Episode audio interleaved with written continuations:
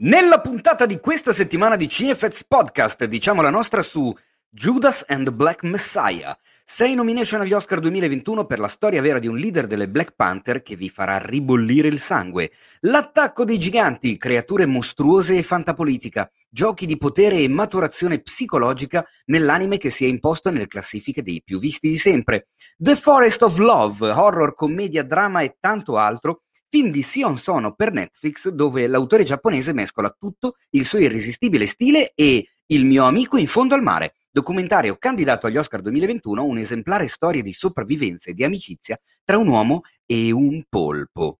Questo è la solita dose di novità, recensioni, approfondimento e tanto, tantissimo nonsense su cinema e serie tv, serviti a voi senza spoiler e con tanta, tanta, ma, ma proprio tanta passione della redazione di Cinefx It. Ciao a tutti, io sono Teo. Ciao, sono Teo. Eh, sono Teo Yusufiani, il direttore editoriale del sito cinefx.it e in studio virtuale con me oggi ci sono ben tre agguerriti colleghi, anzi, in realtà un agguerrito collega, una agguerrita collega e una collega il cui nome la agguerrisce per forza, però adesso eh, capirete. Il primo che vado a presentarvi è il caporedattore della nostra testata, mio braccio destro di revisioni e decisioni, curatore della rubrica Good Night and Good Luck, nonché l'uomo che titillava i capezzoli turgidi di Werner Herzog, l'incontenibile Adriano Meis.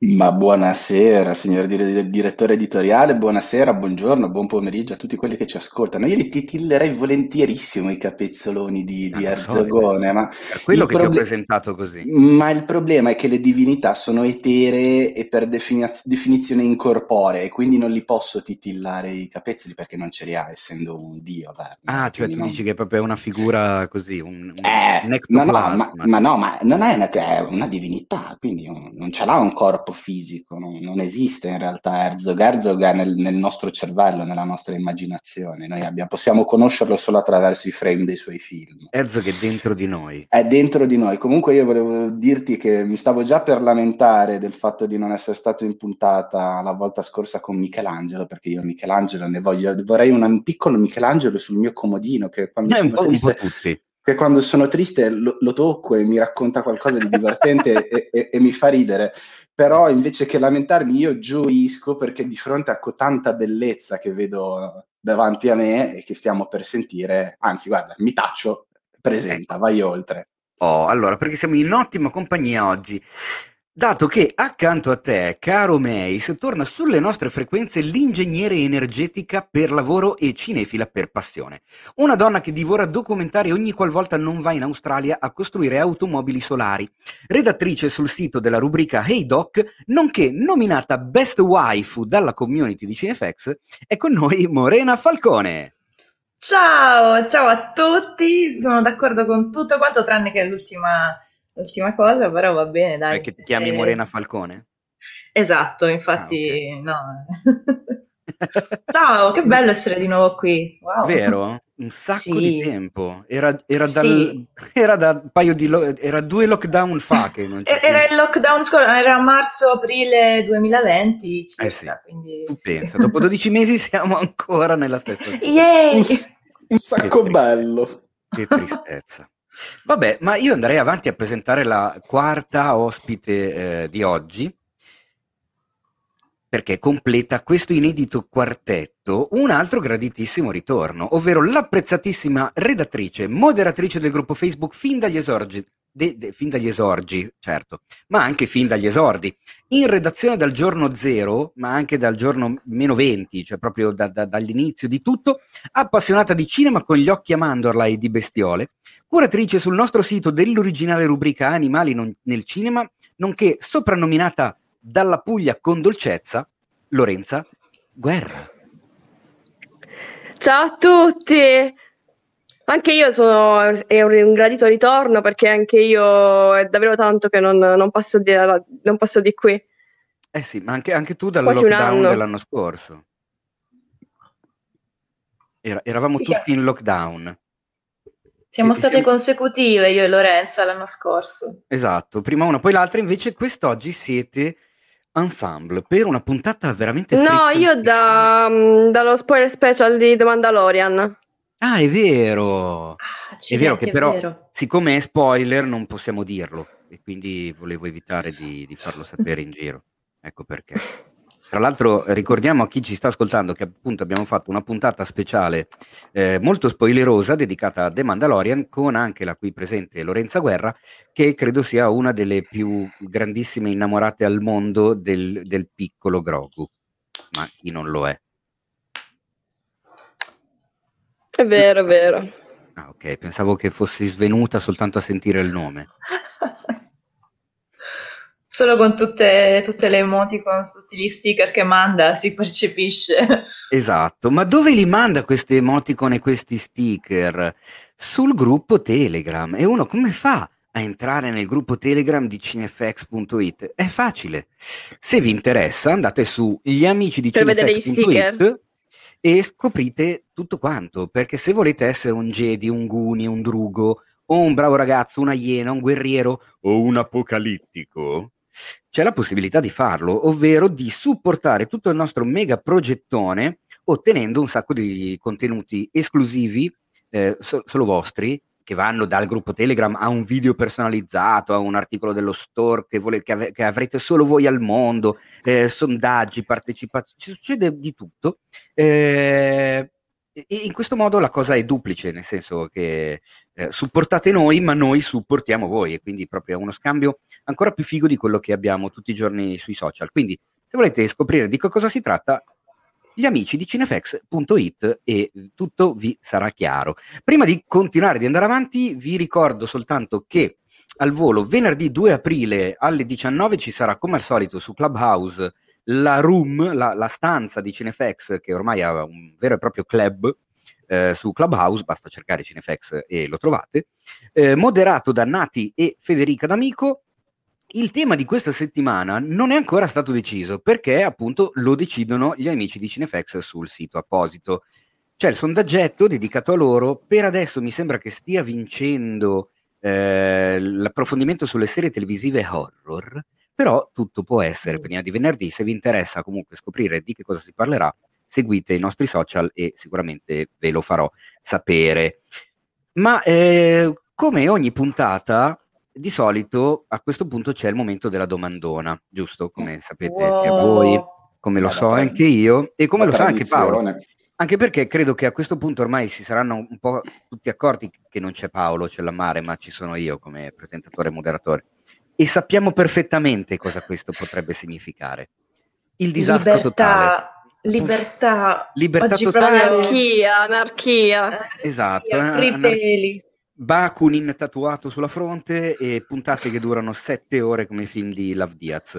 Ma tutta questa cosa è, molto bella e io so che alla community piacciono questo, questo, queste puntate che, che presento io, a me un po' meno, però so che a voi piacciono, ma quello a cui piacciono in assoluto di meno è proprio Paolo che ogni volta, anche se non l'ascolta, mi cazzia. Lui vede soltanto la durata su Spotify, vede quanto dura e si incazza. E gli dico, ma ascolta, no, perché ma, ma poi... troppo tempo. Ma poi lo percepisce mentre lo registriamo, ogni tanto lui ha le vibrazioni, no? sente le, le, cazzate che spariamo mentre registriamo e si prende male. Quindi poi subito dopo viene da te e ti dice: Oh, ma guarda che l'altra sera mi sembrava di essere un vibratore, da, da tante ne avete dette, quindi state un po' più bravi. Immagino che esatto. sia per esatto. quello. E soprattutto, n- po- finalmente non si parlerà di quella serie televisiva di cui lui va matto, sì, che, sì, che, che, ormai è una ah. costante. E invece questa ah. settimana, for- beh, però forse ne parleremo, chissà. Lo scoprirete no. sentendo ma tutta no. la puntata. Ma anche no, ma anche sì. Potrebbe essere una chissà. sorpresina finale. Ma io direi di andare avanti con la prima domandona che, guarda un po', ce la manda proprio uno dei nostri simpaticissimi amici di CFX perché eh, insomma loro hanno la, la, la precedenza. Eh, quindi adesso non è che potete fare tanto gli splendidi dicendo eh ma io ho mandato la, la, domandona su Instagram.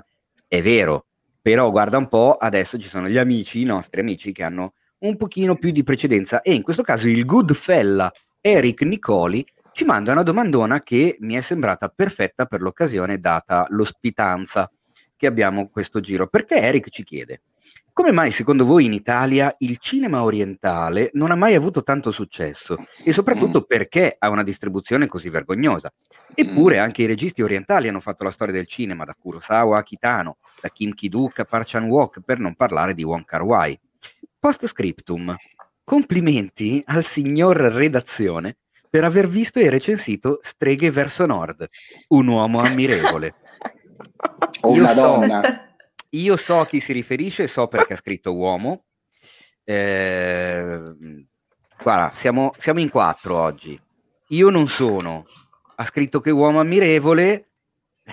Così, andando per No. esclusione, mi ma quasi in, da dire in- in redazione mica ci siamo solo io e te di uomini, direi. No, no, no, ma infatti tranquillo. assolutamente no.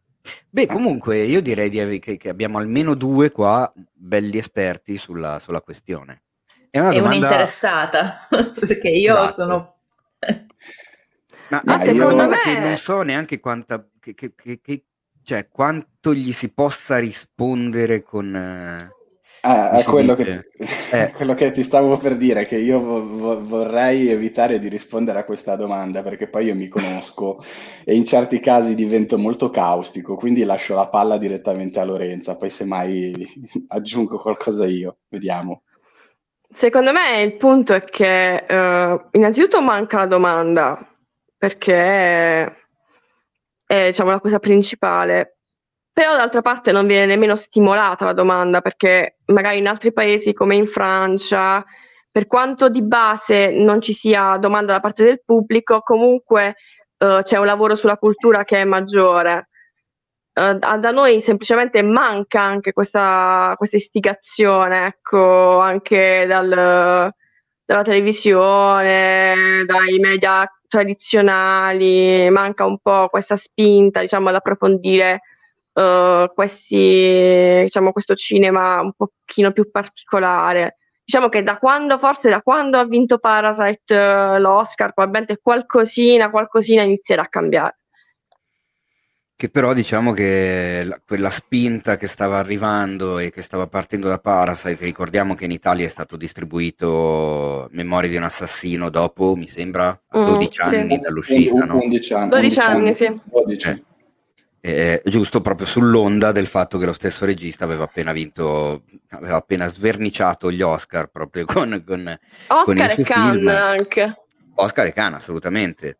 E però eh, poi è arrivata questa cacchio di pandemia e forse ha anche un po' tagliato le gambe a, Questo sicuramente. a No, io se posso, se posso dire la mia, secondo me eh, sono due le ragioni, sono due le concause.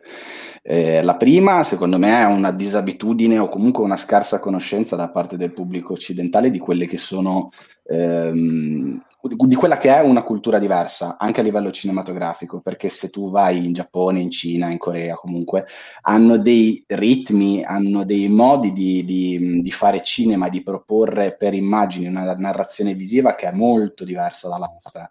Quindi c'è una scarsa abitudine da parte del pubblico, una scarsa conoscenza di quelle che sono le culture orientali e poi, come diceva Lorenzo, secondo me manca tantissimo il coraggio da parte dei distributori, che tra l'altro è una cosa che non, non- non- non capisco molto bene, perché ci sono moltissimi titoli che secondo me sarebbero estremamente spendibili per il pubblico occidentale, che potrebbero piacere tantissimo anche alle, alle- alle grandi masse. E alcuni di questi titoli li trovate anche su cinefax.it, perché li proviamo a proporre al pubblico. E mi è capitato più di una volta magari di proporre, magari anni e anni fa, prima ancora del- dell'arrivo di Bong, di, di Park Chan-wook, eccetera, eccetera, di proporre dei film a persone che non masticavano assolutamente di cinema orientale sono impazziti. Quindi vuol dire che le- la, la predisposizione e l'apertura mentale del pubblico c'è, manca un po' il coraggio. Sì, cioè mi viene da dire poi, nel senso, io sono per tanti versi fortunato perché comunque abito in una città come Milano che ha sicuramente più possibilità e più sale e più tutto quanto. Però per dire Lorenza che non abita in una città di questo genere, mi verrebbe da chiederti quante volte hai visto nei cinema della tua zona un film degli autori sopracitati? Credo. Poi del resto è la, è la storia dei, dei Senti, generi io distaccati. abito eh, a Bari per l'università e devo dire che ho la fortuna di abitare eh, vicino a una sala d'essè, quindi Mm. Ti devo rispondere spesso perché Ah, ho beh. questa fortuna di questa sala che proietta tutti questi film, quindi diciamo, ho questa fortuna qui, però io sono di Foggia e a Foggia, mh, per esempio, non, non es- quasi non esiste questa realtà Penso che sia dove, sei, dove, tu sei andata a vedere un film di, di Shinya Tsukamoto e hai avuto anche modo di, di, di scambiarci due parole. Sì, sì, sì, io sono andata, sono andata, a vedere due film di, di Shinya Tsukamoto che sono Killing e Zan, e dove lui è andato a... dove lui ha fatto una, ha, ha fatto un'intervista, diciamo, e ho, mi sono fatta anche autografare un poster, diciamo, è stato, è stato emozionante. Beh, quindi potremmo chiusare la, sulla domanda dicendo che c'è un po' di mancanza di coraggio da parte dei di distributori e un po' di, di, scarsa conoscenza rispetto alla cultura asiatica da parte del pubblico. Ce la, ce la medichiamo così, che dite? Eh, sì, potremmo, però è il fatto che diventa, è veramente un circolo vizioso a questo punto, cioè perché se non c'è mm. la domanda allora l'offerta ovviamente di conseguenza non arriva e se non c'è l'offerta la domanda non si creerà mai. Ma infatti il, il, il, problema non è dell'assenza della domanda, è la, la, la, non presentazione di produzioni che possano interessare al pubblico e che lo possano coinvolgere. Il problema è nell'offerta. La, problema, il vero problema è quello, è quello dei distributori italiani che, che, che, che, distribuiscono a spizzichi a bocconi perché qualcosina in giro ovviamente si trova, puoi vedere a rassegne di cinema orientale, però ecco, se vai a vedere quanti film, per esempio, più tardi parleremo di, di Sion Sono, eh, se vai a vedere quanti film di quest'uomo sono stati distribuiti in Italia, ti viene il magone, anzi ti viene voglia di andare in un angolino e piangere, perché è un, è un artista, è un regista mostruoso, credo che sia veramente uno dei registi più forti a livello mondiale, e da noi credo che ne abbiano, abbiano distribuito su 30, più, più, di 30 film ha fatto perché è anche un mostro produttivo, credo che abbia, abbiano distribuito una roba come 6 o 7 film, ma se va bene, eh, se va bene, potrebbero essere... Forse, esatto. Potre, potrebbero essere bisogna meno. vedere con quale capillarità siano stati distribuiti, perché non è che gli si richiede la, la, la, come si dice, la copertura che può avere un Avengers, ovvio, però insomma eh, io sì, io darei le colpe a entrambi, quindi vi, se ci sentite, eh, cari distributori, so che alcuni di voi ascoltano il nostro podcast, magari quando le cose ripartiranno, provateci, cioè eh, fate dei tentativi. Noi, tra l'altro, dal nostro, nel nostro piccolo ci mettiamo anche a disposizione per parlarne di questo tipo di cinema che a noi piace un casino e saremmo molto contenti se potessimo eh, veicolarlo ancora di più e mandare la gente al cinema. Dall'altra parte, eh, spronerei anche il pubblico a tentare ogni tanto di incuriosirsi per un qualcosa di diverso dalla propria da, cosiddetta comfort zone, perché io sempre più spesso vedo un sacco di gente che si lamenta dicendo che escono sempre le stesse cose, che siamo pieni di sequel, di reboot di prequel di remake, quando invece escono una valanga di film originali da tutto il mondo se siete però voi che non li andate a vedere e poi è ovvio che vi lamentate che ci sono sempre le solite cose. Guardate sempre solo quelle e, e grazie al cazzo. Quindi insomma, secondo me le colpe sono un po' da, da dividere. Ah, la soluzione c'è, andate su cinefx.it, cercate il, nome, cercate il nome di Lorenza Guerra, guardate i suoi articoli che propone tanta, tanta bella roba che viene dall'Oriente. Come sei Io aziendalista? Da No, non sono aziendalista, io poi anzi sono, rischio di essere retorico, anzi di essere ripetitivo, eh, ahimè purtroppo invecchio, quindi è possibile anche che sia così.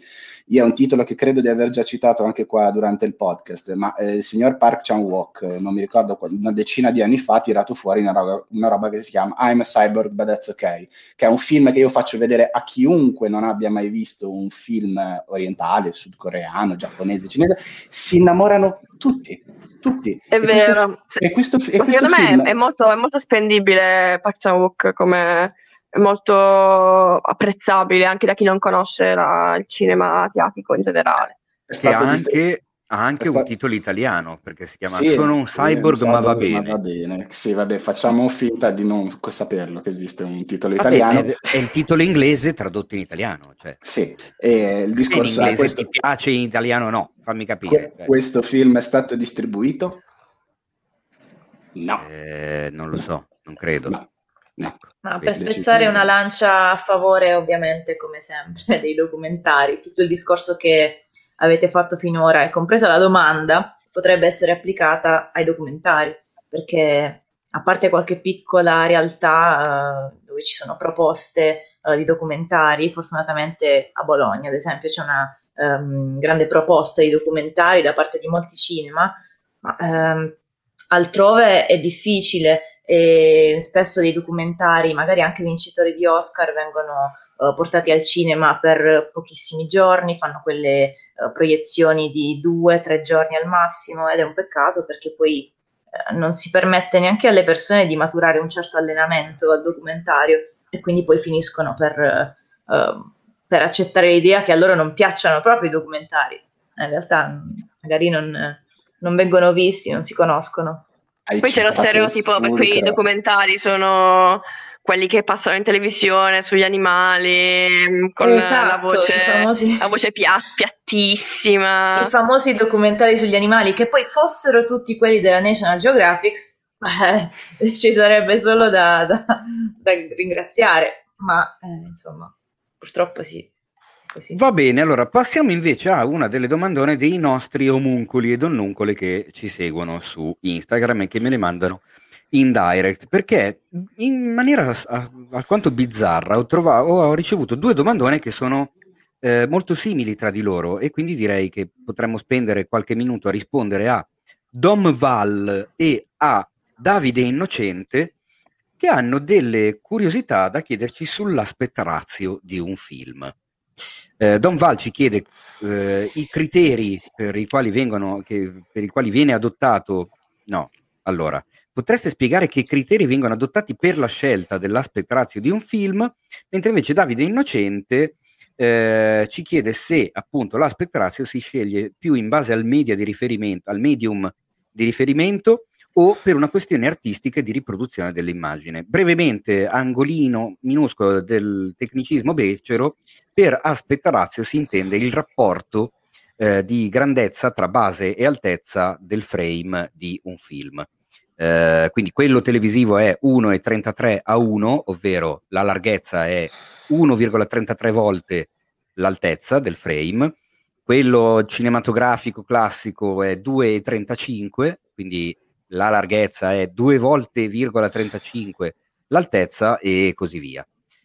Abbiamo visto di recente che ha fatto tanto chiacchierare la versione di Zack Snyder della Justice League perché è uscita in 4 terzi, che è molto bizzarra, eh, ma ci sono, nella storia del cinema ci sono stati una marea di formati, tra l'altro, guarda un po', sul nostro simpatico sito trovate tre articoli di approfondimento enormi del caro Francesco Hank Amodeo, che al momento si trova, mannaggia lui, a vivere a Los Angeles, che vi spiega proprio la storia dei formati cinematografici, andando a prenderli praticamente tutti. Ed è, secondo me, una cosa molto affascinante. Poi, vabbè, chiaramente parlo da cameraman, quindi il lato tecnico mi, mi piace sempre molto. E, ma anche negli ultimi anni abbiamo visto un sacco di scelte particolari, da banalmente anche soltanto Woody Allen e, e Wes Anderson che girano non girano mai in formato panoramico cinematografico. Eh, Quentin Tarantino per The Eightful Eight che ha scelto di recuperare l'Ultra Panavision 70 che non si usava più dagli anni 60 e che è qualcosa di enorme, se non vado errato addirittura 2,90 a 1, cioè una roba, no 2,85 mi sembra a 1, quindi quasi tre volte la larghezza per l'altezza. Oppure The Lighthouse di Robert Eggers che invece era 1,19 a 1, o Mommy di Xavier Dolan, eh, che come sappiamo parte 1 a 1, cioè ovvero un formato quadrato, per poi a un certo punto allargarsi durante, durante il film. Con una scelta molto scenica. Esatto. E per... c'è anche a Ghost Story che era un 4 terzi, se non ricordo ah. male. Ah sì, questo non me lo ricordo. Sì, sì. Credo ah. proprio di sì. Ma in realtà non è che ci siano dei criteri, è una delle scelte che viene fatta in pre-produzione tra eh, il regista e il direttore della fotografia, tra le tante cose che si scelgono prima di, di, di cominciare ad arrivare su un set, per, è una scelta di, sì certo è una scelta artistica, in base a quello che vuoi comunicare. Eh, chiaramente è difficile che si scelga un, uh, un formato ultra panoramico per un film come potrebbe essere Storia di un matrimonio, perché ha poco senso di due persone che stanno in una casa. Di solito si sceglie un formato un, un pochino più vicino a quello televisivo, e al contrario è difficile che si scelga di girare un film in esterni con panorami incredibili e rincorse a cavallo, eccetera, in quattro terzi. Cioè, diciamo che sono dei formati che ti portano più a scegliere, cioè non, ci sono dei racconti che ti portano più a scegliere il formato. Che poi è una scelta stilistica che potrebbe essere anche accostabile banalmente alla pittura, è lo stesso motivo per il quale magari una, un artista, un, pit, un, pittore deve dipingere una natura morta di, eh, cavolo ne so, un quadro, un, un, vaso con dei fiori e scegli un quadrettino piccino. Se devi dipingere l'incontro tra Dio e l'essere umano, hai bisogno, bisogno di dipingere la Cappella Sistina, ti prendi tutto un soffitto ma anche banalmente il formato dei quadri, il formato della tela che scegli di usare. Sì, è, que- è, que- è, quello che, è, quello che, quello che intendevo. Poi l'ho, ah, l'ho, okay. l'ho, l'ho, spiegato male, ma intendevo, que- intendevo, quello. Però è quella roba lì, cioè nel senso The Lighthouse sarebbe stato sicuramente diverso se fosse stato girato eh, anche banalmente in 1.85, che è uno dei formati che ormai non si usano più, ma è stato per tanti anni il formato hollywoodiano preferito dai registi. Eggers voleva riportarci a delle sensazioni del secolo scorso e eh, un secolo fa il cinema aveva quel formato lì e quindi chiaramente è andato di... Ma, eh, infatti di secondo me è una scelta molto azzeccata quella per esempio. Anche perché eh, poi mm. data la storia ti dà ancora più il senso di claustrofobia, eh, cioè ci sono tanti motivi, ecco, mh, mm, per i due omuncoli, adesso mi, Davide Innocente e Don Val che ce l'hanno chiesto, se provate a pensare a un film che conoscete, che avete visto in, uno, in un formato estremo o un altro, provate a pensarlo all'opposto e vedete che c'è qualcosa che non quadra, c'è qualcosa che non, non funziona, proprio, anche perché il formato chiaramente poi sottende tutto un altro tipo di scelte che sono le ottiche, le focali, il modo di comporre l'inquadratura, perché comporre in quattro terzi non è come comporre in, in 16 noni o, an- o ancora più panoramico, e quindi sì, non, non ci sono dei criteri, so, i criteri sono le, le, le, fanno parte delle scelte artistiche come tutti gli altri aspetti di, di un film. Eh, se volete vedervi una bella carrellata di diversi formati cinematografici, andate su YouTube, cercate Final Cut Ladies and, Ladies and Gentlemen di Gheorghi Palfi, che è un film dove il regista ha montato assieme 500 film diversi di sta- della storia del cinema per raccontare gra- un'unica grande storia e ovviamente avendo preso frame e sequenze da eh, film dislocati in tutta la storia del cinema, vedete una, una, gran bella selezione di formati cinematografici che ovviamente cambiano mano a mano che il film va avanti. Lo vogliamo buttare tra i fatevi un favore? Bah, guarda, secondo me un, eh, io ogni volta che vedo quel film piango, quindi un, ma sistematicamente proprio devo avere i fazzoletti accanto perché eh, vedere, vedere, la propria memoria cinematografica che si srotola in, in, un'ora e venti. Ma devo dire che sul sito c'è un articolo firmato da te che parla di questo film. Eh, sì, ma se lo dici sembro di nuovo il, rincoglio, il vecchietto rincoglionito che racconta le solite quattro vaccate, quindi magari non lo dire, facciamo finta di... Allora va bene, non l'ho detto, non ti preoccupare, poi in montaggio questa parte la taglio. Va bene. Eh, invece Passiamo a un'altra domanda, e io mi taccio, cioè io rispondo al volissimo perché ne ho già parlato, ma mi interessa sapere la vostra opinione. Pietro Ferretti ci chiede qual è stato un film che vi ha deluso molto alla sua uscita al cinema, ma che poi con il tempo avete rivalutato. Io l'ho già detto, continuerò a fare ammenda almeno per il prossimo decennio. C'era una volta a Hollywood di Tarantino, all'uscita del cinema ero rimasto abbastanza interdetto perché non, evidentemente non lo avevo capito mi sono comunque comprato il Blu-ray, perché sì, perché mi piace comprare i Blu-ray per vedere gli extra e tutto quanto, me lo sono rivisto e mi è piaciuto un casino. L'ho rivisto la terza volta e mi è piaciuto più della seconda. E niente, rimane lì la mia recensione a caldo così, proprio per i posteri, per, ogni tanto la rileggo e, ed è giusto che ci sia quella recensione. C'è anche quella del Dioguardi che gli era piaciuto da subito, ma è giusto di che rimanga anche la mia, così mi rendo conto di quanto sono stato stupido. Di, di Alessandro Dioguardi. Vabbè. Mai sentito, eh? Non fare gag visive perché non lo vedono i ragazzi del po'. Non fare me. sta, fa- sta cioè, facendo le solite fa- interferenze. Non è, che, non è che siccome io faccio Paolo, allora tu devi fare me. Cioè, non funziona questo. Così, questo eh, non so come esprimere il mio sbigottimento a voce. Stavo facendo una faccia dubbiosa perché non, non, so di che cosa stiamo parlando. Ma facciamo rispondere Lorenza, che la vedo esatto. carica. No, io in realtà a me succede quasi sempre il contrario in realtà, cioè eh, magari il film eh, mi è piaciuto molto e poi va un po' scemando l'interesse, però ora il primo titolo che mi è venuto in mente, così proprio di, di impatto, forse è La forma dell'acqua. Perché eh, forse ero un po' troppo carica di aspettative quando andai al cinema e uh, ne, non ne uscii molto soddisfatta, devo dire la verità, uh, perché mi aspettavo qualcosa di davvero, davvero, davvero innovativo. Però devo dire che con la mente meno viziata da, um, certo, da certo retropensiero, comunque l'ho apprezzato molto di più. Mm.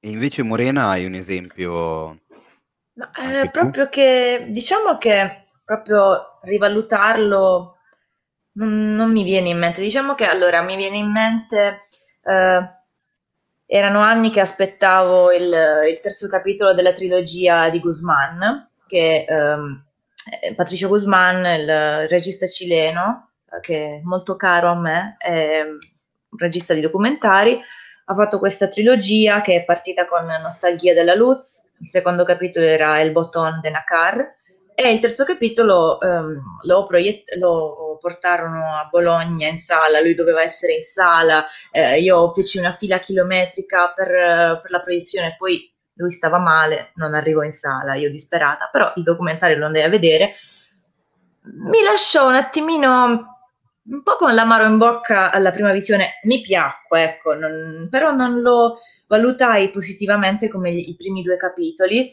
Eh, in realtà forse poi l'ho rivisto e forse era semplicemente che c'ero rimasta male magari anche perché non c'era lui, io volevo, volevo sentire anche il suo parere. E, ehm, forse sì, è un tantino sottotono rispetto agli altri due che ho adorato, li ho proprio amati alla follia, però eh, non è tutto non è male, anzi, cioè, non è che non è male, mm, non è, cioè, non è come lo avevo valutato la prima volta, è un bel documentario anche lui, chiude bene la trilogia, um, quindi diciamo, sì, quello l'ho rivalutato. Uh, non l'avevo valutato proprio negativamente, però l'ho, ri- l'ho valutato meglio dopo una seconda visione. E invece Mace, io so che ne hai almeno quattro di, di film che hai rivalutato dopo? Ma figurati, mi stai, mi stai prendendo alla sprovvista perché mi dici cose che, mi, dici cose che, non, che non, so nemmeno io, pensa un po'.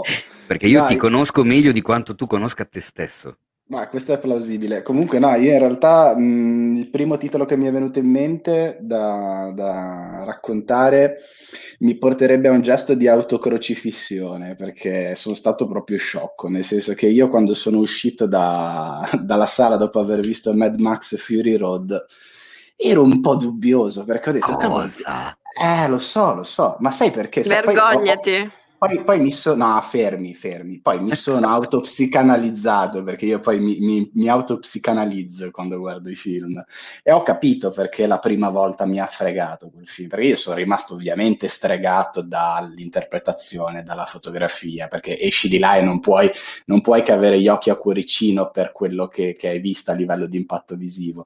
Però eh, poi ragionandoci sopra, io sono andato in sala col pensiero del vecchio Max ok, di Mel Gibson, mm. quindi Interceptor, quindi io pensavo a quello. E mi, mi, è mancata un po' la sensazione del, del, dell'avventura, di avere una sceneggiatura un pochettino più forte. Io sono uscito e ho detto, cavoli, questo è un film dove fondamentalmente c'è un grosso e lunghissimo inseguimento, non c'è una storia vera e propria. Poi, a posteriori, riguardando e riragionandoci sopra, ho capito che la storia non era il fulcro, non era la centralità ed era assolutamente trascurabile, perché quello che voleva far passare Miller era l'azione erano le ambientazioni, era il concetto di distopia e di futuro distopico che ti presenta e, e via discorrendo. Tant'è vero che io ora sulla mia mensolina di là in sala ho ovviamente il mio bel Blu-ray di Mad Max Fury Road, ogni tanto eh, lo riprendo, lo infilo nel, nel lettore DVD, anzi nel lettore Blu-ray, prendo i ceci, mi inginocchio e lo riguardo. Che comunque secondo me la storia c'è, cioè, è ovvio sì, che ma è, è, in faccia tutto un sacco eh. di altra roba, però ce ne sono di temi trattati in quel film, non è che non ce ne siano. No, ma non volevo dire questo, però diciamo che appena uscito eh, la sentivo tanto esile, la, la struttura narrativa, perché mi aspettavo che ci fosse, che, che, che, fosse un pochettino più preponderante, ma poi davvero riragionandoci ho capito che non era quello il fulcro del film. Che, poi, volendo fare un po' lo stronzo, ma non è che nei precedenti Mad Max ci fosse una sceneggiatura alla base, no. che fosse qualcosa di così strutturato che uno dovesse... Cioè, no, no, boh, assolutamente no. un po' così. Sì, siamo d'accordo, però diciamo che in tre film te comunque hai uno sviluppo del personaggio, ci sono determinate dinamiche, quindi hai un'idea di storia in testa che è abbastanza corposa. Poi arrivi, vedi queste due ore di inseguimento bellissimo, con sì, certo delle dinamiche, sì, dei sottotesti, sì, dei messaggi, e, però ecco, mi sono dato questa spiegazione eh, sul, sul, sulla mia delusione, che poi delusione relativa, eh, non è che sono uscito dalla sala dicendo cosa sta merda. Eh, diciamo che, che, poi quando l'ho, l'ho rivisto ho, ho, capito che la, la, prima impressione era stata un po' fallata. Ecco. Ma io invece, visto che non c'è Paolo, ne approfitterei e risponderei anche alla domandona di Emanuele Cortellini, visto che abbiamo Morena ospite. Perché Emanuele ci chiede, quale film basato su una storia vera pensate che avrebbe funzionato di più come documentario? O viceversa? Wow! Ecco, ho sconvolto Morena. Caspita, che figo. Quindi una storia, e adesso vabbè così all'improvviso, ma eh, sei un criminale Teo, cioè neanche... Ma le donne sono così, subito, Pam. Ok, vabbè, posso darti un po' di titoli, ma facile proprio, cioè... Guarda, io secondo Ray... me uno, uno che stai per dire, forse lo so, però vai, spara. Ma è un sacco di film a tema musicale, tipo Ray, ehm, mm un altro film che hanno fatto, aiutatemi, tutti i film a, a tema musicale per Guardia me... Rhapsody. Eh, beh, quello non è che ha funzionato neanche come film.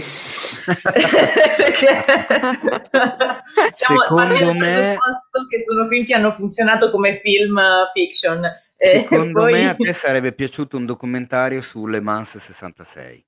Bam, mamma mia, sì. Vedi? Come t'ho sgamata, sì. lo sapevo. Però ecco, in realtà ecco, io non sono una grandissima appassionata di, auto, di automobilismo, anche se molti lo pensano, in realtà no, no non eh, seguo niente. Eh? No, le, le, costruisci soltanto le automobili. esatto, però. a me affascina tutto quello che c'è dietro, proprio la costruzione, la meccanica che c'è dietro, tutta la tensione nei box, quei movimenti là, ma io la Formula 1 non la seguo neanche.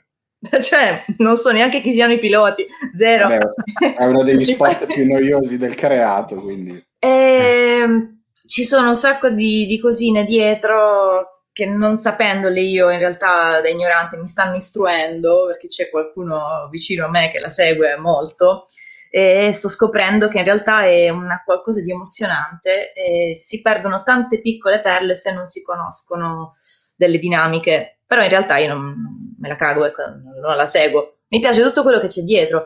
E forse dipende dal documentario, dipende da, da, come avrebbero gestito un eventuale documentario, perché uh, far vedere le gare in sé non mi interessa molto. Uh, cioè, ti vedi la Formula 1, ti vedi una replica di una gara di Formula 1, per me boh, è uguale. E invece far vedere Uh, la tensione nei box, le dinamiche di team, uh, le nottate che si fanno nelle officine, uh, il bullone stretto all'ultimo momento sulla, um, sulla linea del traguardo prima di partire, eh, quello rende tanto e sono quelle, quel, quelle scene che se sono in un documentario, quindi sono proprio reali, eh, la fanno la differenza. E probabilmente... Morena, non, non, mi sono mai emozionata per qualcosa che, di cui non me ne frega niente in questo modo, davvero, come sentendoti parlare. Eh, sì, è un qualcosa di, di, emozionante quando ti trovi in quelle situazioni, sì, sì. Quindi un documentario, ecco, effettivamente in quest'ottica vedere dietro le scene potrebbe essere molto bello. Invece un, un viceversa, visto la, vista la incredibile quantità di documentari che, che hai visto? Cioè, quel, non, non, hai mai avuto l'impressione di dire, cavolo, questo però mi piacerebbe vederlo in forma fiction? Io volevo ho adorato e rivisto tante volte il documentario, ma volevo un film su Sixto Rodriguez, Searching for Sugar Man, è un mm-hmm. documentario, mamma mia, per me un film sarebbe stato grandioso. Ma anche eh, il documentario va benissimo, eh, cioè, il documentario è benissimo. Il documentario è meraviglioso. E ti, por, mantiene una tensione per tutta la durata del film. Eh, non ti fa staccare dallo schermo perché tu vuoi scoprire chi è questa, questa persona. Eh, lo vogliono scoprire tutti, l'hanno sempre voluto scoprire. Non, è questo, questo cantautore ehm, americano che eh, era praticamente sconosciuto in America, eh, conosciuto solo in Sudafrica, eh, ma era periodo in cui ehm, oh, string- era molto forte la censura sudafricana e quindi venivano graffiati i dischi, non, veniva promu- non venivano mh, distribuiti. E piano piano con un po' di contrabbando ha iniziato a girare la sua musica in Sudafrica però poi ai giorni nostri tutti si chiedevano, sì, ma questa persona che noi conoscevamo solo tramite la copertina, solo tramite le canzoni, ma chi era? Ma chi è? Eh, esiste? Esiste eh, ancora? No, boh. la, la, cosa, la, cosa, più bella è che te eh, hai detto giustamente che la sua musica è iniziata a, a, a essere conosciuta, ma anzi è diventata il simbolo della lotta contro l'apartheid. Esatto, quando, è diventata quando, una lotta quando quest'uomo non si sapeva chi, chi, cavolo fosse, perché era uno che suonava nei locali di, eh, di dove era lui, oddio, non mi viene in mente, mi viene Detroit, ma non credo. Eh, sì, forse sì, forse era proprio Detroit. Quindi è la storia di un Nemo profeta in patria che viene, viene riconosciuto nel, nel, resto del mondo, diventa famosissimo a sua insaputa. Quindi c'è da dire questo, che è una storia che è raccontata in maniera molto, molto intelligente, perché è scritto bene ed è montato bene. Però diciamo che è una storia che è molto particolare e quindi in questo aiuta parecchio a, ad sì. attirare e ad appassionare lo spettatore. Sì, ha una buona base, parte bene, in più è stata raccontata molto bene e in maniera intelligente, come diceva Adriano, quindi ha funzionato, ha funzionato benissimo. Eh, e anche un film un... sarebbe stato. Ci starebbe un bel film di fiction eh, con un, con un bel, bel, soggetto su, su Sixto Rodriguez, assolutamente. Mm-hmm. Tra l'altro ricordiamo film vincitore dell'Oscar al miglior documentario nel 2013, quindi, quindi po- proprio... possiamo, possiamo dirlo tranquillamente che vi fate un grande favore se guardate... Io direi di sì. Searching for a Sugar Man. E taccerei anche Morena di aziendalismo, visto che sul sito, guarda un po', c'è un art- suo articolo dedicato a questo film. Eh, nello stesso articolo parla anche di Amy, il, il documentario dedicato a Amy Winehouse. Quindi doppio, doppio, film nello stesso articolo, andatevelo a recuperare, tanto basta cercare Amy e, e, Amy e Searching for Sugar Man sul sito esatto. leggete un po' di robe e poi vi recuperate anche i film ovviamente. Ma io a questo punto la scaletta mi imporrebbe di andare avanti e di abbandonare le domandone. Poi eh, non so sinceramente come fare. Ci chiede Stefano.g87 quali film che già amate vorreste vedere in chiave comico-parodistica? Oppure quali film comici hanno invece una trama che vi piacerebbe fosse sviluppata anche in modo più serio? Questa è bella, però bisogna come faccio a eliminarle queste domande? Cioè, io non posso eliminarle. Eh, da, dacci una risposta, Teo, così intanto noi pensiamo. Chi, chi vuole rispondere sì, per primo? Difficile. Chi vuole rispondere yes. per primo? Vai tu, perché adesso te la faccio pagare. Mi hai fatto. Eh, beh, mi hai colto alla sprovvista prima. Cacchio. Allora, eh. no, eh, in realtà il fatto è che nel momento in cui tu mi dici chiave comico parodistica mi viene in mente qualunque tipo di film drammatico, però poi mi viene in mente come lo, come lo farebbe Mel Brooks. e, e, e, so, e, vedi, e questo è il risultato, cioè solo al pensiero mi viene da ridere. Cioè, nel senso, io penso a L'ora più buia con Gary Oldman. vedi che ridi? Cioè, soltanto il pensiero di un film di Mel Brooks che prende in giro L'ora più buia con Gary Oldman fa ridere. Cioè, non, non è neanche da girare, basta immaginarselo nella testa. E, è, è, qualcosa di, di figo se, se, se, ci pensi. La La Land, prendi La La Land e lo immagini girato da Mel Brooks, guarda che fa riderissimo. Cioè. Vabbè, ma Mel Brooks non vale, cioè hai vinto eh tutto subito. Mel, Mel, Brooks è illegale, non, non conta in questa competizione. È fuori scala, dici, il, il re sì. delle parodie. Madonna, quanto bene gli voglio. Tra l'altro devo ancora parlare a tutti quanti di una cosa che riguarda Mel Brooks, ma lo farò molto presto. Isabella, se mi senti, abbi pazienza ma lo faccio, giuro che lo faccio perché te lo meriti. Ah, io la so, la so, io la so. Ed è, eh, una, cosa, ed è una, cosa, bellissima. Tra eh, lo so, ma infatti, siccome è bellissima, voglio dedicarle il tempo che merita. Quindi... Mm, ma ve la butto là io una proposta. Che, che, ne dite di una versione seria, seria, serissima di Non guardarmi, non ti sento? Come, come puoi fare? Non me lo riesco neanche a immaginare. Beh, hai il, il, cieco e il sordo eh, che invece sì. che essere in una situazione estremamente comica e sviluppata con l'impronta comica lo fai diventare, non lo so, un thriller serio. Cioè una sorta di profumo di donna, però c'è anche il sordo. S- sì, però quello è più drammatico, io invece lo vedrei più in salsa thriller o crime, perché comunque è quella l'impronta eh, di, di, di, traverso di quel, del film, di, di, chi è il film, oddio non mi viene in mente, eh, che comunque aveva un, un taglio da giallo, poliziesco, con marcate venature comiche. Ecco. Con, e, ricordiamo la coppia comica Gene Wilder Richard Pryor. Richard Pryor per la regia di Arthur Hiller, film del eh, 1989.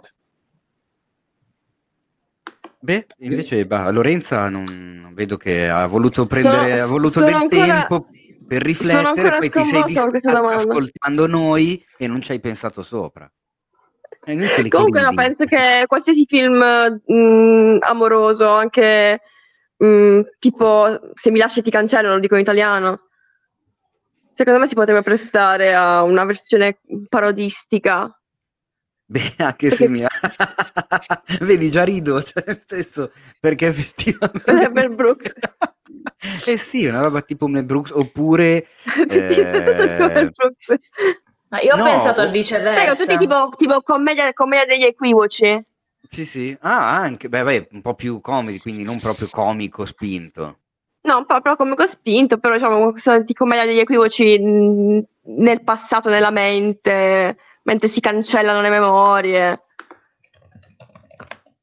Beh, sì, farebbe ridere. Magari, eh, no, io niente, non riesco a togliermi dalla testa il comico spinto. Cioè, sto pensando a, ai fratelli Wayans eh, quelli di Scary Movie per dire, o agli Zaz, cioè Zucker, Abram Ma quello è più difficile da pensare perché... Eh, lo so, eh... però eh, se parli di parodie, secondo me, prima, prima degli Wayne, ovviamente, accanto a Mel Brooks io ci metto gli Zaz, che a Paolo non piacciono, ma perché sappiamo che Paolo non capisce un cazzo di queste cose. Eh, però, nel senso, autori di Top Secret, Una pallottola spuntata, Hot Shots, L'aereo più pazzo del mondo, se mi dici parodia, io penso a, a quelli, sono secondo me riuscitissimi. Infatti, Anche qualche film in costume, film, forse. Film in costume, eh, allora lì si ritorna a Mel Brooks e alla pazza storia Beh, del sì. mondo. È bello essere il re. Barry Lyndon che... parodistico. Madonna. Ah, io ho pensato al viceversa, cioè io un, un, un film comico che sarei curiosa di vedere il dramma, cioè l'ho, l'ho posto fatto a dramma, eh, nella saga La Pantera Rosa, però non quello con Peter Sellers, eh, anche se è il mio preferito, però quella fatta con, da Steve Martin, c'è uno dei film in cui c'è una scenetta, um, in, non so se avete presente, vi ricordate, quella dell'hamburger, I would like to buy a hamburger. Sì. E, e che, che io ho rivisto non so quante migliaia di volte e ogni volta che qualcuno, quando sto con qualcuno e mi dice ham, hamburger e, e, io vado subito lì, prendo il telefono, tiro fuori YouTube e faccio vedere quella scena. C'è questa scenetta in cui lui, essendo un ispettore, deve fingersi uh, inglese, ma lui è francese e ha una brutta pronuncia e quindi lui dice uh, che vuole comprare un hamburger con uh, tipica R francese, eh, ma deve imparare a dire I would like to buy hamburger, quindi prende lezioni. Ma io vorrei un dramma in cui c'è mh, mm, Steve Martin serissimo, impegnato in questa lotta nell'imparare l'inglese e, e, non ce la fa e quindi non so, fa, non so che cosa può fare, però eh, il, la sua la sua lotta nel, nell'imparare parola a parola ogni giorno. Ecco, me piacerebbe vedere qualcosa di serio a tema. Sarebbe una sorta di il discorso del re, però diventa il discorso dell'investigatore. Degli hamburger. il discorso degli hamburger. il discorso degli hamburger. Rispetto capo Clouseau. Direi che con questa cosa del, del, discorso degli hamburger possiamo dichiarare chiuso lo spazio delle domandone e passare alle news della settimana. È un Boris drammatico? Un, Boris drammatico succede tutti i giorni, cioè qual- qualunque fiction italiana. Dai, dai, andiamo alle news, andiamo alle news. Andiamo alle news. Allora, come dicevo, apriamo lo spazio delle news della settimana. Allora, bello l'effetto live.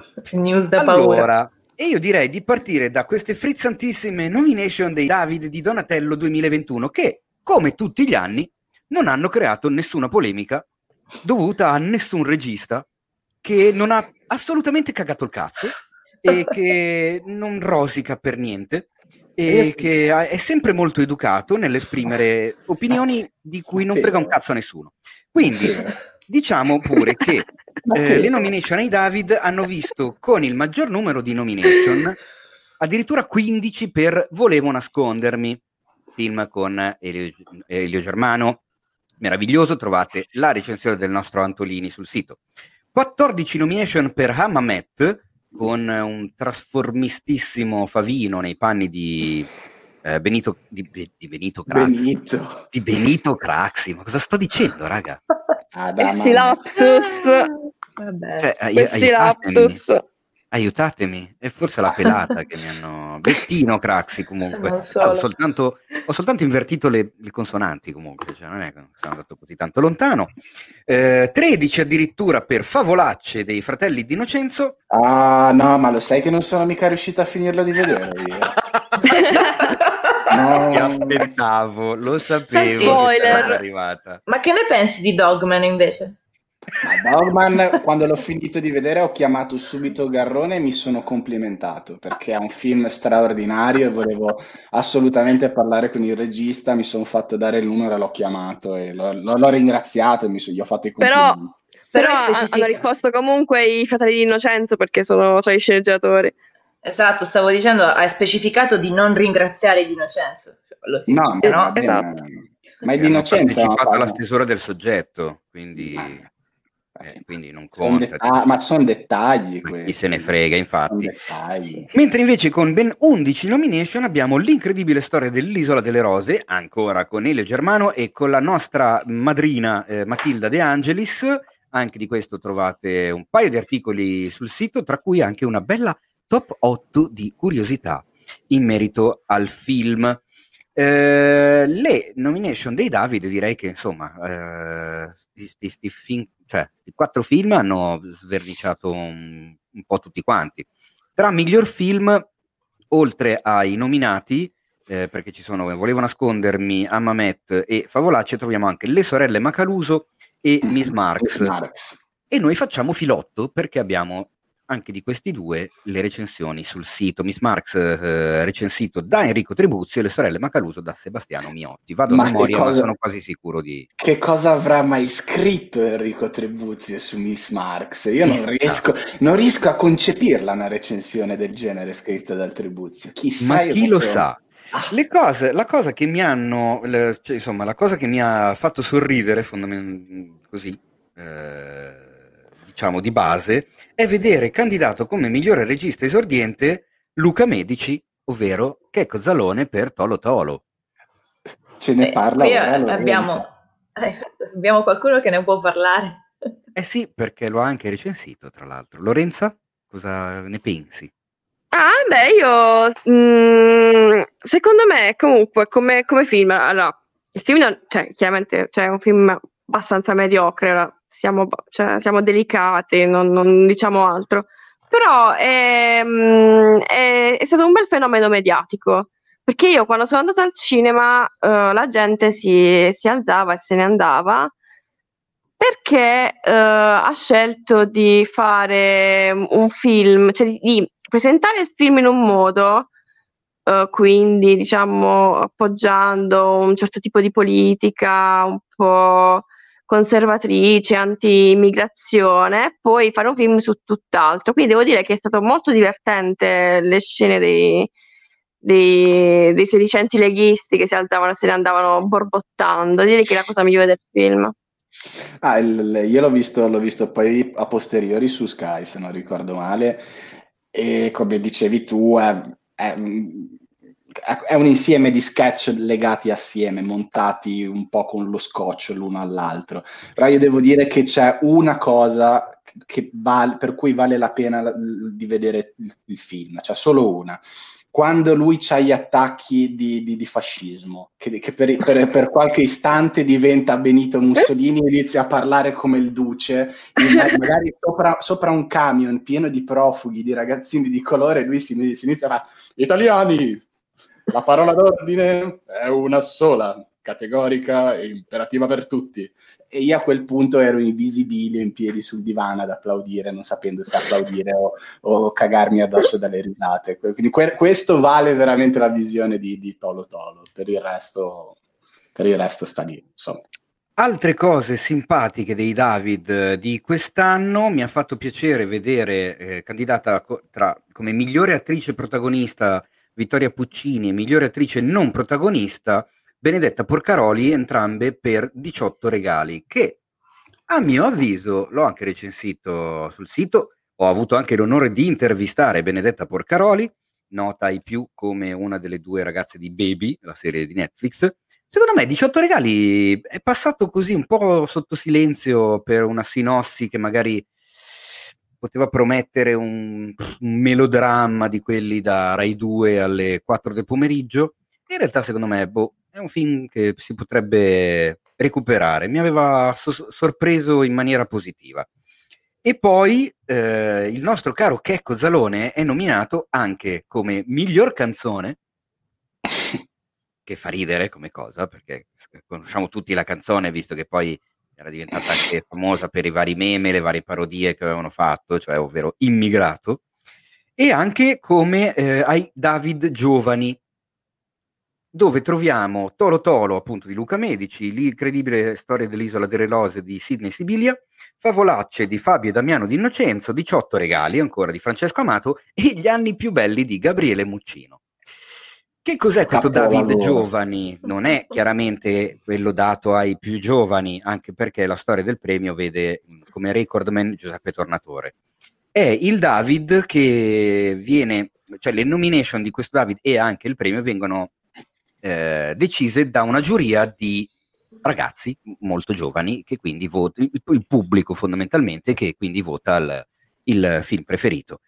E io direi che la presenza del film di Muccino eh, è assolutamente fondamentale e va a, come si dice, a, a rivestire di prestigio e platino tutta quanta l'edizione dei David di Donatello 2021, anche perché Beh, senza di lui sarebbe tipo, stato È tipo Mr. Barnes con il cappello che fa il giovane, cioè lui.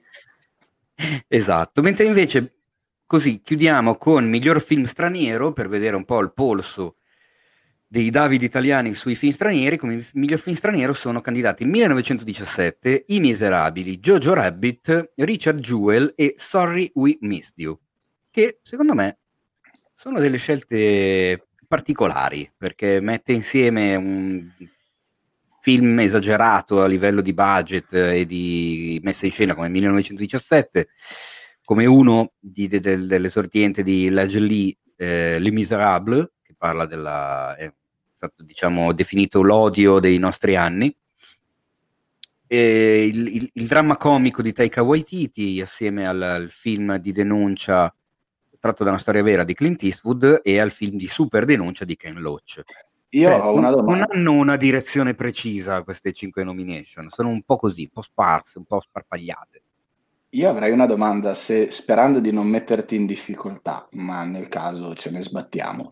Eh, in base a che cosa vengono mm, scelti questi titoli? Perché, per esempio, l'assenza del vincitore del premio Oscar e del, della Palma d'Oro a Cannes mi fa un po' specie, quindi volevo capire.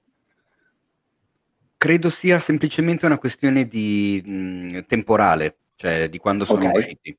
Ok, va bene. Perfetto. Così a ah, naso ah, magari, mi sembrano tutti cinque eh, mi sembra che abbiano tutti e cinque avuto una distribuzione antecedente a Parasite. Forse okay. Richard Jewell è arrivato dopo, però sto andando a memoria. Quindi in realtà, okay. se vuoi, poi vado a vedere me lo...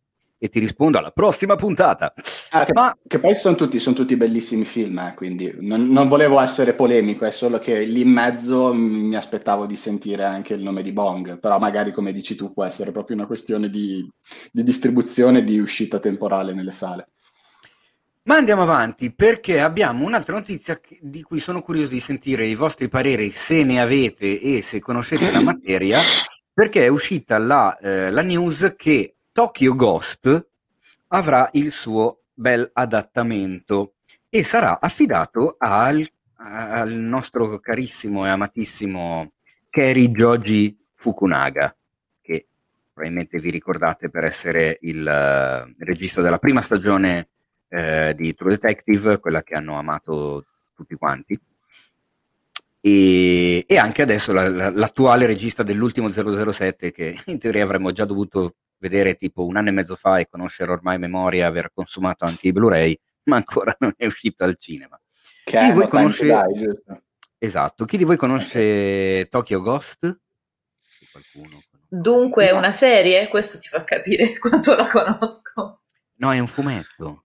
Ecco, bene, Morena proprio no, ragazzi, non, no proprio no, no. Adesso Dio guardi si arrabbia. Anzi, se vogliamo essere più precisi, potrebbe essere addirittura un manga più che un fumetto, forse, una produzione giapponese. Non no, lo so, non, so, non so nulla. No, perché è della Image e quindi eh, allora basta. Allora non è un manga. Credo sia un Maragano. Allora è un comics.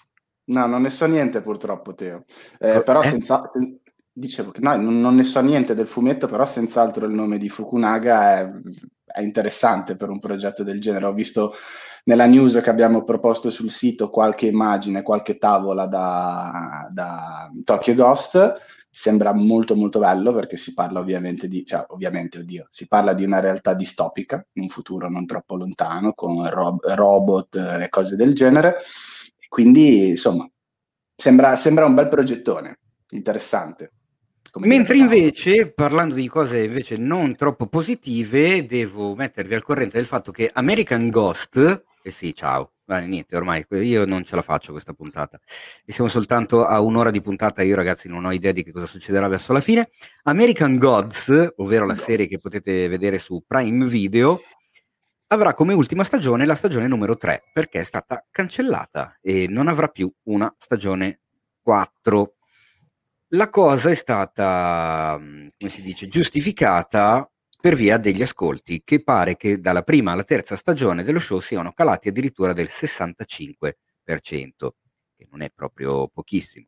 Io non so se abbiate mai visto American Gods, avete visto qualche puntata? No, niente, zero proprio. Okay. So che è una no, delle serie me... preferite del Drenny, il nostro caro grafico del sito, che infatti ci è rimasto malissimo, che gli hanno cancellato la serie, però i produttori pare che abbiano lasciato le porte molto aperte alla possibilità di concludere il tutto con un lungometraggio, mm-hmm. che è una decisione che andrebbe, diciamo, a seguire quella già avvenuta per Sense8, non so se avete presente, se avevate seguito sì. serie, film, eccetera eh, serie con una nicchia di pubblico ultra affezionata, tra cui il sottoscritto, che a un certo punto è stata cancellata così da un giorno all'altro. Eh, c'era una delle sorelle Wachowski come showrunner e, regista principale, c'è stata la sollevazione popolare e alla fine hanno detto vabbè avete cagato il cazzo, ok, anche perché la stagione si chiudeva con un cliffhanger clamoroso e quindi sapere che l'avrebbero cancellata era proprio, ci eravamo rimasti tutti un po' male. E niente, alla fine il pubblico ha sono... il lungometraggio conclusivo, che insomma non è stato male. Io non sono una grande fan del, dei film dopo le serie. Uh, per esempio, negli anime succede spesso, però secondo me il linguaggio del, il linguaggio del, di una serie non è mh, traslabile a un film, quindi diciamo i risultati non sono quasi mai molto promettenti. Allora, sai che non ho ben presente tanti esempi di questo tipo, almeno dal punto di vista della serialità televisiva. Ti posso dire che da fan, molto fan di Sense8, cioè io veramente volevo tantissimo bene a tutti i personaggi, ci avrei passato una serata al pub e poi in discoteca. E, e, poi vabbè, la figata di quella serie era che erano tutti nati l'8 agosto e quindi mi ci sentivo anche veramente molto affine, perché non capita tutti i giorni che scrivono una roba con tutti i personaggi principali nati nel tuo stesso giorno. E il film conclusivo invece, che durava più di due ore, comunque parliamo di Lana Wachowski, che insomma qualche filmetto è stata in grado di farlo nella sua carriera, il film conclusivo invece mi aveva soddisfatto di brutto perché manteneva perfettamente l'atmosfera della serie, si sentiva, si percepiva anche da parte loro che c'era una sorta di, così, di addio generale e tutti diedero il massimo, si vede gli attori e tutto quanto e ha, è andato a chiudere tutte le linee che avevano aperto nelle due stagioni precedenti. E poi non mi ricordo casi negativi, cioè boh, poi magari ce ne sono tante altre. Però Dicevo, poi, poi, c'è il caso, e poi c'è il camino. Purtroppo c'è il camino. E poi c'è il... Ah, oddio, è vero, il camino. Beh, ah, però eh, il già. camino in realtà No, sì, sì, effettivamente è un, è un dopo, è un post. Però non è nata per concludere, cioè la serie Breaking Bad si era, si era conclusa. È, è nata si non si sa per quale motivo, perché tu lo, inizi a guardarlo, lo guardi, finisci di guardarlo e ti chiedi ma perché? Perché esatto. Mm, che bisogno ma c'era? Se non l'avessi visto, la mucca. Se non l'avessi visto avrei saputo le stesse cose di prima, sì. Eh, sì. No, avrei, sapu- avrei, saputo le stesse cose di prima e sarei stato più contento perché il finale di Breaking Bad, cioè l'ultimo, l'ultimo frame, il, fa- il, faccio- il faccione di, di, Jesse alla fine, non dico che cosa perché ovviamente se no sarebbe spoiler, eh, era perfetto, cioè era la conclusione perfetta esatto. per Breaking Bad, quindi oltre a non avermi dato nulla in più, quindi diciamo che il film Il Camino in sé non mi ha fatto male vederlo, perché nonostante tutto, nonostante delle cose che non mi, non mi sono piaciute, sta lì, lo guardi però mi hanno portato via il finale di Breaking Bad e questa è una roba che, esatto. mi, che un po' mi, ma, no, ma, non ti hanno portato via niente dai no, una cosa che... no, no, no, no, ascolta, ascolta, ascolta. Io su, discor- io su, questo discorso sai che sono sempre d'accordo con te. Quando dici i remake non tolgono niente allo spettatore eccetera eccetera. Invece in questo caso a me hanno tolto un finale. Perché quello di Breaking Bad era un tipo di finale sospeso secondo me molto affascinante molto bello molto potente e dandomi quello che viene dopo con il camino, tu me l'hai portato via. Quindi in questo caso lo posso dire, mi è stato portato via il finale di Breaking Bad. Io se penso a quel personaggio non vedo più quell'ultimo frame come ultimo ricordo che ho di lui, ma un altro. E mannaggia, io volevo quell'altro come ultimo ricordo. Ma io in realtà no, sapete. Cioè, forse Beato perché te. veramente il cammino mi ha lasciato talmente poco che boh, eh, a me ha lasciato la, la, calo- la, cal- la, calottina di, di Walt. La ca- ok, ho capito. La calottina di Brian Cranston, brut- brutta. Cioè, io queste cose tendenzialmente non le noto perché non ho un, un occhio esperto, quindi certe, certi dettagli me li perdo. Nel momento in cui ti accorgi di una cosa così palese, insomma, un po' male, ecco. Ma andiamo avanti perché andiamo volevo avanti. raccontarvi di una news che mi ha fatto veramente molto ridere, non so se l'avete letta, se avete saputo, eccetera, eccetera, ma conoscete la serie La fantastica signora Maisel? Serie di divertentissima, nome. comedy che assolutamente abbiamo già più volte detto come fatevi un favore. Beh, nella prossima stagione nel cast ci sarà il regista John Waters che io sinceramente mi chiedo che cosa cazzo ci possa fare un regista del genere in quella serie lì. Ed è la stessa identica domanda che mi feci quando seppi che c'era Werner Herzog nel cast di The Mandalorian. Non Ed è andata bene. Ed è andata benissimo, infatti. E... No, non può essere lo stesso tipo di domanda. Beh, cioè, ascolta, ma adesso, ma perché dovrebbe esserci John? Cosa ci hanno preso? Perché hanno preso John Waters? No, ma io non, non, non sto questionando la, la, la, tua domanda rispetto a Waters, l'altra, l'altra, l'altra, faccia della medaglia che volevo, che dicevo che Herzog dove lo metti sta bene ragazzi, cioè, non, non, ci sono problemi, lo metti a ballare il tip tap eh, o a servire il caffè, Herzog va sempre bene, in qualsiasi caso. Ma probabilmente andrà bene anche John Waters, anche se cioè, non, non, si sa ancora niente, non si sa che, che, ruolo coprirà. Io a questo punto sono veramente curioso. Su John Waters io non so neanche che cosa consigliare ai nostri ascoltatori se non lo conoscono, perché bisognerebbe dirne un, meno un paio. Eh, e, eh? Sparali. Spariamo, eh, spariamogli un paio di titoli. Pink Flamingos, Grasso e Bello, Cry Baby con un Johnny Depp super giovanissimo perché è del 90. Con la lacrimuccia. E, esatto, quel famoso frame con la lacrimuccia arriva da quel film lì. E io ci butterei anche la signora Ammazza Tutti con Kathleen Turner, che non è proprio un John Waters, John Waters, che, cioè i veri film di John Waters sono quelli con Divine, non ci sono... Però merita, signora Ammazza Tutti, c'è da dire. Però sì, dai, merita anche quello. Merita, merita. Si discosta un po' dal suo stile e sono veramente curioso di vedere che, che cacchio gli fanno fare in Fantastica Signora Maisel. Ma comunque, altra news, perché un altro cast di qualcuno che non si capisce che cosa ci faccia sul set in cui l'hanno tirato in mezzo, riguarda eh, Russell Crowe, che non so se avete letto, ma è entrato a far parte del cast di Thor Love and Thunder. Per, per facce, empatia per fare il martello. Per fare la, la, l'empatia verso la pancia nuova di Thor. O per tu fare dici? il martello di Thor. No, a me è venuta in mente una, battutissima, una battuta idiotissima che infatti se avessi avuto tempo di scrivere la news eh, l'avrei intitolata così, Il gladiator. Balle di fieno che rotolano.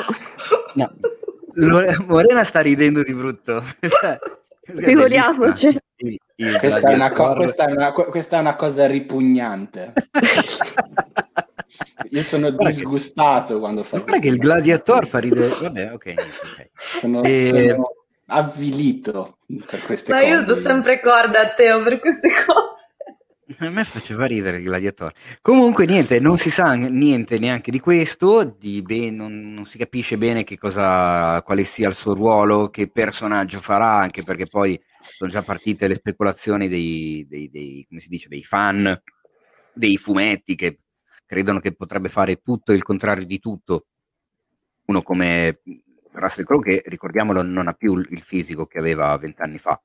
Allora smettiamo con questo body shaming, per favore. No, ma non è un body shaming, è un dato di fatto. Nel senso, eh no, prima si parlava di panza, di cose, non, non va Possiamo bene, dire che ha un fisico bestiale, nel esatto. vero senso della parola. La, la cosa nasce semplicemente dal fatto che non potrà sicuramente fare un giovane aitante e muscoloso.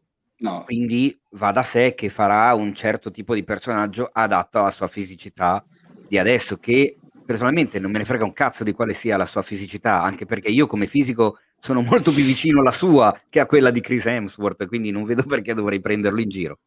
Eh, era soltanto un'annotazione. Ecco. Ma sì, stavo scherzando. Tra l'altro l'abbiamo visto di recente nel giorno sbagliato, dove si trasforma in uno stalker fetido, di quelli fe- fetenti. Quelli che... Però più che è quello che gli fanno il torto in macchina e allora basta, gliela giura la tipa. esatto, è, è, è, lì guarda, che, è, lì che mi guarda da, sul catalogo di Prime da un, una settimana o due che mi dice guarda, mi guardi e mi dico Vabbè, no, guarda, non esiste. Facci sapere, no. vai avanti. No. Vai avanti più tu, che, sapere. Più, più, che tra i supereroi, tra Thor e gli altri, io ce l'avrei visto, l'avrei visto più nell'universo di Star Wars, insomma un Jabba the Hutt, un qualcosa. Sì. no, questo è body shaming questo è body shaming. quella terribile, terribile ma, ma, sono io quello incontrollabile. Chi ha invitato? malvagia, è malvagia. eh, Beh, però se gli fanno fare è cattiva, è cattiva questa volta abbiamo Evil Morena come ospite no, non è vero la gemella cattiva tra l'altro come nome qua sulla piattaforma che stiamo usando per registrare si è iscritta come Ane Rom, quindi vedi ah. che tutto torna, cioè è Morena al contrario. Al contrario. Io direi di andare avanti perché se questa notizia riguardava il mondo Marvel, c'è un'altra novità che riguarda invece il mondo DC, ovvero Black Adam, eh, il film sul cattivone, la nemesi di Shazam, interpretata dal grandissimo The Rock, grandissimo di, di dimensioni ma anche di simpatia, eh, ha svelato la data di uscita e uscirà sentite, sentite, il 29 luglio. del 2022. Sono dice? ra- rabbrivi- Perché devi Rab- dirlo adesso? Cioè- rabbrividiamo. Brrr. No, nel senso, allora, la questione è questa. Secondo me questa notizia è simpatica perché aprirebbe una discussione enorme, ma ci vorrebbe il nostro caro amico Alessandro Dioguardi, che ne ha parlato tra l'altro nella, in- se non nell'ultima, nella penultima puntata del suo podcast, che trovate anche su Spotify, si chiama Sul divano di Ale. E quando parla della cultura dell'hype e mi trova molto d'accordo, nel senso che Nell'ultima, Black nell'ultima. Adam- nell'ultima, vero? Questo Black Adam se ne parla da mesi, se non addirittura già da anni, a marzo 2021 mi dai come super mega notizia il fatto che il film uscirà nel- a fine luglio 2022, quando il film non l'hanno neanche ancora girato, cioè non sono ancora neanche saliti su un- una roulotte per mettersi un po' di cipria, non hanno fatto gli screen test con le camere, non hanno fatto un cazzo di niente. Eppure è già una super notizia la data d'uscita. Che palle, cioè nel senso eh, è un continuo caricamento di aspettativa, caricamento di, di hype, che poi alla fine è il sinonimo. E questa roba qua, quanto potrà reggere secondo voi tutto questo sistema do- ultra Sempre. dopato di marketing? Sempre, Eh, sempre per sempre. Anche- hanno capito che funziona, che ci sono i- gli, esserini che, che lo seguono, che, che si fanno prendere da queste cose. Quindi Ma non si arriva a continuano una giocarci saturazione tra un po', perché guarda che stanno, secondo me già adesso stanno esagerando. Cioè, questa cosa è nata chiaramente con la rete, si è ingigantita con i forum ed è diventata di dimensioni gargantuesche eh, adesso con, con i social e con tutto quanto. Ma secondo me stiamo già tanto oltre. Perché non Secondo è me tanto il s- fatto di dare la data di uscita di un film un anno e mezzo Eh, però prima, perché sta, quello sta succedeva anche negli anni 90. funzionando, sta funzionando Secondo anche me- per, per eh, l'universo di Star Wars, eh, Marvel, anzi, sta funzionando sempre di più, anzi secondo me mh, sempre più prodotti subiranno questa cultura dell'hype. Eh, ma non è controproducente, è quello che mi chiedo. Magari no, Ma- eh, è una domanda la mia. Cioè. non per l'economia, secondo me siamo molto lontani dalla saturazione di questo atteggiamento. Perché, ad esempio, mi viene in mente il caso di, di Sonic, quando avevano tirato fuori la prima, ehm, la prima, ehm, il primo prototipo, il primo esperimento di Sonic, ecco, che non è piaciuta. Sicuramente sì, l'hanno fatto per creare un po' di aspettativa, però usano questi escamotage anche per vedere, per te- testare, tastare il terreno, per vedere un pochino la reazione del pubblico. Lì hanno evitato un, un flop incredibile perché sarebbe stato un casino mandare al cinema un film del genere che ha ricevuto una quantità di insulti solo dopo, pe- dopo pochissime scene in cui si vedeva il personaggio principale. Si son- hanno aggiustato il tiro e non è, stato un- non è stata una catastrofe. Questo io non sono comple- non sono d'accordo per- con questa mo- maniera di fare perché in realtà è come se si desse in mano agli utenti la penna. eh, Eh, però hai capito qual è il... sì, sì, io non, non sono dramma? assolutamente d'accordo, ma eh, a livello creativo non è una cosa costruttiva, a livello economico purtroppo sì. Quindi secondo me siamo ben lontani dalla saturazione di, di questo atteggiamento, di questa maniera di fare. Vedremo, secondo me è una cosa da, da- da seguire comunque, cioè vedere anche quanto si spingeranno in là, quanti saranno poi gli aggiornamenti dal set, che è una cosa che poi a un certo punto, non so se ci avete fatto caso, ma a un certo punto poi scompare tutto. Cioè caricano, caricano, caricano, poi a un certo punto è un po' come anche... È successa la stessa cosa, la stessa cosa per il The Batman con Robert Pattinson. C'è stato un periodo in cui si parlava solo di quello. Dal cast Batman. È vero. all'inizio delle riprese, alle immagini dal set, poi improvvisamente, puff, fine delle news su The Batman. È scomparso completamente dai radar. Io infatti E, e- e basta, niente, Lorenza è rimasta lo- allibita dalla cosa. Di- scusa, dicevi Lorenza, ti, stiamo- ti abbiamo persa, forse eri rimasta su Pattinson. Ah, no, ho detto Forse che l'avevo emozionata. completamente rimosso. Ah, vedi, addirittura? Sì, va bene. Eh, Infatti non si sentiva il Batman da tanto tempo nel podcast. Eh, eh, questo... Chiama, chiamalo, chiamalo, come si deve il Batman. Il Batman, che eh, niente, eh. ma alla fine purtroppo abbiamo già saputo che da noi arriverà con il titolo inglese, quindi no. No. sono un po' triste a dirlo con il titolo che avrei voluto, eh, no. perché mi ricorda dei bei momenti in cui ancora registravamo il podcast senza la pandemia, era un mondo fatato, c'erano gli mm. arcobaleni in giro, a Milano nascevano i fiori e trovavi gli unicorni alla cassa dell'S lunga. Sì, e, bello. E i Batman. E invece, de- invece dovremmo vedere The Batman, anzi The Batman, invece di il Batman, che invece avrebbe fatto molto figo. Ma attenzione perché io andrei avanti con un'altra news croccante arrivata questa settimana che riguarda invece i cinema veri, i cinema quelli aperti, le sale quelle che funzionano. Ora mi emoziono che paga il biglietto, entra, si mette sulla poltroncina, c'è il grande schermo. Oh. Ve le ricordate queste cose? Eh? Dice che no, esistevano ormai... una volta. Vero? Le, le, le, il mio cervello le sta cancellando, non le ricordo più. Quando eravamo oh. giovani che si potevano fare queste cose. Bello. E in Cina si possono ancora fare.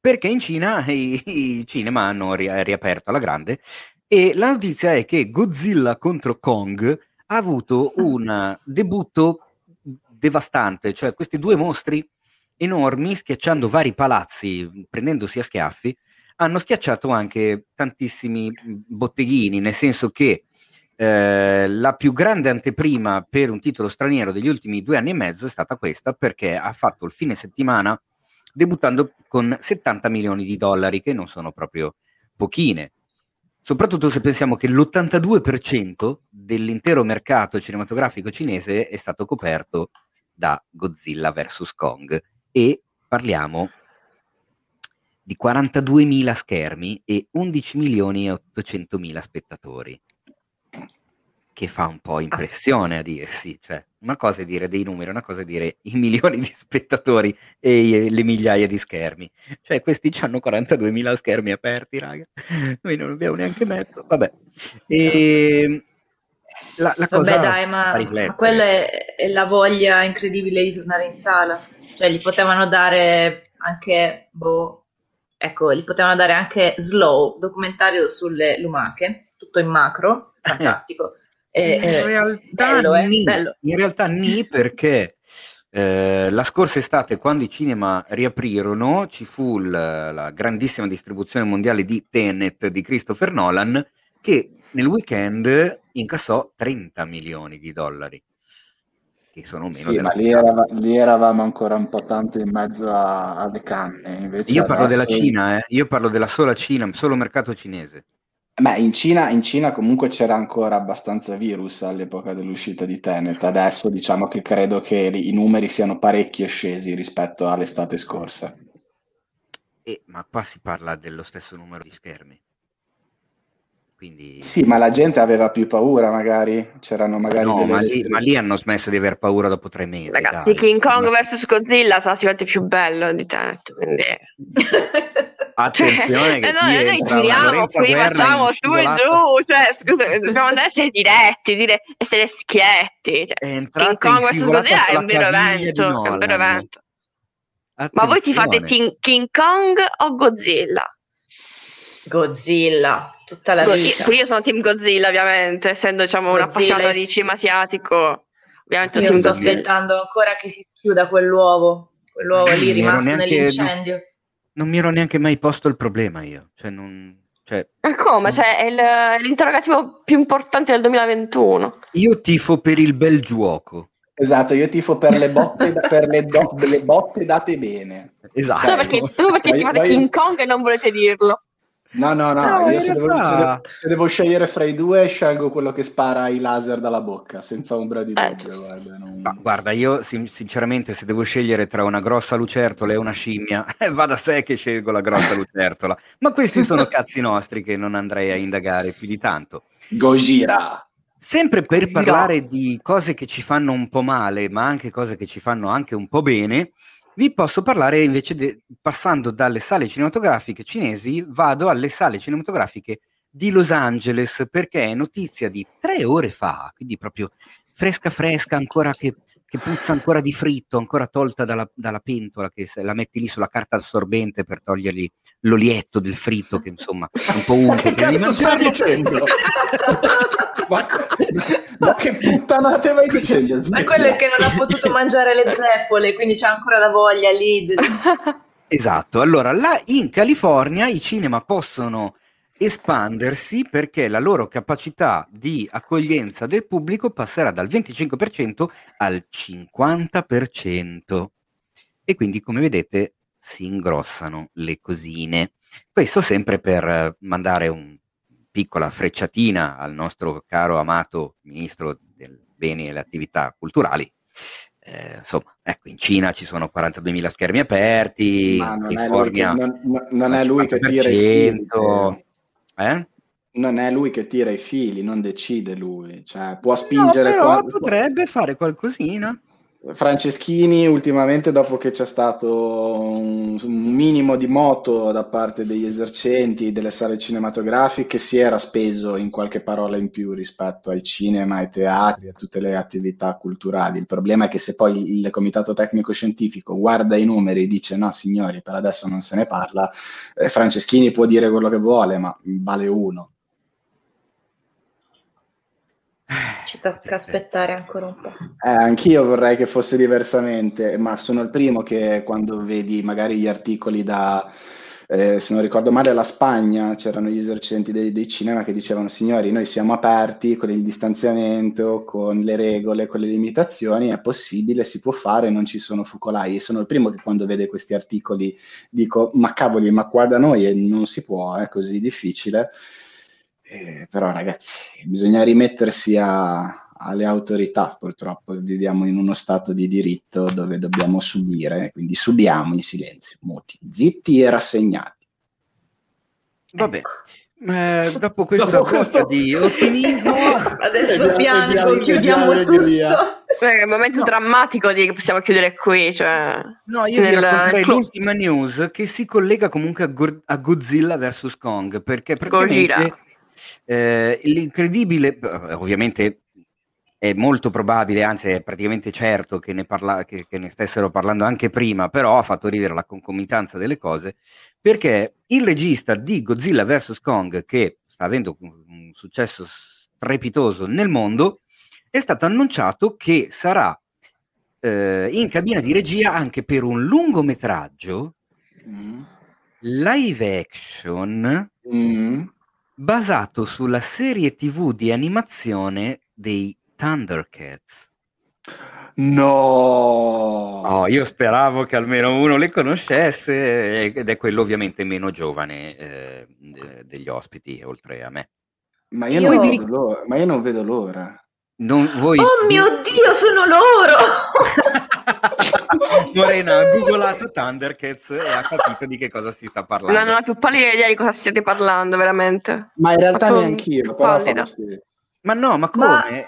No, Lorenza, Lorenza era, secondo me anche Lorenza li conosce. Allora, dal momento che siamo entrambe pugliesi, eh, io sono sicura che tu nella tua infanzia abbia visto passando quei, eh, quegli obbrobri di canali privati, tipo, boh, no, non facciamo noi, però tu sai, quei canali lì che non ci caghi mai, ma poi becchi quei cartoni tipo cartoni onorevoli, cioè gran cartoni tipo Gigi la trottola, l'uomo tigre e ogni tanto lì mandavano anche questi Thundercats.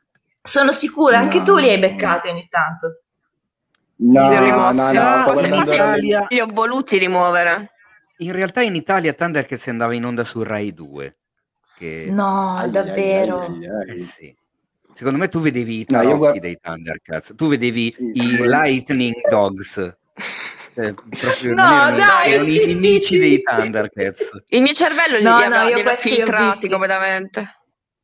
Beh, in breve, per chi non ha la più pallida di, di che cosa stiamo parlando, Ten- Thundercats era una serie TV animata che è andata in onda dall'85 all'89, ben 130 episodi ehm, prodotti negli Stati Uniti che seguiva le avventure di questo gruppo di eroi appunto chiamati Thundercats, che erano degli alieni dalla forma di felini antropomorfi, provenienti dal pianeta Thundera.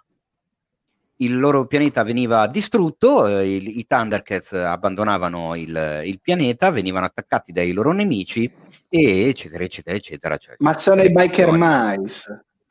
Ma non chiaramente la, questa, è, questa, questa, è, chiaramente la sinopsi dei biker mice. Cioè, ecco, secondo me i biker mice erano i tarocchi. I tarocchi, i tarocchi, ecco. Eh, cioè, questi, qua, questi, qua, sono i biker mice. Hanno rubato chiaramente l'idea ai biker, ai biker mice, anche se sono venuti dopo, quindi è una cazzata. Però Beh, una cazzata ogni tanto la futuro. Sì, sì, esatto. Sta di fatto che appunto il regista Alex Wingard farà il, il, il, il film sui Thundercats. Io sinceramente sono abbastanza curioso di capire come cazzo si possa fare un film su un gruppo di, di felini alieni antropomorfi. cioè, se ci pensate, raga, è una roba veramente strana. Rep- rep- replicheranno la messa in scena e le scelte artistiche adoperate per Cats. Esatto, stavo pensando Oddio. la stessa cosa. Oddio, Beh. spero vivamente di no. Anche perché ricordiamo che Alex Wingard invece... è già stato eh, opzionato per essere il regista del nuovo film di Face Off, che ancora non si è capito se è un sequel, oh. se è un reboot, se è una roba strana, uno spin-off, un qual... non hanno ancora detto un cazzo, hanno detto soltanto che oh. si chiamerà circa Face Off, che racconterà una storia simile e c'è sempre Alex Wingard, che insomma ormai è Adam Wingard, scusate, che sembra ormai diventato il, il regista del momento, che in merito ai Thundercats ha dichiarato: Sono una mia grandissima passione. Ah. Nessuno su questo pianeta ne sa più di me o ha ah. pensato ah. quanto me ai Thundercats. Eh, mamma mia. Per me è ossessionato. no, ma aspetta, perché ho letto delle robe incredibili. Per me rappresenta prossimo... l'opportunità di fare un nuovo ah, film eh, fantasy di fantascienza che la gente non ha mai visto prima. Uh... Non ho però intenzione di fare un Beh, film. Ma è modesto, vivo. è modesto. Attenzione perché senti, eh. Non voglio fare un, un, live action puro, non voglio che assomigli a Cats, vedi? Perché non voglio avere quel tipo di problemi. Voglio fare un film mai visto prima, un ibrido tra animazione e CGI iperreale che colmi il divario che attualmente esiste tra i cartoni animati e la CGI ma, in Ma è una supercazzola. Brematurata. Non lo so, non, non, non ah, sì, dai, Antani. Io, ah, io Medical que... Dimension. Sì, esatto. Questo film sarà Però con i gatti antropomorfi. Esatto. Questo film sarà un successone e poi farà questo regista farà un film sugli exogeni, ne sono sicuro. No. Ti prego, io lo voglio il film sugli Dai, smettetela su. Al massimo vi concedo un live action sui Biker Mice, al massimo. Stavo dicendo, adesso mi hai fatto venire il pallino dei Biker Mice, io li voglio, li voglio. Ma tu sai perché io invece vorrei un film sugli exogeni? Mm, dai, per, com- per, comprare gli exogeni che rimetterebbero in vendita, perché io non ce li ho più e mi mancano e non so neanche più che fine abbiano fatto, se li ho regalati, me li ha buttati la mamma li ho persi no. a una scommessa al parchetto, non, non lo so più, so, io li avevo, non, poi a un certo punto non li avevo più. E non le, riesco le... neanche bene a definire il, il, l'anno della mia vita in cui c'è stato questo, questo passaggio di, di possesso. Io lo so invece, secondo me li hai usati come, come merce di scambio per la droga. Sai che potrebbe anche essere. Ma non avevo... Infatti, no. sta, è stato il mo- te parlavi di momento di passaggio, no? Quindi è stato proprio un vero e proprio passaggio, da quando eri ragazzino... Bambino. Non è vero e non fate queste cose a casa. Eh, il MES quando parla di droga si riferisce alla curcuma, e, eh, dicendovi che Adam Wingard, e così la smettiamo di parlare di questo Adam Wingard, oltre che il regista di Godzilla vs. Kong, oltre che il regista del prossimo Face Off, oltre che il regista di questo incredibile fantomatico Thundercats, vorrei ricordarvi che è anche il regista del Death Note di Netflix. Ah, beh. E questa cosa ah, distrugge beh. tutti i castelli che ci eravamo fatti fino Lorenza, dici qualcosa, scusa, commenta. No, no, non ho niente da dire, non ho niente da dire, so soltanto che, non lo so, spero che gli diano qualche progetto importante, tipo, che ne so, la compagnia dei Celestini o... Ma cosa? Non lo so. non lo so, pure ti... I Digimon, non lo so, io, io no, no, mi, mi turba, mi turba. Anni, cioè. Mi è impazzito. No, perché ci sono, no, perché ci sono i, i c'è, c'è, il cartone animato, non l'avete mai visto? No. No. E, e vedete, no. vedi, voi vedete i cartoni animati diversi dai miei. Sono in faccia sbagliata. Ma io ogni, tanto penso, io ogni tanto penso di vivere su un pianeta diverso dal tuo, Lorenza. Cioè proprio in... Ma sì, ma non avete visto voi la, la, il, il, cartone animato? Della... Sì, che poi è ispirato a, a, a, a Benny, però non avete visto il cartone animato? È parecchio brutto. No, no. vabbè. vabbè ma tu no, guarda, che tristezza, mi, mi, mi, avete tolto ogni, ogni soddisfazione. Su Gigi la trottola, allora, Gigi la trottola l'avete visto almeno, Gigi la trottola. Perché, ma certo. perché tu guardavi, guardavi la freccia azzurra probabilmente e Babar, quindi... E cosa hai da dire contro Babar? Fammi capire. Eh, niente, attenzione perché... Capo... Io non io dico a Babar. Ah beh, ah beh, re non Babar. Non dalla. Chiacchi che parli male di Babar perché ti oh. viene a prendere a piedi. Ma chi è Babar? Lorenza, Lorenza, tutto il cinema orientale che vuoi, ma non può mancarti Babar. E sono le è? basi. Chi è? L'elefantino. È il re Babar, il re di Celestopoli. Io ho sposato la compagnia di Celestino. E i celestini a... erano gli schiavizzati da Re Babar. In realtà non si sa il retroscena.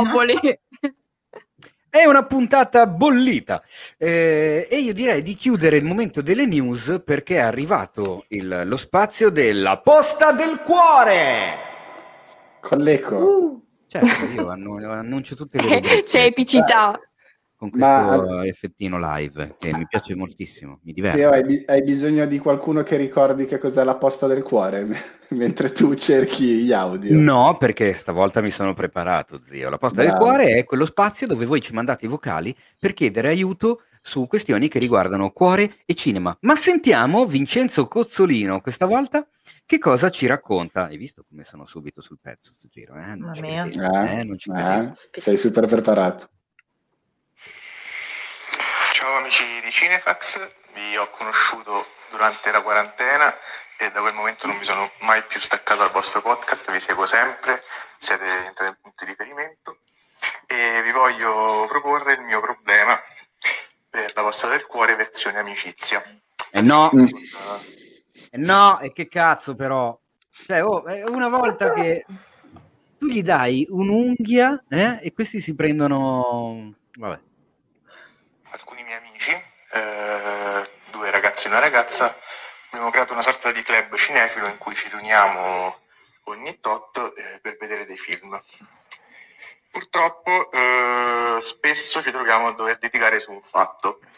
Praticamente eh, loro vogliono costringermi a vedere un film che io non voglio vedere, non vedrò mai, un film di cui io sono terrorizzato mm-hmm. totalmente.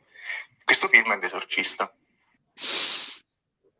Beh, allora sì, posso capire il terrore, ma è un cazzo di capolavoro, quindi aspetta che non ha mica finito il caro Vince. Loro cercano in tutti i modi di convincermi dicendomi che è una cavolata, che fa ridere, che eh? è un film Beh, che ho visto oggi non può farmi paura, ma io Capiscono rimango fedele al, al, mio pensiero, poiché mi spaventa terri- terribilmente l'idea di vedere un film con quella tematica. È una cosa mia personale, non, non voglio vederlo. E, però loro insistono e quindi ogni volta che ci, che ci riuniamo perdiamo la bellezza di un'ora a litigare su questa cosa. La Madonna! E quindi alla fine il film eh, non lo vediamo, comunque vediamo qualcosa su due piedi senza ragionarci troppo. E quindi io vorrei un vostro consiglio su cosa fare. Io questo film non voglio vederlo, rimango fedele alla mia, alla mia idea, eh, perché sono convinto che se accettassi di vederlo poi eh, è vero che loro forse smetterebbero, ma io non dormirei per, eh, per mesi. Quindi come posso fare per, per farli smettere? Mollali. Io ce l'ho. Eh, moll- mollali. Mollali. Vai Morena. Ce l'ho, ce l'ho. Io purtroppo uh, capisco, empatizzo con lui capisco perché io sono una gran fifona, io sono proprio totalmente ignorante in ambito horror, ho paurissima di vedere i film horror Poi magari mi, intriga tantissimo la trama, vorrei vederli, ma alla fine non ci riesco, non li guardo. E eh, quindi, se ti rompono così tanto le palle sti amici e non vuoi mandarli e non vuoi mollarli, tu fai una bella cosa, scegli un giorno in cui sei stanchissimo, ma proprio stanco, che appena mh, mm, ti metti sul divano proprio crolli. Vai dagli amici, proponi tu, li prendi in contropiede, proponi di, oh, dai, stasera guardiamo l'esorcista. Allora rimarranno, oh, davvero? Sì, sì, eh. ti porti un paio di occhiali da sole, poi il film si vede a luci spente, quindi tutto buio. Ti metti in mezzo agli amici, insomma, dove vuoi, ti metti gli occhiali da sole perché devi partire, insomma, devi dire in anticipo, raga, oggi ho una congiuntivite pazzesca, mi dà fastidio la luce dello schermo tu ti fai il tuo pisolino, loro si vedono l'esorcista, credete di averlo visto insieme, ti svegli riposatissimo e dici, oh, beh, effettivamente faceva ridere, oh. Fine. Non so se funzioni una cosa del genere. Se è fattibile. No. no. Ah. Ma più che altro che poi quando, quando, è stanchissimo e si mette sul divano, poi se, se, inizia comunque a guardare le scene iniziali che magari ti smuovono un po' di, di agitazione, poi non prendi più sonno. No, ma, ma, puoi partire a occhi chiusi perché tanto hai gli occhiali, non si accorge nessuno. Mm. Ho capito, ma dopo si accorgono che hai gli occhiali, però scusami, cioè, dopo un quarto d'ora gli amici li guarderanno dicendogli hai visto questa scena? E lui eh, era noioso, cioè era noioso. Ah, secondo me secondo me, allora io ho fatto un, più o meno una specie di cineforum con i miei amici, dato che non, non, sapevamo mai cosa vedere, perché ci mettiamo tipo tre ore a scegliere ogni film. E quindi abbiamo deciso che un cineforum una volta a settimana ognuno sceglieva il film e nessuno poteva discutere della scelta. Ah, tu prendi coraggio e guarda l'esorcista.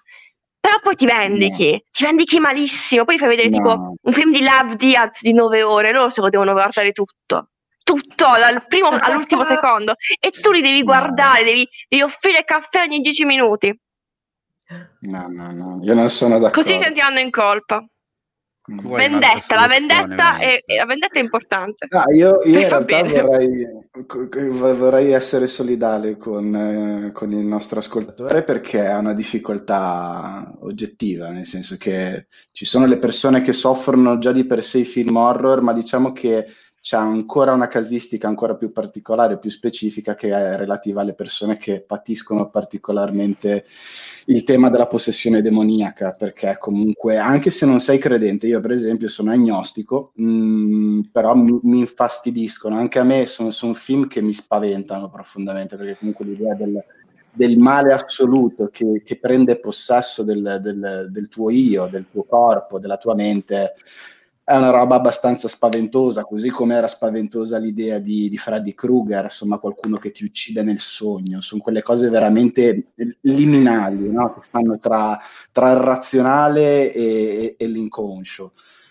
Quindi, quindi capisco, capisco, la tua posizione, secondo me non devi vederlo l'esorcista se non senti, se non te la senti, però un sistema, secondo me, per poterti smarcare da queste pressioni dei tuoi amici, che sono, perdonami, degli stronzi, perché voglio dire, io immagino che tu abbia fatto presente più e più volte la tua posizione, la tua paura, e magari in maniera anche decisa, e loro continuano imperterriti a proportelo, cerca di capire quali sono le cose che danno fastidio a loro e proponigli dei film che possano, che possano, provocare la stessa reazione che hai tu. Cioè, quindi magari a uno gli dà Ma quindi anche tu alla fine la, eh, eh, risolvi con la vendetta, cioè esatto, è uguale. No, no, si vede no, che amate no, il cinema cioè, orientale, fatto... ragazzi. No, non la vendetta. Pubblicità la sociale prima no, e poi la, adesso no, fa la vendetta. No, Immagino sia per far capire loro la sensazione sua. Esatta, esatta, esattamente, quello che stavo dicendo. Almeno prendi la Diazzi 9 ore. No, allora scopri, scopri, magari a uno di loro dà fastidio vedere le unghie strappate, te vai a vedere, ce ne sono mille di film dove ci sono scene intense in questo senso, e gli proponi, dici guarda, questo bel film con torture, cos'è? E gli fai capire la tua posizione. Per esempio, qualche bel film del genere potesse trovarlo nella, nelle top dei film disturbanti, scritti Oppure... da qualcuno qui presente. Facciamo aziendalismo. Oppure, senti, proponigli un documentario, vedrai che non ti rompono più le scatole. Anche. ah, tu dici proprio. eh, sì. Io? Io non saprei come aiutarlo, Vincenzo, anche perché, eh, come hai detto tu, mi spiace tantissimo che abbia questa sorta di, di blocco che è comprensibile. E, ehm, Anche perché appunto si perde un, un, film della Madonna, secondo me, è uno dei miei, dei miei horror preferiti di sempre. Eh, e ha degli amici che sono degli stronzi. Sono degli stronzi due volte. Una perché gli rompono le balle tutte le volte, e due perché gente che dice no, fa ridere le giornate.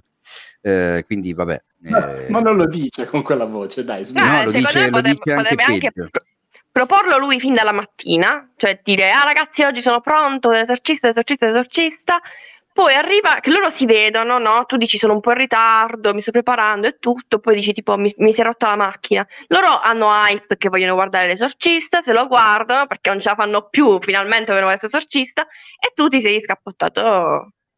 Uh, secondo e... me non demordono perché a quanto pare eh, la richiesta è stata fatta più volte. Mm. Ah, sì. Io ca- cioè, banalmente cambierei amici Esatto. Mo, Beh, mo, sì, diciamo che se sono così insistenti. Cioè. Eh, eh, so, so, so, così stronzi, trovatene altri che ti facciano stare più sereno e che, con i quali fare delle cose che ti piacciono e ti divertono e ti arricchiscono. Cazzo, stai con questi che ti pigliano per il culo e ti costringono a vedere una roba e ti tengono lì un'ora ogni volta. Per... Dai, ma che è? Ma sono amici questi. Vincenzo, eh? eh. Ma che cazzo di modo è?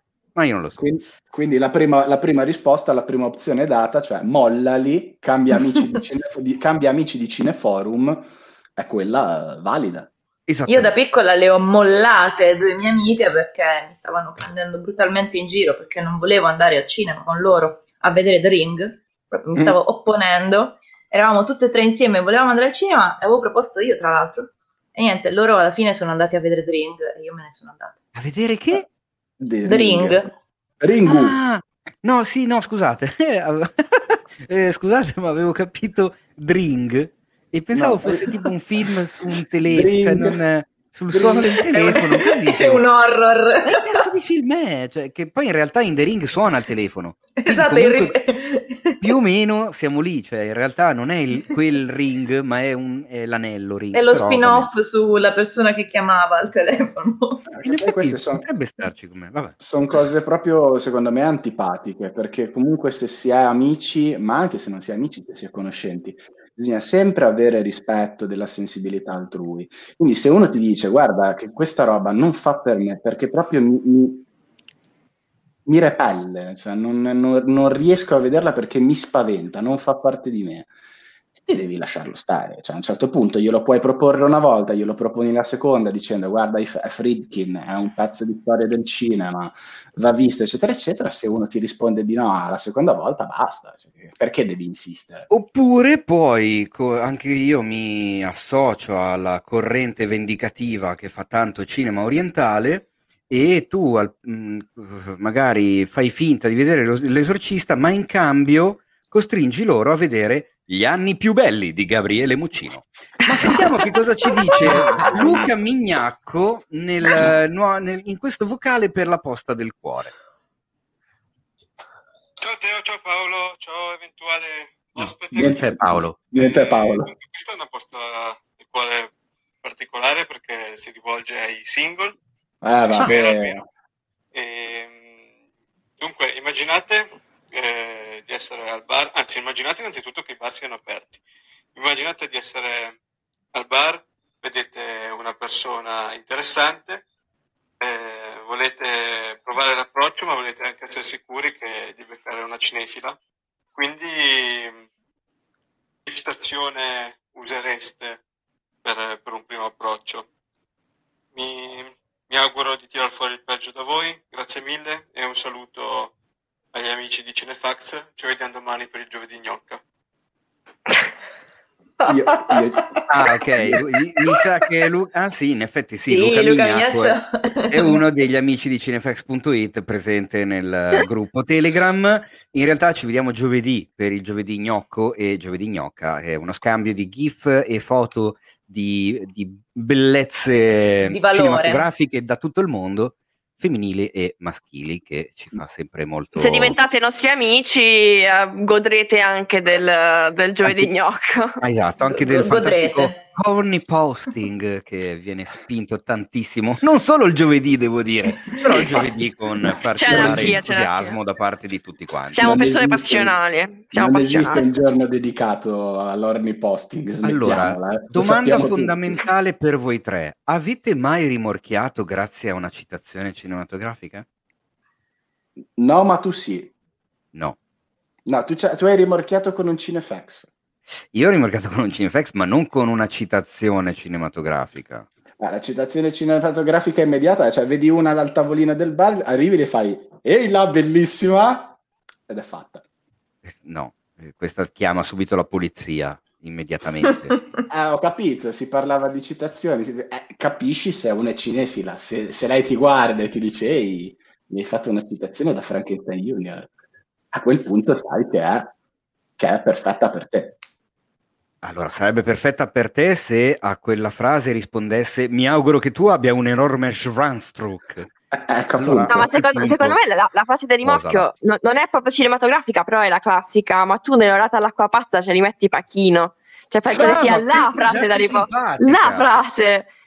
Nell'orata all'acqua calda, tra l'altro. L'acqua calda, la, sì, scusami. La spingi a dire nella, all'acqua pazza e allora lì si mette in moto tutto quanto. Solo che lei te lo dirà in automatico all'acqua pazza e tu a quel punto non capirai se lei lo sta dicendo veramente però se, lei capisce, se lei capisce la... Boris, cioè. esatto se lei, se lei capisce la situazione di Boris è fatta cioè è amore da sposare in effetti quella dell'orata sarebbe perfetta Lu, eh, Lu, Luca eh?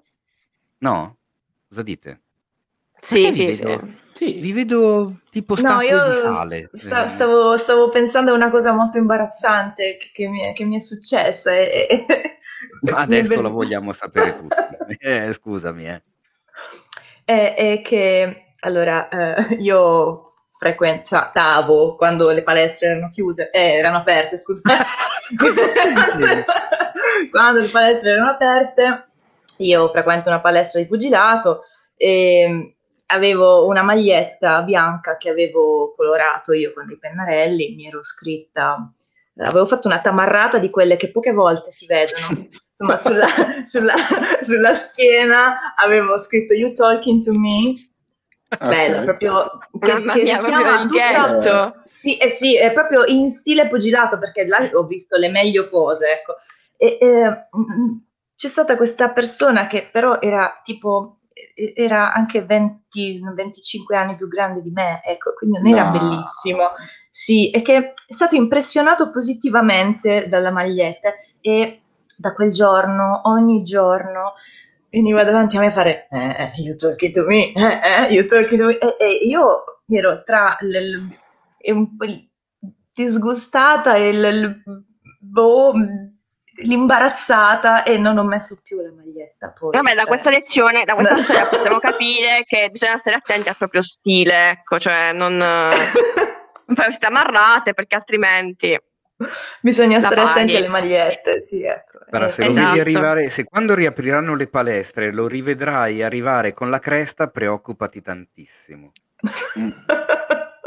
no, questo non, non, si vedrà più, penso. Non... È, è, è, morto per il Covid, non so perché che no, così, poveraccio. Era una persona un po' bizzarra e pazzerella, diciamo, ecco, non, non penso tornerà più in palestra. Beh, allora lo trovi con la cresta. eh sì, ecco, forse è probabile. Allora. Poverella, cioè... Ma invece, Base, niente, tu eh, accendi il Eila bellissima. Oppure, visto che parlavamo di Face Off, potresti rubare una citazione da Face Off. Eh, ho paura a chiederti quale. Ma te lo sai già quale. Ti avvicini, ti avvicini a lei con un fare non curante e poi le bisbigli all'orecchio. Una patata. e a quel punto è fatta. A quel punto è tua. Cioè, è servita sul piatto d'argento. Però lei si deve girare verso la folla e dire mai più droghe a quest'uomo. Da, meraviglia, meraviglia, meraviglia. E a quel punto lì capisci che è da sposare anche in quel caso. E eh. Luca, boh, non lo so, secondo me è un po' tutte, cioè quelle che, quella che ti viene, ti viene, tanto se la vuoi cinefila, qualunque citazione tu dica, di quelle chiaramente note hai più, cioè se, se citi il film che avete visto solo tu e, e, e, tuo cugino quando eravate piccoli nel fienile e facevate le cosacce, magari non è il caso perché potrebbe anche non conoscerla. Se invece citi un film, insomma, noto, eh. e questa lo, lo, lo, lo, recepisce, lo riconosce, funziona. Che cazzo di consigli brutti che stiamo dando? Ma miglioreremo sicuramente dando dei consigli al nostro questo a lui risponde Lorenza, ho già deciso, eh, perché eh. ci scrive Checco Nolan e sentiamo, uh. anzi ci manda il vocale e sentiamo che cosa ci racconta.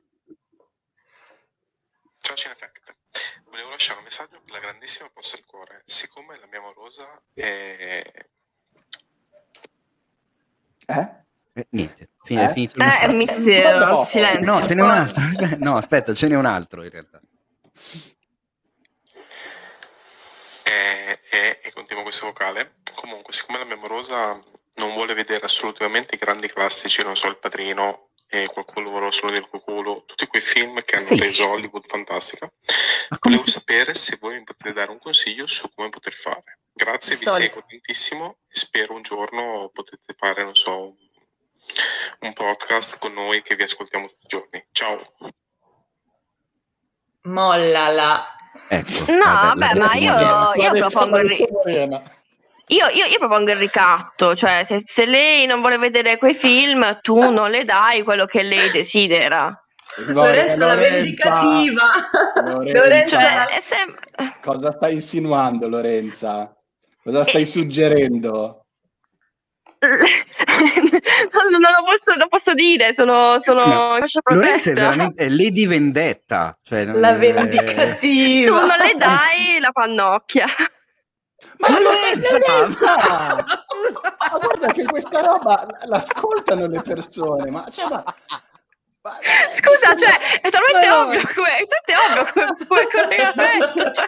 Ma ti sembra che io debba moderare te? Cioè, ma è, è assurdo, viviamo, viviamo un paradosso.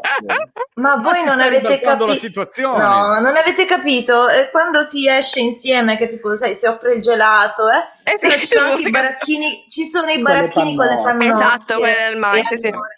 Vero Lorenza, intendevi quello. Giusto, ovvio, ovvio, voi, sì, certamente. Ecco, siete, non capite niente, siete dei maliziosi che proprio...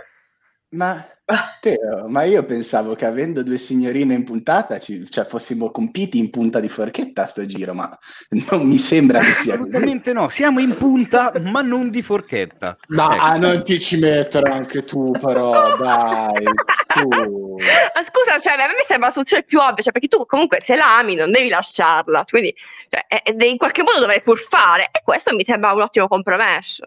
L'avevamo già usata comunque la cosa de- dei ricatti sessuali in altre puntate, però non credo in maniera così volgare. Però... Eh, no, no, è proprio Lady, Lady Vengeance, è il, è il, nuovo soprannome. Cioè io, e io che l'ho anche presentata no, no, come no, poi... dalla Puglia con dolcezza, cioè uh. ti rendi conto che cosa mi esce poi fuori. Eh, cioè, eh, il gran abbiamo conosciuto Beh, c'è un po' di uno un po' dell'altro. Evil Morena e Lorenza Vendetta, cioè una roba, una puntata Beh, se no, se no potrebbe, potrebbe, sempre rapire il, il, suo, il, suo, gatto, il suo cane, il, sua madre e minacciare di ucciderla se non vede il padrino, però, cioè, però quella pannocchia mi sembra una soluzione migliore. Ecco. Lorenzo mi fai paura, te lo dico. Cioè comincio veramente a spaventarmi.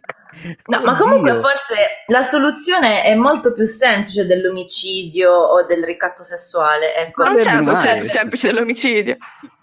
Um, forse, dato che questa mi sembra una, così, una soluzione, una, una, qualcosa di, per, principio, per, di principio, cioè la ragazza non vuole vedere i classici, così, senza altra motivazione. E che non li veda! Questa è la soluzione. Mi spiace eh, per ma lei. Ma insieme, fai la tirata che devi fare.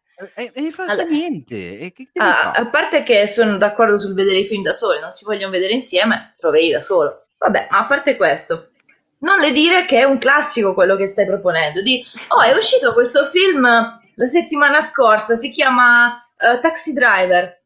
Vediamo. Beh, ma, ma, ma, non è scema, cioè si vede dal esatto, primo secondo cioè. che non è un film di, del 2020, scusa. Beh, scusami, su, non è scema, non vuole vedersi i classici, qualche dubbio ah, c'è. tu quindi per... scema. Ah, quindi Morena, tu sei ah, la ragazza di Checco è scema. Ma, Basta, non le, non le teniamo più, non le stiamo più tenendo. Sono io. ma io voglio, voglio una motivazione. Voglio una motivazione, cioè non perché non voglio vedermi i classici, perché perché non voglio vedermi i classici? E vabbè, ma... ma... non lo so, ma chiedilo alla fidanzata di lui, perché lo chiedi a noi? Cioè, e chiediamoglielo, ma rispondigli con un audio, chiedigli, ma perché la tua ragazza? Io sono esterrefatto. Guarda, non, non, non, so cosa dire, cioè non so, do, non so, dove arrampicarmi, sinceramente. Vabbè, allora, visto dire... che mi, mi, costringete a questo ruolo, riporterò un po' di serietà, un po' di compostezza, che sono delle cose che di solito non si confanno a me, ma vabbè. Mi sembra un problema senza soluzione, perché nel momento in cui una persona mi dice che non riesce e non vuole vedere addirittura qualcuno volò sul nido del cuculo, che è un film, secondo me, estremamente fruibile per praticamente chiunque, vuol dire che è un problema talmente radicato e talmente insanabile che riesco, riesco mi riesce francamente difficile trovare una soluzione o dare un consiglio, perché è veramente una, una, una situazione grave, quindi grave, insanabile, ecco. Quindi rassegnati, guardate dell'altro e pazienza, non, non guarderai i grandi classici della New Hollywood, pazienza. Eh, infatti sì, cioè, che devi fare? Vabbè, puoi far, far vedere un classico europeo. Non ci sono altre soluzioni, ma a questo punto direi che possiamo anche chiudere l'angolo della posta del cuore. C'è perché... La cura Ludovico, anche quella è sempre Ancora. Eh, oh. Vedi che non sono io che sono vendicativa. No, questo non è, questo non è essere vendi, questo è eh, sadismo, è un'altra cosa, Lorenza. La guarigione Vabbè, di sono sempre, sempre due, due facce della medaglia di due appassionati del cinema asiatico. Sì, quello in effetti è vero. Vedete ragazzi, ad, ad appassionarsi al cinema asiatico diventate così. Non, stiate, non, siete un gran bello spot per il cinema orientale voi due. Ma io, Guarda, ma io, ma io, tu dici? Io riporto l'ordine nel caos, sono moderato quando dovrei essere incontrollabile per definizione, quindi questa... Beh, questa io, tua... io e Morena ti abbiamo distrutto, cioè siamo molto più incontrollabili di te. Ecco, questa tua affermazione mi ferisce enormemente, perché io sto cercando di supportarti in questa puntata assolutamente anarchica e invece tu mi, mi dici così. Andiamo Ma avanti. cavolo sentirà tutto questo, cosa dirà? E dire che pensavo che era una bella idea avere Lorenza e Morena nella stessa puntata. Paolo non, Paolo non, penserà niente perché tanto questa puntata lui non la ascolterà ma, mai, ma non proprio... essendoci lui. meglio, meglio, grande. Questo è proprio che non c'è Paolo, è la libertà che proprio sprizza da tutti i minuti del podcast. Ma io direi che adesso eh, si chiude il momento della posta del cuore e apriamo il momento dei nuovi trailer. Ma perché c'è sempre l'eco nella tua caverna? Eh, perché lo metto io, faccio l'effettino apposta per aprire lo spazio. E apriamo lo spazio dei trailer con un trailer che devo dire è stato abbastanza strano. Quello, diciamo, il filmone, boh, beh, parliamo dopo. Perché mm. eh, sta per arrivare un nuovo film di Guy Ritchie con mm. Jason Statham, che voglio dire, coppia che eh, si è portata fortuna a vicenda, fondamentalmente, perché eh, il Giasone era in Lock and Stock, era anche in Snatch, i primi film di successo di Guy Ricci, poi hanno preso due strade per i cazzi loro e adesso si ritrovano ed è un Giasone che come abbiamo visto nel trailer spacca i culi di brutto, cioè uno che proprio è uno di quelli di quei film dove c'è il protagonista che uccide 20 milioni di esseri umani e a lui non lo sfiorano mai neanche con le bombe. C'ha i pugni nelle mani. Esatto, però quello che mi ha fatto un po' strano è che non ci ho visto niente di Guy Ritchie nel trailer. Eh, pochino. Non, sì, non so voi. Io... Sì, sì, concordo. No, sì, è, dire... effettivamente è un classico film d'azione dove c'è il protagonista è fortissimo, è picchia tutti, è ci... cacciarone, molto muscuncina, molto muscolare, però effettivamente di Guy Ritchie non si è intravisto nulla dove ci sono quelle battute terrificanti, tipo, ma hai un problema? Non lo so, ce l'ho. Eh, eh. eh, esatto. Eh, eh, però in realtà più che, più che, più che tirare pugni e cazzotti spara. Infatti una cosa che a me ha ferito mortalmente è sentire Johnny Cash. L'utilizzo di Johnny Cash in questo trailer mi ha veramente disturbato. Anche eh, perché tu... di solito Guy Ricci eh, riempie i suoi film comunque con pezzacci britannici, eccetera. E Johnny Cash, come sappiamo, diciamo che è, un, è un'icona eh, a stelle strisce, quindi mi è sembrato molto molto molto su commissione. Però almeno è una scelta, una scelta musicale eh, positiva, cioè una bella scelta musicale e questo è, è, è, l'unica cosa che rientra più o meno nello stile di Guy Ricci, del trailer praticamente. Sì, boh, poi magari è molto facile che la, la, musica sia solo per il trailer e quindi che è montato dalle agenzie che si occupano di montare i trailer e quindi Guy Ricci c'entra una sega. Non lo so, però mi ha fatto strano perché ero contento, ho detto, no dai, mica Guy Ritchie col giasone, yeah. E invece poi ho visto il trailer e ci sono rimasto, sono rimasto un po' interdetto. Ma la sinossi, la storia, non la leggiamo? Ah, io lo sapevo che tu volevi arrivare a questo punto. Eh certo, allora, è il mio, è il mio sì, momento preferito. Cioè. Sì, intanto mentre la prendo dico che a me ha fatto, parlando, rispondendo alla battuta di Morena di prima, a me ha fatto strano invece come battuta eh, quando c'è il tizio che si lamenta che dice sono troppi e lui leave them to me. No, cioè robe queste, proprio... queste, robe qui che proprio io com- come posso avere un minimo di interesse a, a guardarlo? Cioè, Le no. tamerrate! e ci voleva allora, la mia maglietta. Allora, attenzione, perché stiamo parlando di Wrath of Man, non avevo ancora detto il titolo, cioè Ira di uomo. Io spero tanto che lo intitolino così, sì. ma non credo. È, è, già, è, già, poesia il titolo, eh, c'è già, già capolavoro. Questo potrebbe essere reso comico con Abbatantuono e si chiamerebbe Ira di Dio. Cioè Bellissimo, Ira assolutamente. Ira di Dio. Assolutamente. Ma sono troppi, ci penso io. Vai Teo. Facci godere. Allora, il plot segue H, un freddo e misterioso personaggio che lavora eh, in una compagnia di camion di contanti. Eh, responsabile, ah, responsabili perché muovono centinaia di milioni di dollari attorno a Los Angeles ogni settimana. Mille. mille. No, insieme, insieme mille. Cioè, questo, questo è il, eh, il coso. Ah, in realtà, cioè, sì, in realtà ha scritto anche la sceneggiatura Guy Ricci, quindi è un film di Guy Ricci a tutti gli effetti. E nel cast, oltre al Giasone, c'è anche Josh Hartnett, che incredibilmente lo hanno tirato fuori dagli armadi, quelli, hanno fatto il cambio degli armadi e hanno mm-hmm. trovato dentro Josh, Josh Hartnett. Hanno detto, no, cazzo, ce l'eravamo dimenticato qui da sei anni fa. E c'è anche eh, il simpaticissimo Scott Eastwood, che vorrebbe tanto, tanto eh, sì, camminare sulle impronte del papà, ma insomma, eh. fi- finora, eh sì, dai, dignitoso, ma diciamo non è che...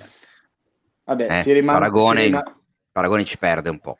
Rimandiamo ogni giudizio quando sarà disponibile alla visione, perché comunque diciamo che Ricci, se piace lo stile eh, del regista britannico, l'azione a modo suo la, la, sa gestire. Poi quando fa King Arthur eh, o Sherlock Holmes l- lo appenderei per i piedi in pubblica piazza. Personalmente eh, sto, sto, cercando di, di, essere moderato. Però ecco, quando fa, quando fa il suo, storie di gangster, azione, eccetera, eccetera, ripeto, se, se, il gusto non disturba, perché poi ovviamente, cioè se, se, lo stile, se il suo stile non disturba, fa anche, fa, fa anche che, delle robe meritorie. Sappiamo Io che sono spero... tanti comunque i registi che diciamo bene o male ripropongono sempre un po' lo stesso film, poi la differenza è appunto tra quelli che sanno comunque farlo, rinnovarsi e presentare qualcosa di, eh, di, di, di bello a vedersi e quelli che invece ripetono la stessa storia di quattro italiani con problemi di coppia che si urlano in faccia nella cucina.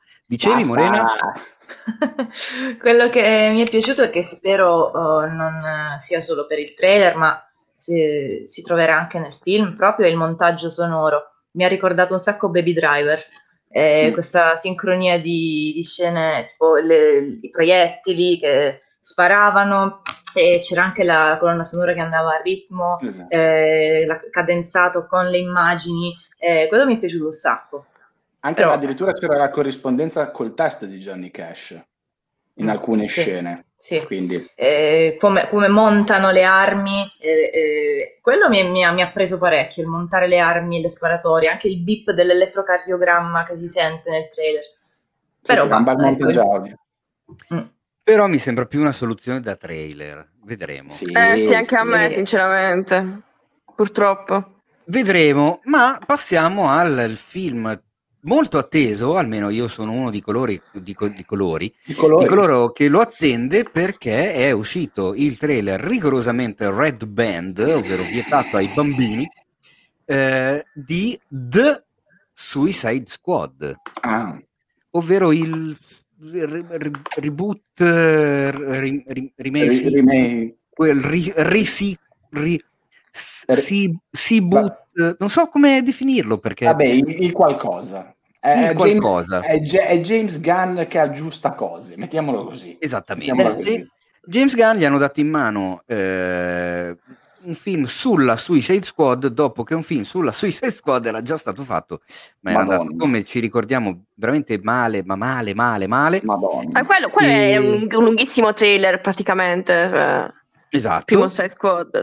E quindi le arriva lui, no. che intanto nel frattempo aveva litigato con la Disney, poi è stato eh, perdonato e ritirato in mezzo, ma lui ormai aveva preso accordi con Warner e DC per fare di Suicide Squad. Infatti troviamo alcuni dei personaggi dell'altro Suicide Squad, mentre altri personaggi sono nuovi. E quindi c'è questo, questo strano caso di un film che non, non, si sa bene, sa solo quello che non è, mm, come direbbe, come direbbe Boris. Esatto, ma allora eh, vi vado a leggere la sinossi per la gioia di qui presente Mace e la storia è i super cattivi Harley Quinn, Bloodsport, Peacemaker e una collezione di pazzerelli, di fedifraghi pazzerelli eh, nella prigione di Belle Rêve eh, si uniscono alla super segreta e super uh, losca Task Force X eh, per essere lasciati su questa remota isola di Corto Maltese eh, piena zeppa di nemici. Cosa c'entra Corto Maltese? perché, perché, c'è un fumetto perché? italiano in mezzo a Suicide Squad? No, è l'isola che si chiama Corto Maltese. Ah, okay. ah però è, è, chiaramente una reference cioè, a Corto Maltese Credo italiano. Sì, anche, anche, il poster del film è una reference, è, è praticamente il copia e incolla del, di quella sporca dozzina. Eh, soprattutto ricordiamo tutto ciò è from the horribly beautiful mind of James Gunn. Ah, eh, sono cast di, di... vede protagonisti Margot Robbie, Joel Kinnaman, Taika Waititi, Sylvester Stallone, Idris Elba, Michael Rooker, Bra- Alice Braga, Viola Davis, Nathan Fillion, Pete Davidson, Sean Gunn, John Cena e probabilmente ce ne sono anche altri che non sono scritti qua ma mi sto dimenticando. Peter Cat- Capaldi, eh, Lloyd Kaufman, c'è una valanga di gente e sappiamo che almeno due terzi di questi entro la fine del film moriranno. C'è anche Antonio Margheriti. A te, a te una, una, mail per partecipare al cassa non, non è arrivata? È controllata? Mi è arrivata, ma ero troppo occupato a guardare gli anni più belli. Ah, eh, beh, okay. Secondo me nel trailer di The Suicide Squad lo stile di James Gunn secondo me già si vede un po'. Ma, tu, l'hai sì. finito, ma tu l'hai finito a favolacce? No, non sono riuscito a finirlo, è da tutta la mattina che cercavo di guardarlo, ma poi a un certo punto mi è squillato il telefono e sai chi era? Garrone! No, era James Gunn. Eh, giustamente. Comunque io dal trailer, cioè i, i, presupposti sono pessimi perché qualsiasi cosa esca dalla DC non si sa come, no. non si sa come viene, viene male. Dai, diciamo la verità, non viene bene. Qualsiasi cosa viene male. Dai, il presupposto è già male. E il, il, problema, il problema è uno che c'è James Gunn. Allora, James Gunn, io penso sia il regista di cinecomic. Il regista, cioè lui è, è, nato per questo, perché lui proprio mette le mani in pasta nella cultura pop, nei personaggi sopra le righe e dà del suo. Quindi io penso che sia uno di quei pochi registi che hanno proprio il talento per fare questo tipo di film. E quindi io voglio fidare James Gunn. Io mi fido di James Gunn. Anch'io. Io l'unica, non, non sono una grande fan del genere, però mi chiedevo, ma Harley Quinn, no? Che si vede dall'inizio con un sbrago di sangue sotto il naso, a metà con un altro sbrago Non si lava mai, sì, per tutto il Alla fine con il sangue il naso, ma se lo pulirà. Cioè, se, se, no, non si lava le tutto il tempo col sangue al naso. Ma, ma, che, ma, che, problema è? Ma che domanda oh, è? Chiedevo, non so, tutto il film che... che puntata Come ci, ci ho pensato anch'io comunque. ha un problema di capillari deboli, cosa è successo a sta creatura? Cosa... Non so. Eh. Comprare, bisogna comprare le, le, le, goccine. Le goccine, quel po- poverino. Le goccine. Boh, vabbè. So. Benvenuti a una nuova puntata del podcast di Medicina 33. La prostata. Allora, ma andiamo avanti perché no, a non mi consideri, trailer... non vuoi sapere che cosa pensi di Suicide Squad. No. Allora, ma me ne sto, mi smarco. No, dai, eh, dimmelo. Ma no, ma non mi interessa dirlo, non volevo rompere il cazzo. Ah, ecco, ok.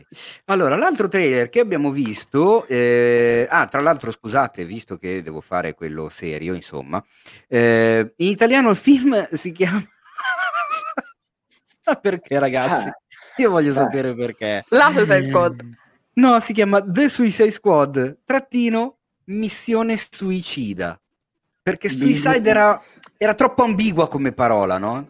E dici, forse, ah. non, forse non la capiscono forse non sanno cosa voglia dire. Diamoglielo in italiano. Poi arriva il Codacons. Vabbè. E dovrebbe uscire il 5 agosto anche da noi eh, al cinema. Io non ce la faccio più, io spero che esca al cinema e che i cinema saranno aperti per, per quella data, ma eh, comunque ok. Se, se, se saranno aperti eh, mi andrò a vedere addirittura quello, il giorno del mio compleanno, ci vado. Va. Esatto, ok, andiamo tutti insieme il giorno del compleanno della Morena, ma attenzione perché l'altro eh, trailer che abbiamo visto è di un film che si chiama The Virtuoso. Madonna! Proprio così, si chiama Madonna. The Virtuoso. Ma perché? Eh, e, e, in perché italiano ovviamente avrà un titolo in inglese. Perché, perché hai voluto farci questo? Cioè... Perché c'è Anthony Hopkins. Sì, che sembra Ivo Avido nel vecchio conio. Paga vecchio, paga. Cioè, quando c'è la scena nello studio con gli occhiali da sole e il giubbotto di pelle è Ivo Avido o Ennio Agno, non mi ricordo il nome del, dell'attore nel vecchio conio. Cioè, manca, mancava giusto che dicesse paga vecchio, paga. E a quel punto era, era quello. Un estraneo solitario, sicuro, con i nervi d'acciaio, deve rintracciare e uccidere un ladro hitman per soddisfare. deve ucc- uccidere un sicario ecco. per soddisfare un debito. Era a capo e me la son persa. Per soddisfare un debito in sospeso. Ma le uniche informazioni che gli sono state fornite sono l'ora e il luogo in cui trovare la sua preda le 17 in un ristorante nella vecchia città. Nessun nome, nessuna descrizione, niente di niente. Quando l'assassino arriva, ci sono diversi possibili bersagli, incluso lo sceriffo della contea. Mettendo in pericolo la propria vita, l'assassino intraprende una caccia all'uomo per trovare il sicario e portare a termine la sua missione ma il pericolo aumenta. Che palle, basta! Cioè, tutto il film, non lo so, non finisce più sta cazzo di sinossi. Per ora ti coglioni io. È la storia cioè, di un sicario vabbè. alle dipendenze di un, di un tizio sicario. che è Anthony Hopkins, basta. Esatto. Vabbè, cioè, diciamo no, che Anthony Hopkins... Ha, mi pare che abbia una, un'agenzia di sicari, sì, perché sì. lui dice we kill people, that's what we do. E, però attenzione perché lui praticamente durante una missione per un danno collaterale fa fuori un ragazzino e gli vengono i problemi di coscienza. Ah beh, certo. Per quello che è virtuoso, ah. perché sennò mm. sarebbe... Eh beh, è molto originale, vedo. Molto... Non si è mai vista una storia di catarsi del genere, cioè, molto cioè, rara. Anthony Hopkins io l'ho buttato dentro. Cioè... Eh, Hopkins ha deciso che deve, deve, deve, equilibrarsi perché già dato che ha avuto tanta consenso dalla critica americana per The Father, allora ha deciso eh sì. che deve fare un film pessimo perché non vuole, eh, essere, non, non, è, non essendo un uomo presuntuoso, non vuole raggiungere l'Olimpo dei grandi attori e quindi deve equilibrarsi per i comuni mortali. È l'unica soluzione. Ma io l'unica cosa che mi sento Io ripeto dire... che Lorenza oggi mi sta spaventando, poi non so voi. Cioè. Io, io, dicevo che l'unica cosa che traspare da questo trailer è mi è sembrato mortalmente cheap. A livello di messa in scena, il montaggio del trailer è... Boh.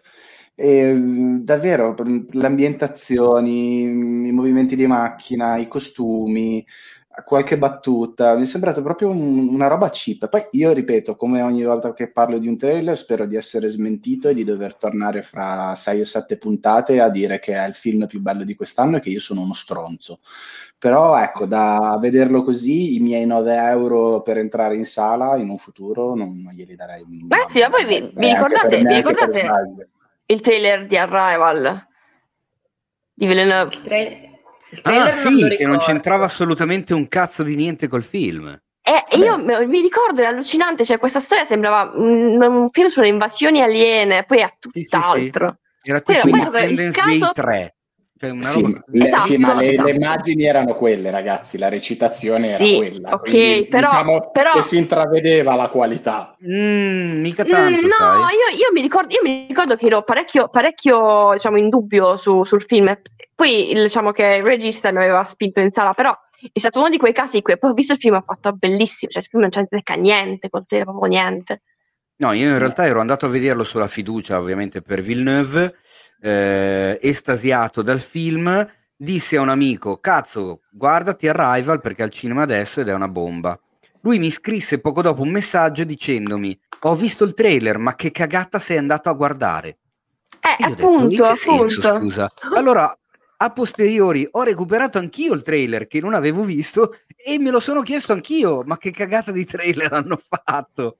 Perché non si capisce eh, per quale motivo, anche perché il risultato di quelle operazioni lì è che porti al cinema gente che si aspetta quel tipo di film e quindi ci rimane male perché ne vede un altro che mm. quasi sicuramente non gli piace perché Ma non incontra il suo gusto. E tieni lontano dal, dal, cinema la gente che invece magari era interessata a vedere Arrival di David Villeneuve. Cioè, e quindi, boh.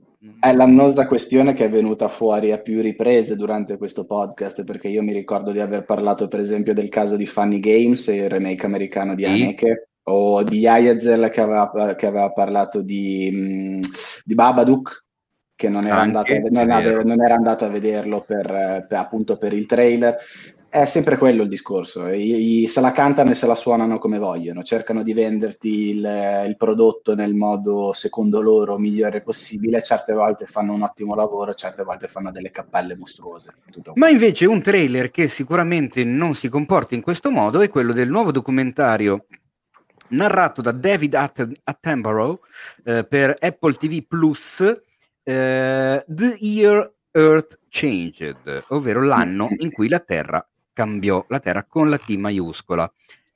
È un documentario che io sinceramente non vedo l'ora di vedere e yes. arriverà il 16 aprile sulla piattaforma Apple TV Plus anche da noi, eh, che guarda caso è il giorno della Terra, ovvero l'Earth Day, che eh, in breve racconta quanto la presenza dell'uomo eh, impatti sull'ambiente e sulle vite degli animali, visto che il documentario racconta quanto invece l'assenza dell'uomo durante il lockdown mondiale eh, dello scorso anno a un certo punto avesse visto rinascere tutto quanto quello che non è uomo e donna, eh, tutto quello che non è umanità.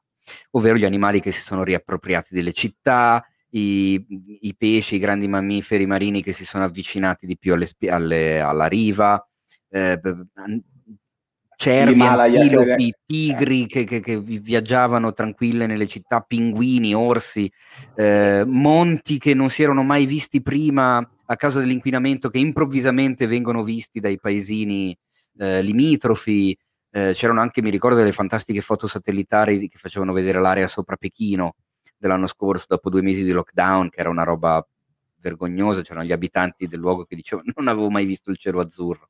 Anche, foto, anche foto della Stazione Spaziale Internazionale eh, facevano vedere quelle dell'Italia, um, si vedevano le, le, aree metropolitane principali italiane come, fossero, come fosse migliorata l'aria, l'aria in quelle aree eh, era palese proprio. Poi sì, diciamo che finalmente si potrà vedere qualche scena del genere, tipo, ad esempio banalmente i cervi nelle, nelle città e basta, che, basta vederle con le riprese dei telefoni, cioè mi sono anche un po' scocciata. Finalmente hanno fatto un bel documentario eh, perché la fotografia sembra ben, ben curata. Mi ha, mi ha, veramente impressionato. Devo dire che dopo i primi otto secondi sono rimasta un attimo sconvolta perché appare la, la scritta eh, il virus mortale che eh, ha, tipo, ha dilagato in tutto il mondo. Oddio, no, aspetta, fammi vedere qualcosa di, di bello perché non ne posso più. Poi invece è, è, tutto ciò che si è venuto a creare di bello eh, nella, nella, nella, situazione brutta. Quindi anche io sono molto curiosa. E poi David Attenborough, cioè, mamma mia, solo amore per lui. Eh sì. Eh. Ricordiamo Our Planet che trovate su Netflix e anche uh, La vita sul nostro pianeta, si chiama se non ricordo male, un altro documentario, Una vita sul nostro pianeta, sempre su Netflix, sempre con la voce narrante di, di Attenborough. È uno di quei documentari dove cioè, sono, ho, ho, dei sentimenti contrastanti, nel senso che eh, adoro, e come anche l'anno scorso mi emozionava vedere tutta questa vita animale riprendersi gli spazi perché era evidente che era scioccante da un certo punto di vista perché dicevi cazzo basta veramente poco cioè se ce ne andassimo tutti improvvisamente eh, tempo sei mesi sarebbe tutta un'altra storia. Dall'altra però mi rendo conto che è un qualcosa di assolutamente improponibile cioè non è uno stile di vita sostenibile per il mondo che ci siamo costruiti intorno adesso Ehm, quindi, cazzo, bello, ma è, un, è, è utopistico. Quindi...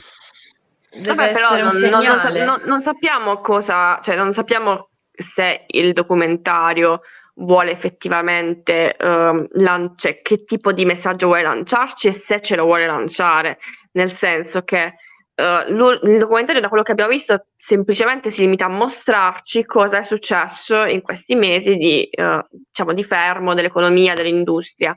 Però non, non diamo per scontato che uh, ci vuole lanciare un messaggio che questo modo di vivere sia meglio, sia l'unico modo possibile, cioè nel senso che eh, limitandosi al trailer si limita, si limita a mostrare. Eh, in realtà, secondo me, è proprio un far vedere che è un messaggio è un segnale, cioè vuole dirti guarda che si può fare.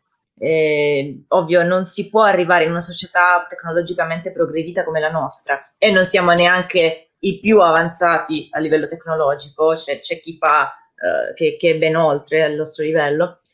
Si può fare, non è pensabile arrivare a, a lasciare deserte le città, non usare nessun veicolo, ma si può cambiare. Ad esempio, per i veicoli puoi passare all'elettrico, per eh, il riscaldamento delle abitazioni puoi modificare la maniera in cui lo usi, cioè tanti accorgimenti eh, che possono migliorare la situazione. Oppure, oppure, vuole effettivamente veicolare un messaggio vicino a quello di Lars von Trier in Melancolia, quindi ci, ci auguriamo tutti. Io lo appoggio, io lo appoggio.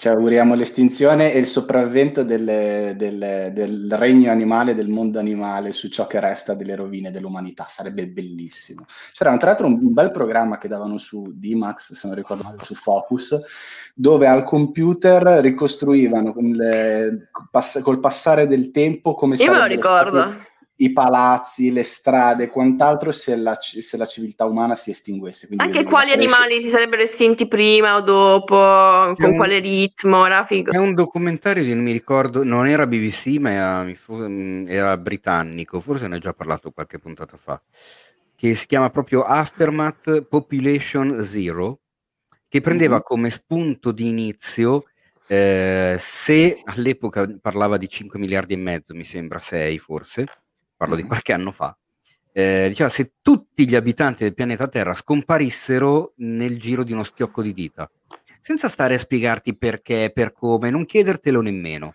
Prendi questo come presupposto. Noi così scompriamo nel nulla, tipo Thanos, eh, invece che però fare la metà eh, degli esseri umani, fa, degli esseri viventi, tutti. prende tutti gli esseri umani. Così via. E ti analizzava grazie agli studi di geologi, eh, climatologi, eh, eccetera, eccetera, in quanto tempo sarebbero cambiate le cose e soprattutto quanti anni ci sarebbero voluti affinché la traccia dell'uomo eh, diventasse risibile, cioè mm-hmm. come, quasi come se non ci fossimo mai stati. E non è come, tanto, secondo me. Come specie. Allora, tenendo conto di qualunque cosa, mi ricordo più o meno a memoria, ma teneva conto chiaramente anche della mancata manutenzione delle centrali nucleari, che quindi a un certo punto esplodono, fanno casino, cioè mm.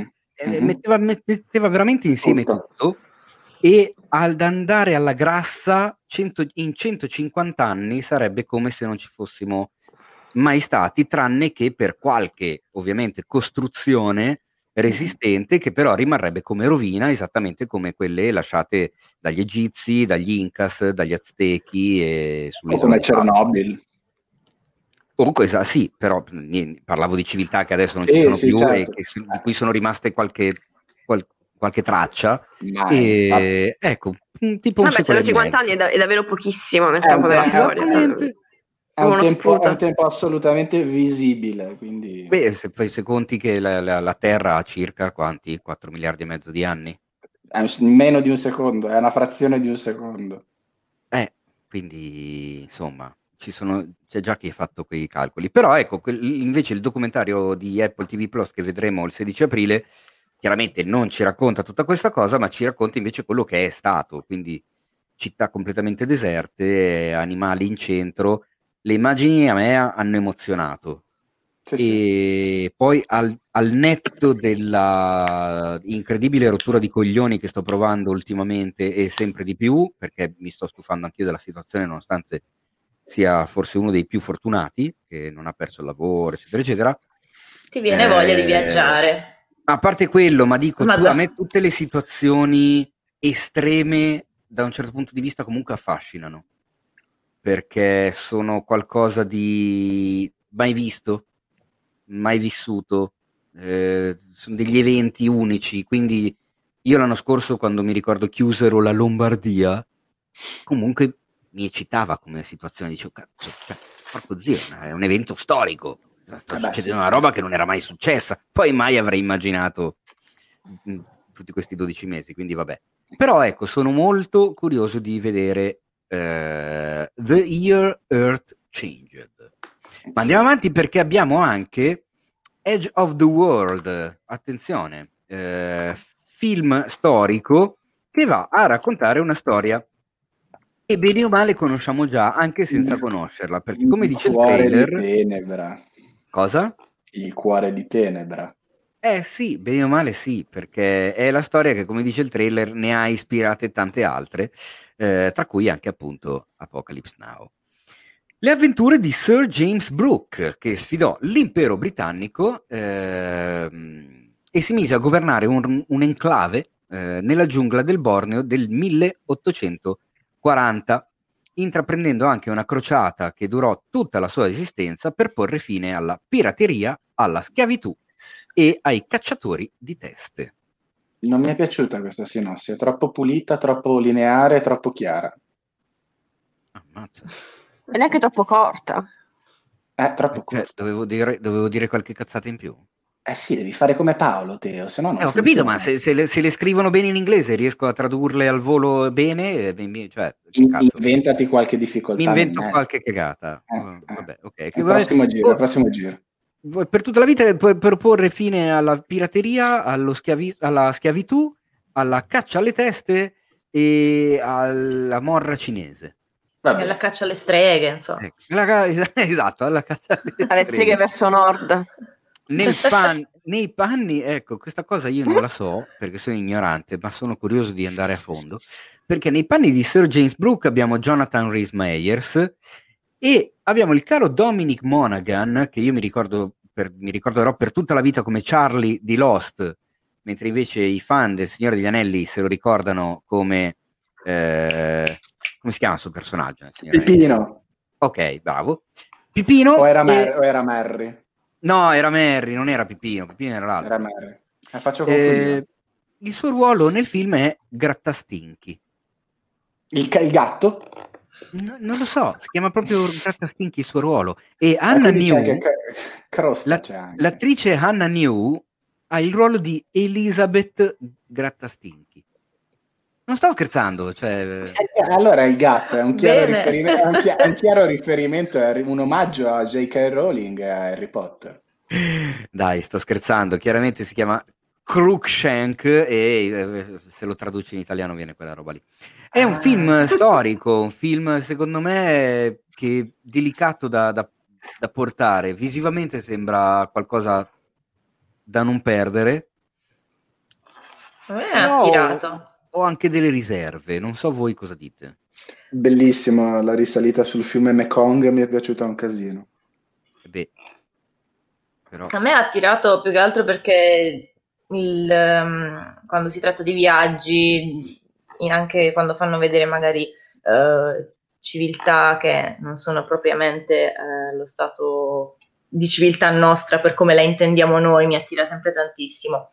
Certo, forse è qualche riferimento un po' troppo spinto ad Apocalypse Now perché a me, so, io ho visto Oh, c'era quel personaggio, il, c'era nel trailer il, il protagonista proprio si vede con la luce del fuoco che si passa il nero in faccia, ecco, mm, ok. E sono eh, rimasta eh, un pochino eh. Esatto, un po'. Boh, Io Però... non ho solitamente, cioè le, le biografie, mh, solitamente sono sempre un po' scettica perché mh, mm, scadono sempre. E poi diciamo che um, è un soggetto che è stato già molto, molto sviscerato, Uh, e per quanto sia interessante il rapporto tra uomo e natura, tra civiltà diverse, sono stati anche casi di uh, storie chiaramente libere dalla, dalle catene della storia vera, insomma, diciamo del, dai, dai, limiti della storia vera, eh, che hanno comunque già dato molto al, genere e molto a questo soggetto. Quindi diciamo che fare qualcosa di originale non è semplice, ecco, non è semplice. Se sembra, sembra, un film ben curato a livello di fotografia, cioè sembra ben curato, però non, non solo così, cioè non ho tanto hype, ecco, diciamo così.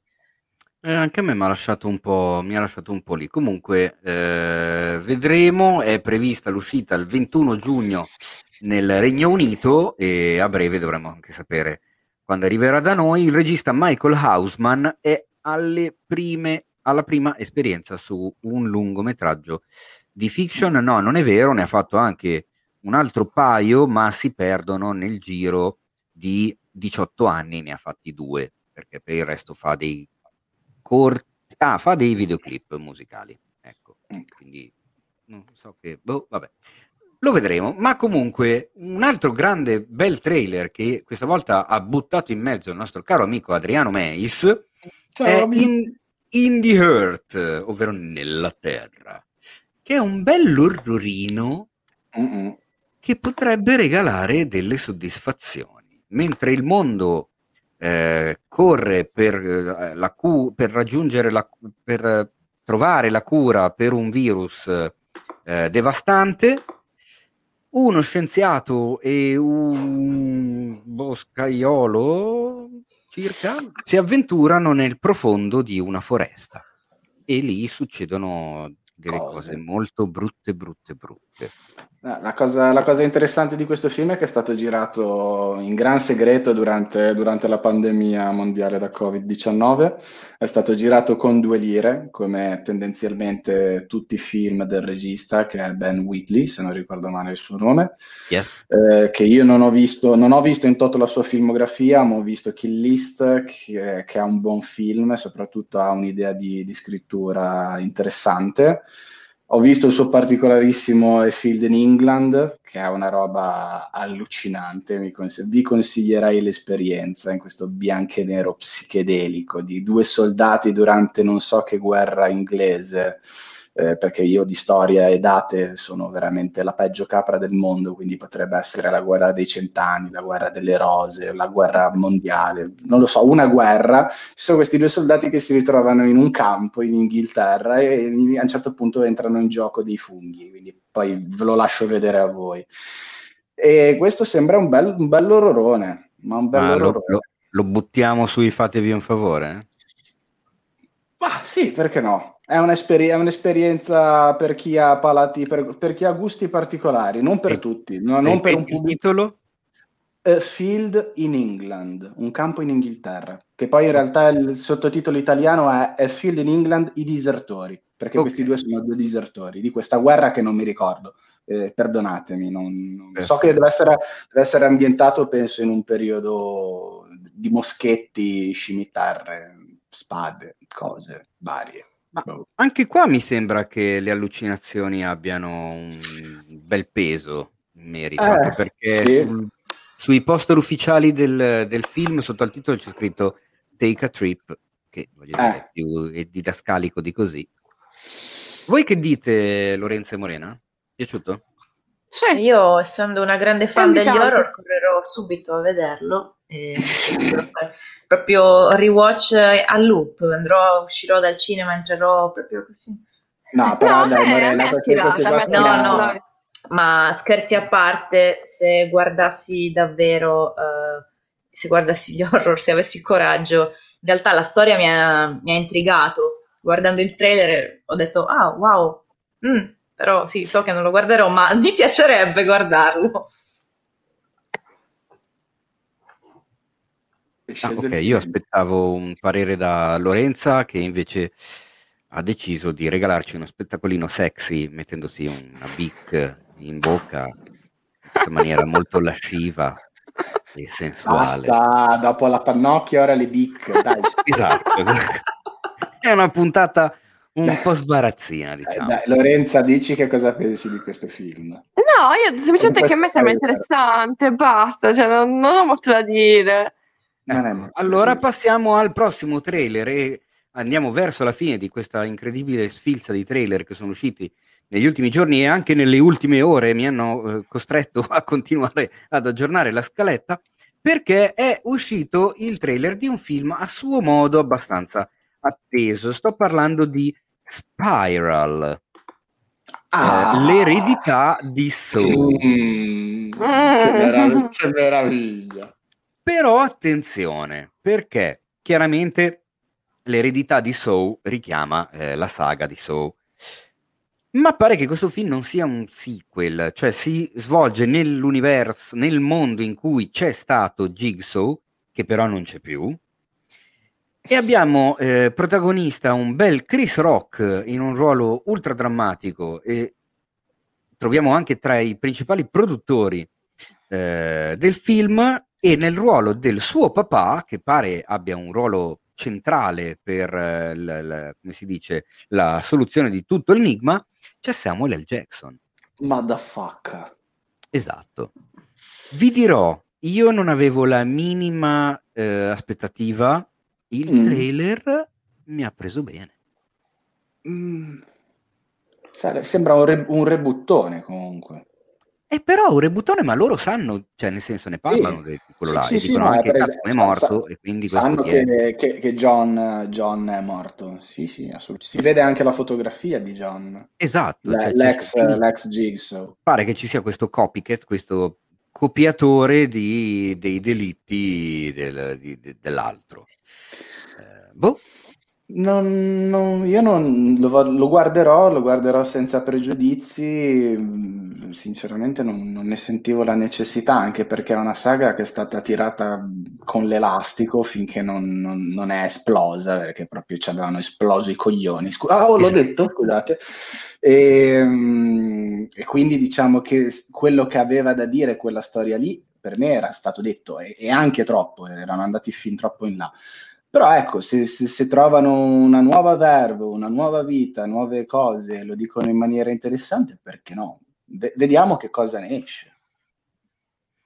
Vedremo, ma l'ultimo eh, trailerino di questa, trailerino mica tanto perché era bello ghiotto e bello pregno, ehm, di questa puntata è il trailer, anche questo a suo modo molto atteso, di Star Wars The Bad Batch, ovvero la serie di animazione in esclusiva per Disney Plus su questo, su questa squadra di battaglioni di, di, di cloni eh, che f- fa casino nella galassia dell'universo di Star Wars, una serie di animazione dai produttori di The Clone Wars, quindi c'è questo stile di animazione molto particolare, molto ultra contemporaneo, tutto bello, bello spigoloso, che vedremo da inizio maggio in esclusiva su Disney Plus. Che ne pensate? Come vi è sembrato? Vabbè, io per quanto riguarda qualsiasi prodotto Star Wars ho un potente bias perché mi piace tutto quello che fa, che esce dalla, dal, dall'universo Star Wars. Poi eh, a me è sembrato interessante anche perché comunque diciamo che manca un pochino nell'universo Star Wars, nel canon, eh, tutta la parte che parla del, um, del di dopo l'Ordine 66, diciamo l'inizio, del, l'inizio, dell'impero e questo diciamo può essere un, un, piccolo modo per, che da quello che ho capito è, cioè, anzi è così, è inventato alla fine, diciamo tra il, il terzo e il quarto film, quindi manca un po' quella parte di uh, di copertura. Poi Mi c'è raccordo. la squadra, la squadra del, c'è la Clone Force 29 che per chi ha visto il Clone Wars è diciamo, una vecchia conoscenza. Ok, quindi c'è, c'è già del fanservice, insomma. Diciamo. Sì, sì, sì, c'è già il fanservice, assolutamente. Eh, io The Clone Wars non sono mai riuscito a vederla, ad appassionarmici proprio perché mi respingeva un po' lo stile di animazione. eh, ma è così, è così troppo particolare. Infatti, anche in questo trailer, non, nonostante eh, lo sai anche tu, io sia abbastanza malato, anche io del brand, eh, non lo so, non mi. Boh, non mi sconfinfera. Non, ah, non lo so, mi respinge proprio.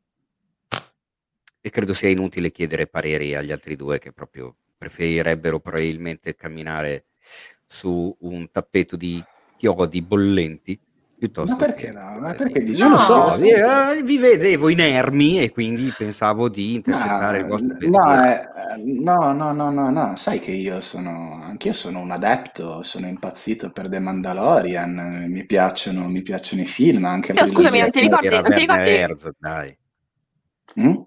Lì solo perché c'era Werner Herzog. no, perché, perché, è una figata di serie TV, cioè c'è poco da fare, ma, ma anche, per, anche, per, i film. Io sono, sono, sono, appassionato di Star Wars. Mi manca, come a te, ma mi manca Clone Wars. E, e quindi diciamo che non, non, ho una grande aspettativa per questo prodotto perché mi manca un po' un link, cioè sono, c'è un po' di. Mi manca un po' il match con. Uh, con questo, con questo prodotto. Però, insomma, se, se, mi capiterà lo guarderò, cercherò anche di recuperare Clone Wars, visto che Lorezza dice che comunque vale. Cercherò tu se riesci, cioè, secondo me, se riescono a fare un'operazione come quella fatta in The Mandalorian, riuscendo anche a gestire il fanservice e eh, tutti gli elementi che prendono, che anche in The Mandalorian prendono da Clone Wars, se riescono a fare così in modo che sia una serie autosufficiente che basa a se stessa, secondo me possono fare comunque un buon lavoro a prescindere da Clone ecco, Wars. Io vi posso dire che mh, paradossal- cioè non paradossalmente, eh, se devo pensare a una produzione che mi genera hype, penso alla serie su, Obi- su Obi-Wan. Quella l'aspetto tantissimo.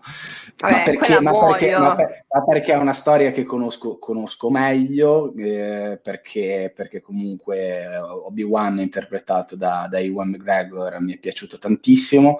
So della, pazio- della passione che lui nutre per la saga e per il suo personaggio. Teo ci ha fatto il Cinefax che che, sul set faceva i rumori delle spade laser con la bocca mentre faceva i combattimenti. Quindi come eh, puoi... io sfido chiunque a non fare... come, cioè. come fai a non farlo? Cioè... Quindi la, la, domanda è come, come puoi non, a, non, avere attesa, come puoi non aspettare la serie su Obi-Wan? Ecco. Guarda, cioè, io, io non, la serie Obi-Wan posso anche morire. Cioè, io non l'aspetto finita. più da quando ho visto chi c'è nel cast oltre a Iwan McGregor. Sono sincero mi dispiace, mi, eh, sarà un mio problema molto personale, però io non ho tutta questa voglia di rivedere quella faccia là. Ma no, ma non, si, si vedrà pochissimo, secondo me sarà un cameo. Ma oddio, per come viene pubblicizzato e messo nel cast, Vabbè, è chiaro che devono punizzare in quel modo, secondo me, cioè è ovvio. Ma perché? Ma è il cane dei cani, cioè nel senso, l'hanno odiato eh, vabbè, tutti, però è da quelli che amano cioè, quei film lo odiano. Scusami, è Anakin Skywalker, cioè, è normale che faccia, che faccia crei hype, vede, vede, il suo nome, cioè, non è che possono prendere un altro. Sì, vabbè, ma dite di chi stiamo parlando, perché sennò la gente non capisce. Di diciamo Anakin che... Skywalker, Hayden Christensen. Ecco. Ok, perfetto, hai detto il nome. Mamma mia. Colui che non deve essere nominato. Esatto. Comunque io sono talmente, talmente, appassionata di Star Wars che a me piace anche la trilogia prequel. Io lo voglio dire ecco perché non, non, so, non sono attendibile. La? No, no, niente, Tio, niente, non ti preoccupare, non l'ho detto. Io mi trovo nella stessa situazione di Adriano perché, anzi, in realtà molto, molto più indietro. Lui si è perso forse le ultime uscite, ma io in realtà Star Wars sono affezionata alle prim- anzi, alla trilogia, facciamo così, alla trilogia, e mi sono fermata al risveglio della forza. Non ho addirittura neanche finito. Hai fatto bene. non ho visto gli ultimi due capitoli e mi sono persa le varie serie, The Mandalorian non l'ho ancora visto, iniziato, zero, però vorrei, vorrei recuperarla. Magari poi guardando un po' di, di altro, tipo quello che consiglia tu, Lorenza, magari poi mi viene voglia di vedere anche The Bad Batch. Gli ultimi Jedi secondo me è da recuperare comunque. Esatto, no, sì, è vero, gli ultimi Jedi ci sta, ci sta. Eh. È vero. Va, va visto. Va Ma adesso visto. chiudiamo il momento delle, dei trailer di questa puntata gigantesca, lunghissima, perché è arrivato il fantastico e attesissimo momento delle recensioni. La caverna di Platone. E direi che a recensire potremmo far partire un fantastico eh, coppio, ormai avevo iniziato col maschile, una fantastica coppia formata da Morena e Lorenza perché secondo me potrebbero dirci qualcosa di interessante su l'attacco dei giganti, che, pre, come si dice, eh, eh, eh, introduco dicendo che io sono totalmente ignorante della, della cosa, ma eh, ho, ho, presente di cosa si parla, nel senso che ho presente le immagini, ho presente tutto il casino che ci sta dietro, il fandom, eh, l- l- l'amore che c'è nei confronti di questa serie che se non sbaglio nasce da un manga, giusto? Sì. sì ok. E le immagini che ho visto mi, mi, mi mettono eh, quanto inquietudine e terrore. Ho visto de- de- de- degli uomini strani, senza labbra, go- grossi, cos- stra- muscoli. Giganti. Quindi, i giganti. Ecco. Beh, senti, io allora uh, la serie è alla quarta stagione, io sono un pochino indietro, lo ammetto, perché. Eh no. Eh, eh no, eh lo, no. Dico, la... lo dico, lo spiego. Cacciate, per favore. Lo spiego, lo spiego. È Fammi spiegare. secondo voi una roba del genere?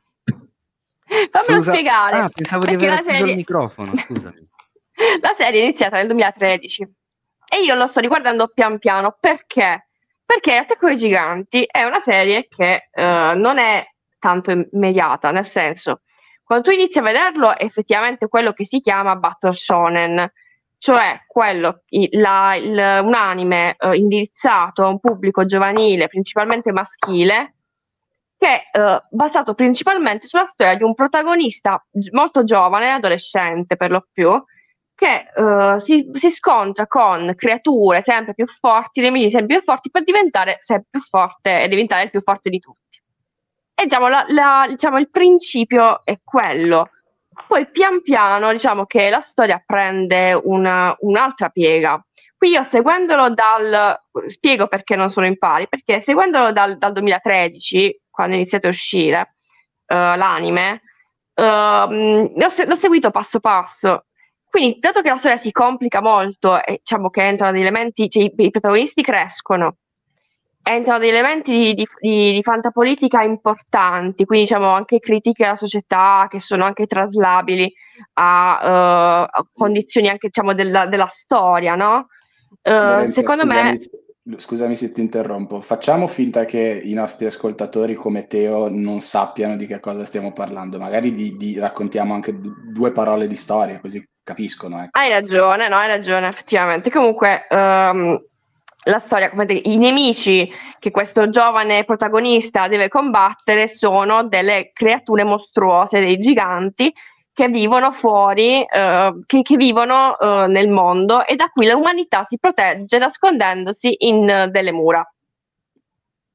Tre, tre, mura concentriche. Tre che mura servono, concentriche. Che, ser- che, ser- che, servono a dividere i, i, sopravvissuti di un mondo devastato. Infatti all'interno ci sono persone di ogni nazionalità, cioè anche i nomi lo definiscono perché c'è Maruku, c'è Bertoldu, e quindi tutti i personaggi che, veng- che sono di diverse nazionalità e che vivono all'interno di questa, di questa città. Scusa, vai avanti Lorenzo.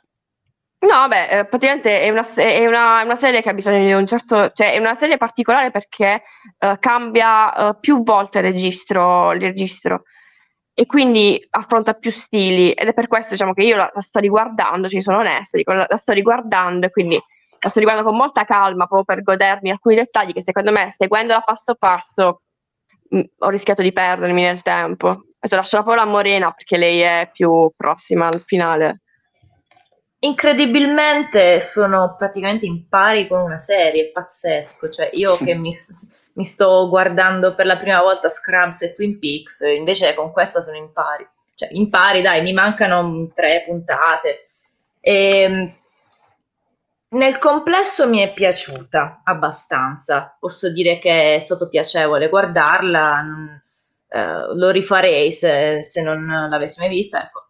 Però ci sono diversi, diversi punti negativi. Ecco, magari... Eh, mm. eh sì, allora, mi è piaciuta la storia in generale, mi, le scene, quelle della prima stagione delle battaglie, eh, anche le scene più crude mi sono piaciute molto, moltissimo.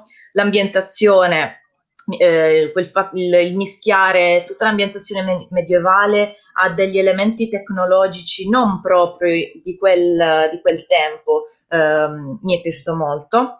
Uh, e sono carine anche delle, delle, degli espedienti uh, narrativi che sono dei, dei piccoli inserti uh, qui e lì nelle, nelle puntate che ti spiegano, vanno un po' più nello specifico e ti spiegano, ti danno dei dettagli sulla geografia del luogo, su appunto questi strumenti tecnologici che usano. Eh, questo è stato molto carino, però alcune cose proprio me, mm, mi hanno fatto perdere molto l'entusiasmo che avevo guardandola. Ad esempio, una nota negativa riguarda come sono stati scritti i personaggi.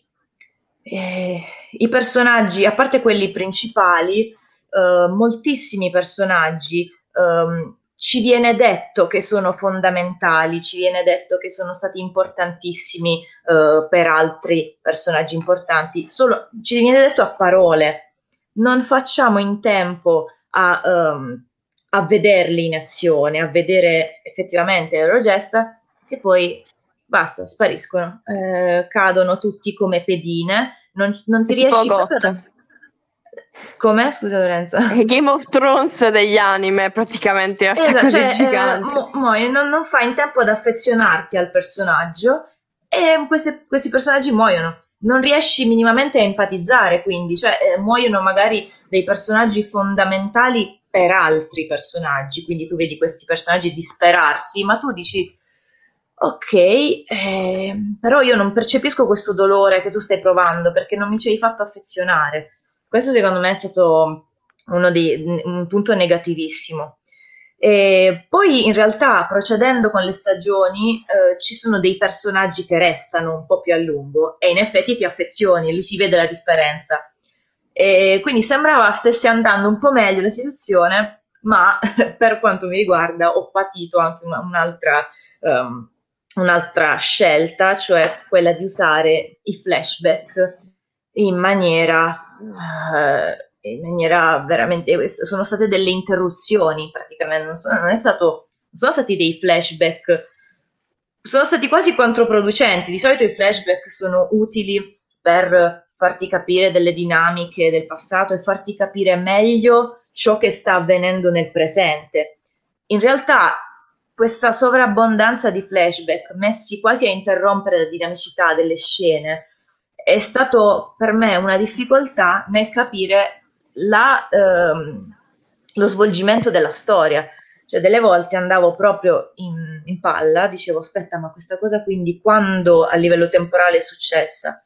Ehm, si, si mischiano in maniera un po' troppo complicata il presente, il passato prossimo, il passato remoto, non ti viene data una, uh, modo, in maniera semplice, eh, di capire come vanno avanti gli eventi. E poi ci sono, creano veramente interruzione nella storia. Nonostante tutto, la giudico in maniera positiva, nonostante tutto, però queste robe mi hanno proprio disturbato mentre guardavo. Io se posso dire due parole rapidissime così poi la chiudiamo. Eh, sono d'accordo con quanto ha detto Morena adesso sui ritmi spezzati dai flashback, poi io avrei anche qualcosa da dire sulle prime stagioni perché hanno un po' delle, delle animazioni secondo me un po' pigre, ma questa è una cosa dovuta al budget. Per quanto riguarda i personaggi che muoiono rapidamente, non riesci a empatizzare ed affezionarti, eh, purtroppo secondo me è, una, mh, mm, è un vincolo legato a quello che è l'importanza a livello di, di mole, di, di storia che che c'era nel manga probabilmente la difficoltà di trasporlo nell'anime.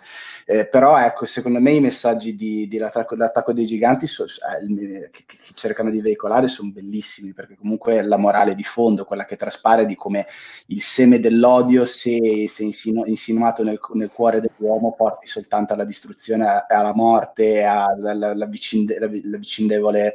Mh, mm, disprezzo insomma tra, tra, tra gli esseri umani e lo fa anche in maniera non troppo velata perché comunque ci sono dei deterrenti che hanno delle parentele strepitose con la bomba atomica, ci sono, mm. ci si, si, parla di pulizia etnica, eh, quindi è, è, una, è, una, serie che non va per il sottile, anche poi dal punto di vista della violenza grafica perché è estremamente gore quando ci sono i combattimenti, i giganti che si divorano le persone, quindi ci sono anche molti, molti, molti elementi a favore e io capisco perché questa serie sta avendo il ritorno che, che sta avendo. Infatti, ci sono tipo in Giappone sono impazziti nelle, nelle, nelle, stazioni, nelle stazioni ferroviarie, inaugurano le statue. Mi sa che è nei top 5 anni più visti di sempre, se non sbaglio. Sì, sì, sì, sì assolutamente ha, ha, dei difetti, ora vedremo come si conclude perché questa è la penultima stagione, a quanto ho capito io pensavo che si andasse a concludere con l'ultimo episodio che è andato in onda eh, venerdì, ma in realtà non è così perché se non, se non dico, dico, una cavolata, Lorenza magari mi correggi, ci dovrà essere un'altra stagione o un film. A gennaio no? dell'anno prossimo, se non sbaglio, 2022. Cioè, cioè,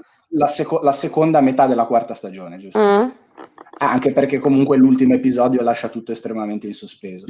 Poi Teo ti dico, non so se ti hai capito la storia, però è, è affascinante perché comunque all'inizio proprio è chiaramente il, le, la rappresentazione del mito della caverna di Platone, nel senso che loro hanno una, una, percezione della realtà, credono che il mondo sia una cosa quando in realtà è, la, la, realtà dei fatti è completamente differente ed è un continuo, è un, è un continuo disvelarsi, cioè un coperchio che, che, copre un altro e poi sotto questo coperchio ce n'è un altro ancora. Quindi ci sono anche una bella serie di di plot twist, alcuni ragionati, ponderati giusti, altri un pochettino più gratuiti, però insomma è, è, avvincente, è una serie, è un anime assolutamente avvincente.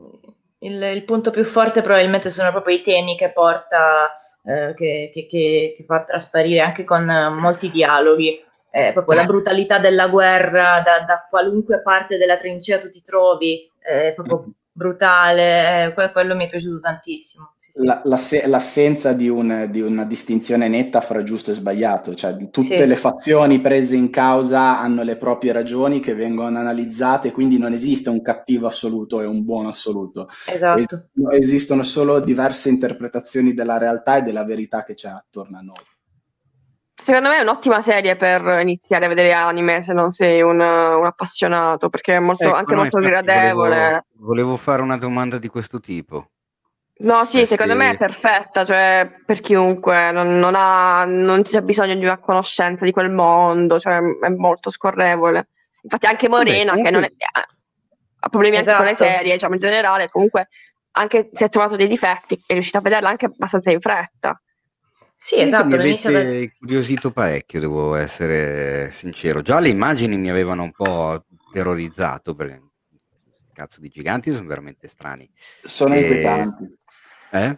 Sono assolutamente inquietanti. Quando entrano in campo i giganti ci sono i primi momenti in cui impari a conoscerli e compaiono a schermo, sono, sono inquietanti. Cioè, ti danno la sensazione di pericolo e quando, quando ti fa- fanno vedere come vengono affrontati, perché ovviamente, come diceva Morena, ci sono l'organizzazione del, um, del mondo eh, sopravvissuto è paramilitare, ci sono delle divisioni, cioè un esercito diviso in diverse sezioni, quindi hai la guardia che si occupa della polizia interna della città e poi c'è il corpo di ricerca, che invece sono quelli che si muovono grazie a questo movimento tridimensionale, che sono dei cavi che partono da, dai, dai, foderi delle, de, delle spade con i quali loro possono librarsi per aria e attaccare i giganti e attaccare i loro punti deboli colpendoli con delle spade speciali. E, e quindi, quindi c'è, tutto, c'è tutto, è un universo narrativo veramente sterminato. Io sarei curioso di leggere il manga perché già l'anime, che ovviamente ha tempi più ristretti, dice tantissimo, sia a livello di backstories dei personaggi, ma anche di, del mondo che c'è intorno, perché si sono veramente inventati un mondo sterminato, infinito. E sarei, sarei curioso di vedere che, qua, quanto possa essere questa cosa all'ennesima potenza nel, nel manga. Sì, diciamo che il, il world building è, penso sia la, una delle, delle, caratteristiche migliori di tutta la serie, cioè un world building incredibile, davvero incredibile. Anche se devo dirti che il manga è un po', sul suo disegno è un po' carente, però. Vabbè, vi, va bene.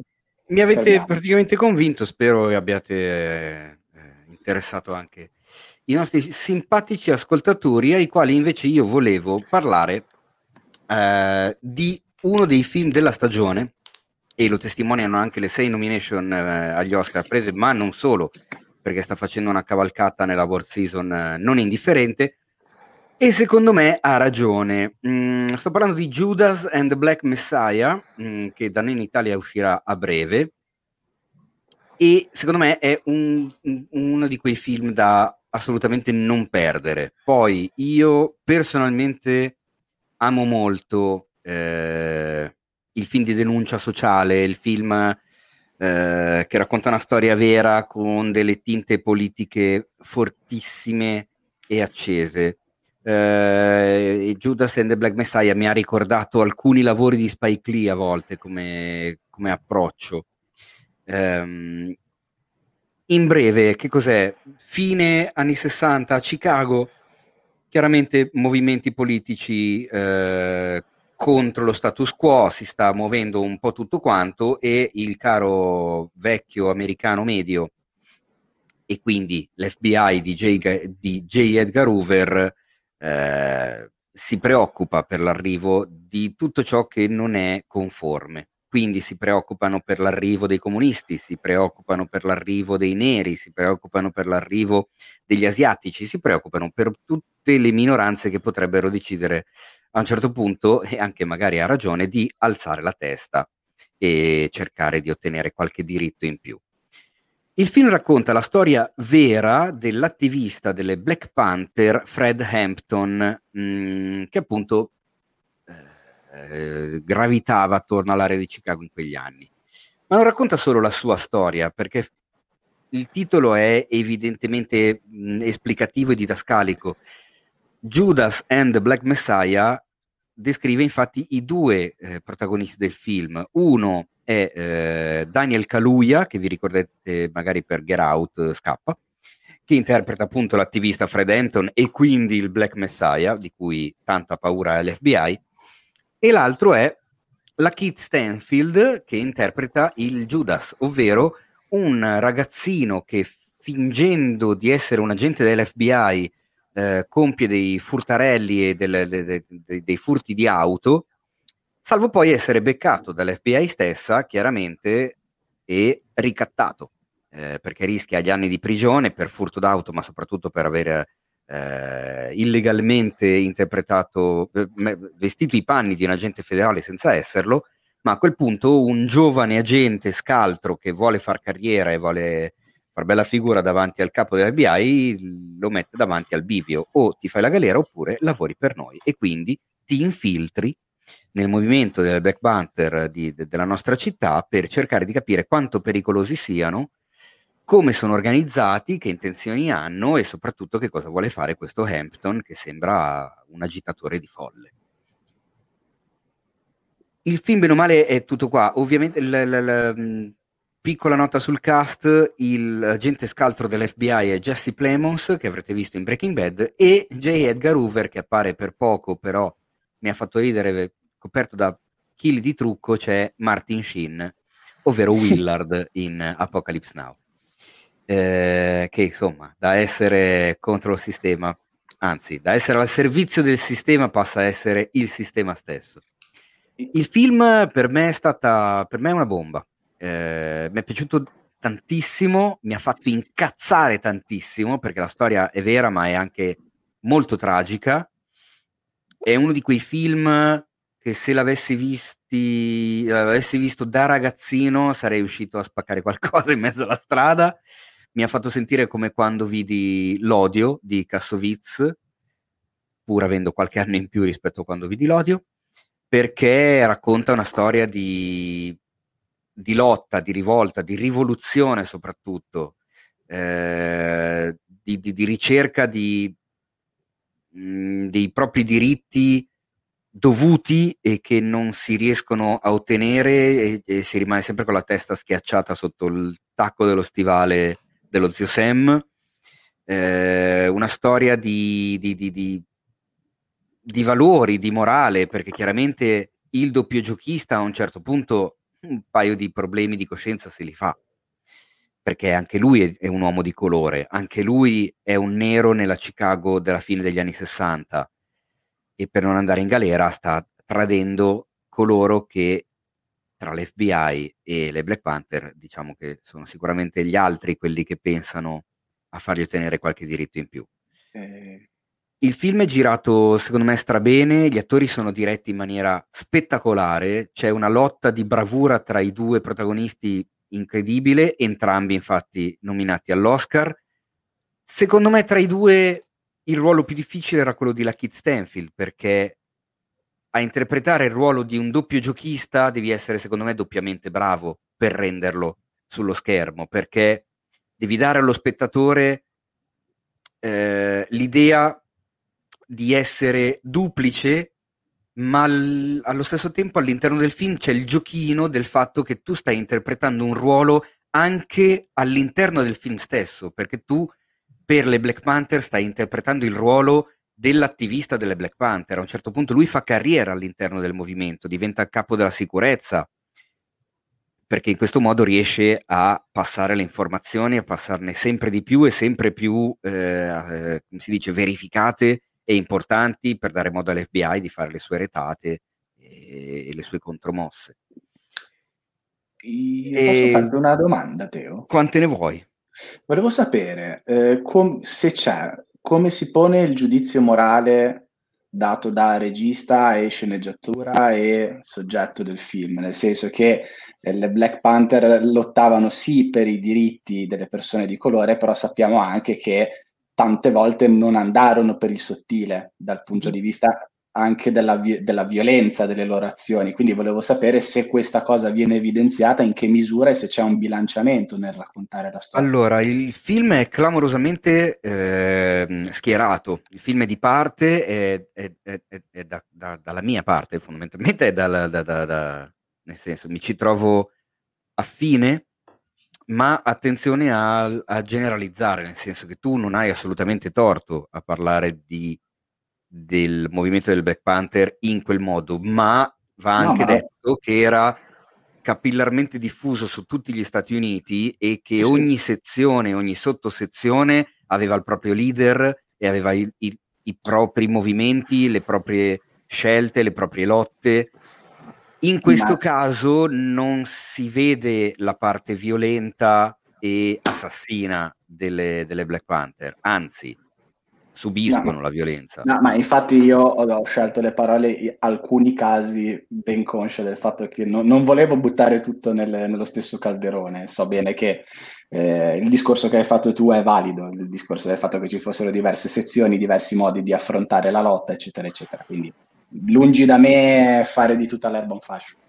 Per me, banalmente, è vero che siamo solo a marzo, e infatti spero di essere mentito, ma anche soltanto per una questione di, come si dice, di quantità e di gioia nel mio cuore, però attualmente è uno dei miei film dell'anno e insomma il Daniel Kaluuya che agita la sua piccola sezione di partito urlando continuamente I am a revolutionary è già, secondo me, una delle frasi del cinema del 2021.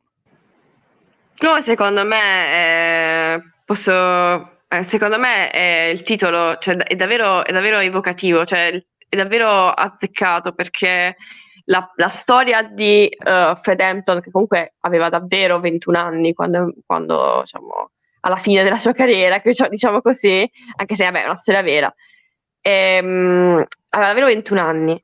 Uh, dice sempre, continua a dire, a dire continuamente, dice um, che lui crede nelle persone e lo fa per le persone. Alla fine è una rappresentazione tipica anche uh, di, di, una figura cristica in senso socialista, ecco, come a volte si intende proprio la figura di Gesù. E uh, da questo punto di vista, secondo me, il titolo è davvero molto, molto, molto adeguato. E anche diciamo il fatto che anche questa anche a volte andare un pochino oltre eh, essere mh, mm, così istintivo, a volte anche troppo, è anche legato secondo me al fatto che da un lato lui ci crede davvero e dall'altro è anche molto giovane, in alcune cose si vede, c'è quell'ingenuità, quella, quella rabbia che secondo me è tipica di un ragazzo di vent'anni, nonostante sia un genio praticamente, un, una specie di santo per altri motivi, però c'è proprio quell'istintività che secondo me è proprio tipica di un, di un ragazzo. Assolutamente d'accordo. Poi ovviamente nei film troviamo eh, i, i, i, temi che possiamo trovare i, in un film del genere, cioè per ottenere un, un, un fine, quali mezzi siamo disposti a, ad accettare e, a, e ad adoperare? Eh, appunto la morale, l'etica, eh, i ruoli, i, i, ruoli che la società ti, ti, ti, ti impone, in cui, in cui, ti mette, cioè perché sono comunque delle figure molto definite, quelle dell'agente dell'FBI, che è granitico nelle sue certezze, chiaramente, e quelle di Fred, di Fred Hampton, che è altrettan- lo è altrettanto. E in mezzo c'è questa figura che si sposta da un lato all'altro e che fa una sorta di, di, di pendolo, diciamo, senza a un certo punto sapere da, da, che parte sia giusto sbilanciarsi. Poi, chiaramente, come in tanti film che raccontano una storia vera, eh, alla fine della storia ci sono anche, c'è, c'è anche qualche ragguaglio su ciò che è successo nella realtà alla fine del racconto e lì sinceramente mi si è un po' gelato il sangue, però segnatevelo, appena esce guardatelo perché boh, secondo me è veramente un film della Madonna e basta, non aggiungo altro. Però può aggiungere qualcos'altro perché non abbiamo ancora finito. Voi che ci ascoltate pensate che avevamo finito, invece no, perché eh, c'è da affrontare un discorsetto, ma lo terrei alla fine come bijou. Invece vorrei sentire Morena che ci parla de Il mio amico in fondo al mare, ovvero My Octopus Teacher, che è uno dei documentari candidati agli Oscar di quest'anno. Esatto, senso, tra l'altro. Il mio amico in fondo al mare.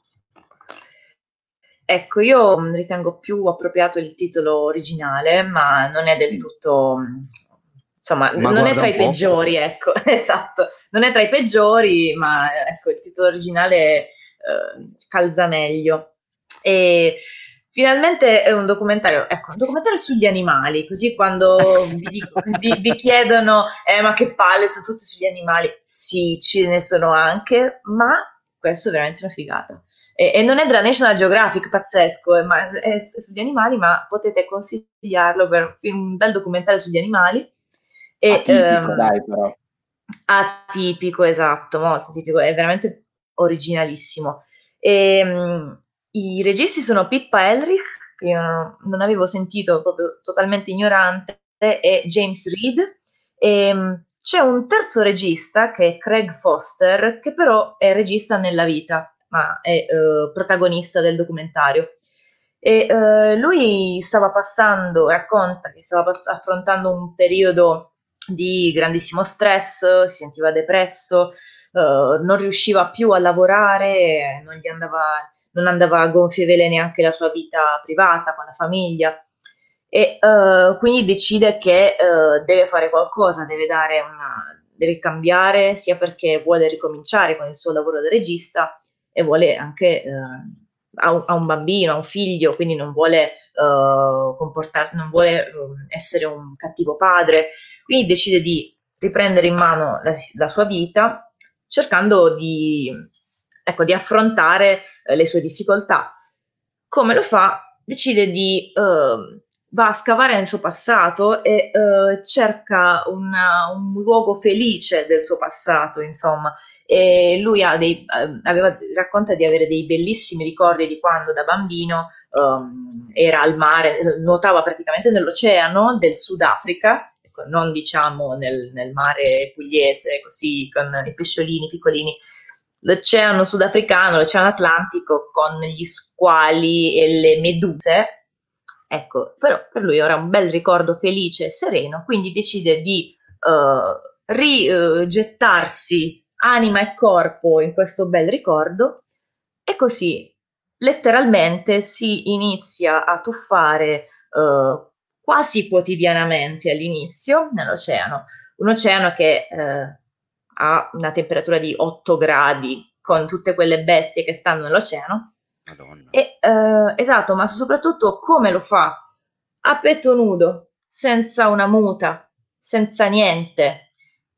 Per me è follia totale perché io ho freddo con 24 gradi, però la sua filosofia la capisco, è l'abbracciare totalmente la natura senza, um, senza veli, senza nessun tipo di velo, mm, anche fisico, quindi una muta per lui era una, una, quasi un, qualcosa che se, lo separava dalla natura. Era in apnea. Eh, esatto, senza bombole di ossigeno, in apnea. Era un, proprio un, l'uomo immerso nella natura, letteralmente. È la cosa che mi ha, per come ne parla lui, questa sua felicità nel gettarsi nel mare freddissimo, senza freni, senza niente, mi ha fatto ricordare tantissimo Thoreau in Walden o Vita dei Boschi, e la, la filosofia con cui lui eh, abbraccia la, la foresta. E, insomma, senza divagare. e, ehm, lui inizia a fare queste sue immersioni e uh, dopo un giorno, dopo un altro giorno, si imbatte in un animaletto che è un polpo. All'inizio non lo riconosce neanche essere un polpo, poi diciamo capirete perché. Uh, non lo riconosce come tale e lì gli viene, si incuriosisce e gli viene l'idea, eh, ma se io mi immergessi ogni giorno e lo andassi a trovare ogni giorno, se provassi a instaurare quasi un rapporto di amicizia con lui, folle, tutto, completamente pazzo, io l'ho amato, questo, cioè io l'ho adorato, lui, e, ehm, ed è la storia di queste sue quotidiane immersioni e del rapporto che uh, prova a instaurare con questa bestiola non è propriamente un cane, è un gatto da compagnia. No, esatto, infatti, infatti, già solo l'idea di provarci è qualcosa di, di, di, strano, anche se so, magari sbaglio, ma so che sono di un'intelligenza pazzesca i polpi. Sono di un'intelligenza che, che mi sono venuti i, i brividi, eh, ma i brividi, le lacrime, tutto, cioè io proprio ero, eh, ero congelata quando lo, lo guardavo, è stato, è stato molto emozionante, anche perché ti fa vedere, eh, vedere proprio i gesti eh, con cui si approcciava le, le paure, eh, le paure sono visibili nei gesti del polpo e si, si ascoltano dalle sue paro- parole. Ci In sono... che sono visibili dai gesti? Eh? Eh, lo scoprirai. No, va bene, okay, okay. non voglio spoiler di nessun guarda, genere per rispondere alla, alla, tua domanda, hanno un'intelligenza che è collocabile fra quella dei gatti e dei cani. Quindi, quindi diciamo che tutte le dimostrazioni di, di, affetto che tu ricevi quotidianamente dai tuoi, dai tuoi due gatti, il polpo piano piano incomincia a mostrarle anche verso l'uomo che quindi eh, lui a un certo punto si, si autodefinisce come un, un non particolarmente anima- amante degli animali e degli animali domestici, uno che non ha mai avuto un determinato rapporto con, con un animale da compagnia ed è questa la, la, lezione che gli insegna al polpo, che diventa suo maestro, il suo teacher.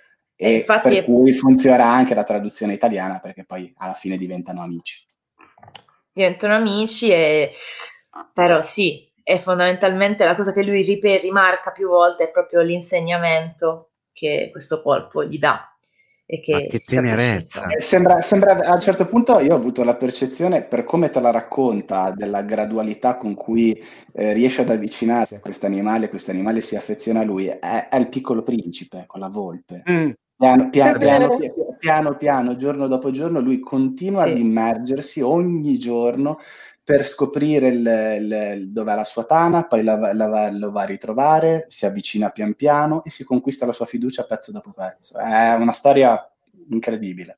E io invece ti... vedendolo, scusami, io invece vedendolo ho pensato a questo film esattamente il contrario di Grizzly Man di Herzog. Perché penso che sia proprio, cioè proprio esatto, cioè quello che vuole dire esattamente l'opposto di Grizzly Man. Eh, nì, perché secondo me anche lì la concezione di, di caos e morte che ti racconta Herzog c'è anche qua. Perché se si pensi a un certo punto lui eh, si autoimpedisce di interferire con le dinamiche della natura anche quando queste mettono a rischio e a repentaglio la vita del, del, del suo nuovo amico e, e, quindi c'è l'accettazione del caos, della morte, della confusione nella natura, del pericolo, degli animali che si mangiano fra di loro, di quello, che è, il ciclo, quello, quello che è il ciclo naturale di vita e morte. Quindi, Però nel riflettere le, pro- le, proprie emozioni in, in, un animale, diciamo che eh, se io ah, ci ho no. visto, mo- cioè io quello, in quello pe- lo vedevo e pensavo a questa cosa. Sì, no, vabbè, ma diciamo che sono anche animali diversi, nel senso che l'orso, anzi il grizzly, per come lo, presenza, lo presenta Herzog e per quello che ne so io di quegli animali là, sono abbastanza anaffettivi, cioè non, ries- non riescono a legare rapporti con, con gli esseri umani, cioè si, si, mangi- si, mangiano i piccoli quando, quando, quando, sono in carenza di cibo, quando Herzog ti racconta dei bulbi oculari dell'orso neri, profondi, senza luce, senza vita, come quelli dello squalo no? di Spielberg, è un discorso diverso da quello del polpo che invece si protende con, col tentacolo verso la faccia del, del, del regista protagonista di My Octopus Teacher. Sono, sono, sono, anche due animali diversi, quindi secondo me, secondo me anche quello eh, segna una differenza tra il discorso che fa Herzog e quello fatto in questo film. E poi c'è un temone di fondo che è l'importanza di quant- de- della sensibilità umana nei confronti degli animali da cui si può imparare tantissimo. Eh, mm questo è, è, è, troppo bello, cioè, è Immag- bellissimo. Immagini spettacolari. Ah, immagini e i suoni anche, oh. i suoni che delle volte si sentono, i rumori dei tentacoli. Abbiamo de, perso ero... boh. Mi sentite? Sì. Sì, adesso è andata, Dicevo, anche... andata via per un attimo. Che abbiamo anche... persa presa e, e, immersa nell'emozione di quello che ci stavi raccontando. Comunque mi è venuta una voglia incredibile di vederlo adesso. Ah, vai, vai, vola te, vola, vola. Colpevoli vola. e lo vedrò quanto prima. Eh, invece no, stavo pensando a un altro tipo di animale con il quale eh, si fa abbastanza fatica a, a, empatizzare ed è Joe Murata. No, eroe, io lo amo. Allora, di cosa sto parlando? Sto parlando di Fo- The Forest of Love, che è il nostro ultimo film di oggi, è un, un, film assurdo di quel pazzo di Sion Sono eh, che ha deciso di fare il film eh, che gli ha chiesto di fare Netflix, praticamente mettendo insieme un, un sacco di altri suoi film precedenti, divertendosi in questa maniera e creando un, un, un pastiche assolutamente irresistibile, secondo me. Eh, io lo presento brevemente, poi lascerei la parola a Lorenzo e Meis, che sicuramente sono molto più quotati di me per parlare del cinema di questo, questo giapponese assurdo che è Sion Sono. È anche difficile da, da riassumere fondamentalmente la storia di The Forest of Love perché non è proprio facilissima. Ispirato alla lontana a un terribile fatto di cronaca, eh, bah, è la storia di fondamentalmente questi ragazzi che vorrebbero fare un film e quindi tirano in mezzo delle vecchie conoscenze fino a che irrompe nella loro vita quest'uomo eh, che in, assolutamente carismatico e affascinante, in grado di fare qualunque cosa, da, dal, dal, cantante al, al regista, al, al, al eh, non lo so, ditene una e lui la fa, che pian piano li trasporta e, e li porta anzi nel suo mondo dove decide tutto lui, dove, eh, dove governa le menti delle persone che riesce a manipolare e a fare in modo che lo idolatrino, che le donne si innamorino di lui fino a, a perdere qualunque tipo di dignità e di amor proprio. E, e, e, non so neanche come parlarne senza spoilerare troppo, perché il film eh, mescola il dramma, la, il comico, il surreale, l'horror, il thriller, il noir, il, il, ci sono delle parti musical totalmente inaspettate. Però di, adesso vorrei sapere da voi, co- proprio come consiglio generale anche a chi ci ascolta, se questo è il giusto primo film per chi non ha mai visto niente di, di Sono, ah, lo, lo, vedo che state dicendo no, oppure se è giusto appunto vedere prima eh, tag antiporno, eh, l'altro che... Why, che, che mm, dai, why don't you play in hell? Why don't you play in hell? Che chiaramente riporta anche quello in questo.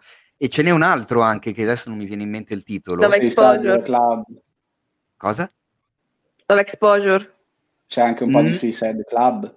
C'è anche, esattamente, no. Eh, non, Love Exposure Ni... Sì, sì, sì, sì, sì, assolutamente. Tutto il, il, il, rapporto erotico, amoroso che c'è fra le, fra le ragazze è Love sì. Exposure, è l'ennesima potenza. Anche il culto della personalità è lontanamente, diciamo, uh, simile a quello cioè... Exposure. In effetti sì, però non parlate tutte e due insieme. Io ho detto che vi do la parola, ma non per parlare in contemporanea, cioè per parlare una alla volta. E quindi eh, chi è vuole dire fa, la ci sua? emozionare, ci fa emozionare. Chi è che vuole dire per primo la sua? Adesso parlate, cioè, o parlate tutte e due insieme adesso... o non parla nessuno, decidetevi. No, adesso no. Niente, io, allora, se, rispondo alla tua domanda, è il miglior film per cominciare con a vedere la cinematografia di Sion Sono? No, assolutamente no perché secondo me non è un film abbastanza mal digeribile per un pubblico generalista perché è tanto tanto pieno, nel senso che eh, già normalmente Sono, Sono è uno che vive di horror vacui, quindi riempie i suoi film all'inverosimile di personaggi, di situazioni, di generi, eh, di cambi di tono.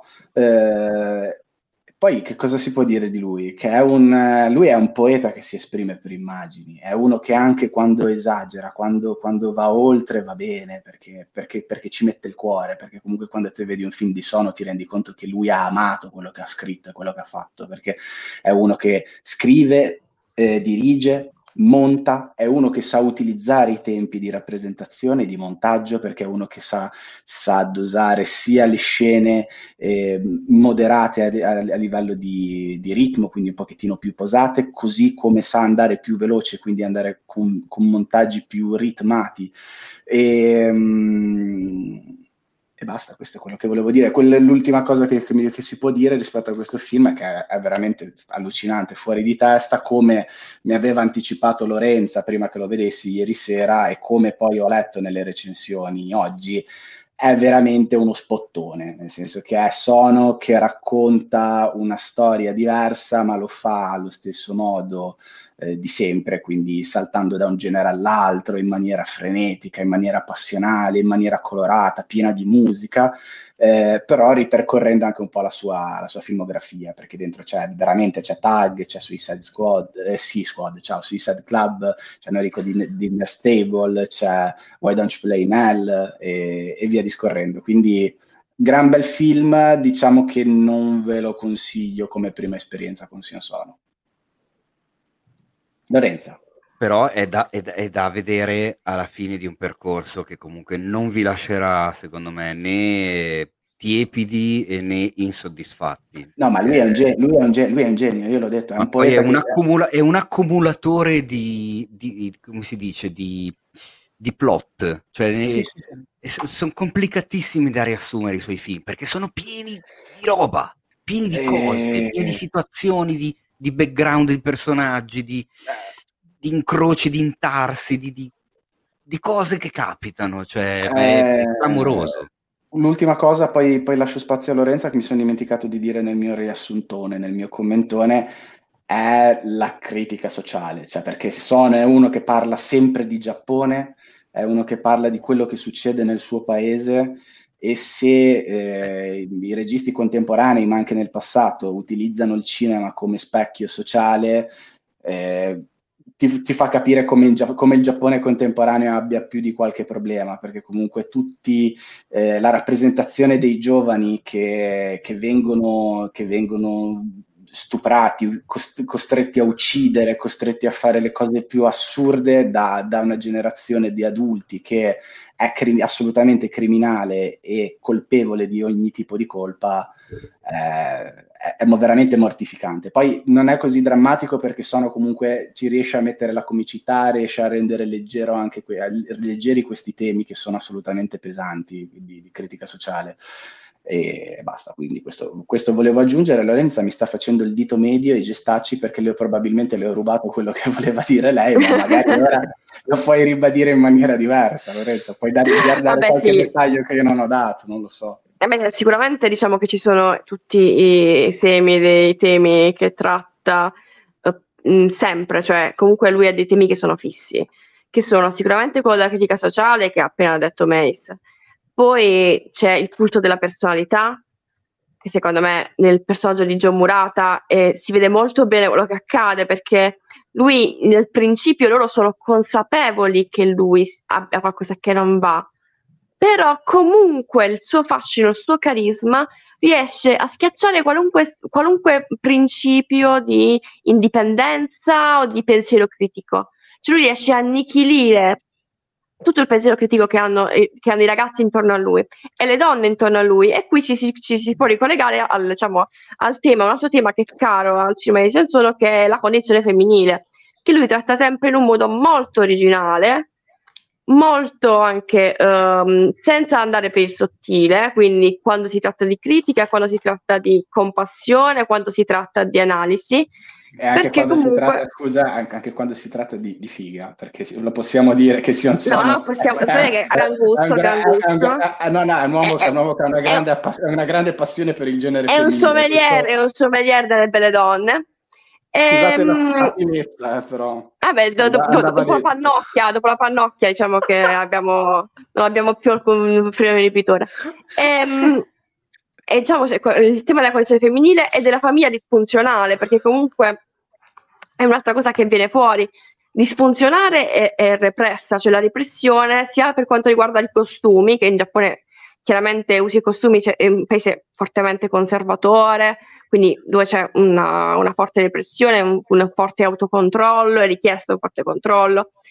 E, ehm, invece diciamo che eh, viene fuori dai suoi film tutta la voglia di emergere, di, uh, le, di esplodere anche in modo violento perché ti sei trattenuto tutta una vita intera. Sì, sì. Una, una, una, una politica di di repressione, di spersonalizzazione, cioè l'idea che il singolo non esista, ma tutte le teste che fanno parte del, del, del sollevante, cioè del paese, del, del, Giappone, formino un unico essere. Questa è una roba che porta veramente le, le persone a, a, cose brutte ecco, in Giappone. No, anche perché poi ci sono, delle, ci sono dei momenti totalmente, come si dice, non mi viene mai in mente la, il corrispettivo in italiano, tutte le volte che mi trovo a dover utilizzare graphic come aggettivo inglese. Vi- violento. Eh, esplicito. esplicito. Esplicito, ok. Ah sì. Ci sono dei momenti veramente tanto tosti, cioè eh sì. sia per quello che vedi che per quello che, che c'è di implicito. Certo. Che ah, ovviamente c'è un sacco di metacinema anche, perché anche oh, questo è un tema vabbè. importante. Assolutamente. Sì, sì, sì, sì, sì. No, ma il, il, person- il, personaggio di, di Joe è, è, un, è, un, Charles Manson sotto, sotto allucinogeni. Cioè un, è, uno schizzato che crea, wow. prose- che, che, che crea, proseliti e costringe, costringe le persone alla tortura, allo stupro, alla violenza. È una roba terrificante. La mutilazione alla mutilazione ci sono, delle, ci sono delle, delle, scene in quel film che sono terrificanti. Io pensavo, pensavo che gli, l'esordio, l'incipit di uno dei film più, più graphic, più espliciti di, di, di Mike fosse irreplicabile. Invece in The Forest of Love eh, Sono riesce a spingersi anche oltre quei limiti. Quindi... E lo mette su Netflix, tra l'altro, cioè, esatto. capito? Ma infatti quella è la cosa assurda, cioè nel senso, a me ha stupito, la, la, la, ha stupito questa cosa, nel senso che eh, ci ho anche una minima pensato su, perché ho detto un autore del genere ha la possibilità di avere un film su Netflix e quindi di farsi vedere in tutto il mondo, in mani- in, sulla piattaforma in questo momento più famosa del mondo. Aveva lì due strade, secondo me, davanti. Cioè, mi sono chiesto perché abbia creato questa sorta di, eh, di greatest hits, eh, non so come definirlo, cioè The Forest of Love sembra quasi una sorta di compilation un, de, de, de, dei suoi film precedenti. E ho detto, ma perché ha fatto questa scelta? Cioè, nel senso, probabilmente proprio per il discorso che si faceva prima, cioè che se uno non lo conosce ma lo guarda, sicuramente, io sono sicuro del fatto che se tu riesci a sorpassare i primi 20 minuti e ti fai tirare in mezzo dal film e lo guardi fino alla fine, poi ti vai a recuperare tutta la sua filmografia, perché mm, capisci che c'è qualcosa sotto, capisci che c'è della genialità e una grandezza di cui mm, che vuoi esplorare a fondo. A me io non sono molto obiettiva perché sono, è, è, è, il mio regista preferito, quindi in, okay. penso in assoluto, no. quindi sono un po'... Però secondo te perché, per... Ok, allora, visto che tu lo conosci meglio, perché secondo te ha, ha, ha fatto questa scelta invece di eh, proporre un, un, nuovo, un altro soggetto. Ah, Secondo me, cosa... banalmente per far conoscere i suoi soggetti, perché lui tratta tutti i temi che, uh, che tratta sempre, quindi secondo me eh, cioè, banalmente per questo. Ah, poi io più o meno quello che ho detto io, insomma. Eh sì. se posso, se, po- se posso, eh, sì, no. ci so- sì, ci, no, vabbè. sì, ci sono i riferimenti alla sua filmografia passata, però questo è, un fi- è, comunque un film a sé stante, parla di un'altra cosa, utilizza i temi a lui cari, sicuramente, perché ci sono tutti, ci sono un sacco di riferimenti a suoi film passati, però questo è un film 100% sono, sono e quindi eh, ha fatto questo tipo di film perché voleva essere coerente con se stesso e questo ha fatto, secondo me. Comunque è una storia molto accattivante, eh? dico secondo che, me. Dico che sono talmente evidenti i, i, le, le tranche di film precedenti che poi vanno sicuramente a costruire un qualcosa di inedito. Eh. Non è che sto dicendo che si è autocopiato o autocitato, però mi ha fatto, mi ha fatto effetto, ecco. Sì, no, è una cioè, cosa strana. comunque, rispetto strana. a, rispetto a, allora, per esempio, a Love Exposure che è molto lungo, quindi diciamo ha questo difetto, a uh, Why Don't You Play in Hell che è fortemente metacinematografico, è fortemente diciamo postmoderno nel senso più estremo del termine, quindi magari a volte risulta anche insensato a un occhio non abituato rispetto a altri suoi film antiporno che per esempio ha, una, un linguaggio espressionistico molto estremo. Secondo me The Forest of Love riesce a combinare queste cose in una storia che comunque è semplice da seguire perché comunque è abbastanza um, cioè una volta che ti fai prendere come dici tu, eh, tu hai ragione una volta che ti fai prendere dal, dalla storia uh, rimani coinvolto e in fondo comunque Mm, non è mm, c'è una storia che comunque è cattivante perché alla fine è la storia di un serial killer anche lo spettatore generalista si è spia- anche un, gen- uno spettatore generalista piace quindi secondo me è comunque un film piacevole cioè ci devi entrare però una volta che ci entri ci, ci rimani ecco mm. io, io sono d'accordo con con Lorenza. Mm. Tu vedo che nicchi, però dovremmo chiederlo mm. a qualche nostro ascoltatore, dovremmo sapere se lo ha guardato e eh, conoscere il suo, il suo, parere, come potremmo Poss- chiederlo anche a Morena, ma conoscendo possiamo fare un esperimento di Morena nei confronti di alcune cose, non lo so. Se... Possiamo fare un esperimento, possiamo fare un esperimento. Potrei provare a guardarlo. Secondo me ci odia che... poi ecco, probabile. per me poi sarebbe il, il battesimo con Sion Sono e vedere se mi viene voglia di guardare anche gli altri, dato che voi siete, mm. siete in dubbio, forse invece mi viene voglia di piangere, a quanto pare. so.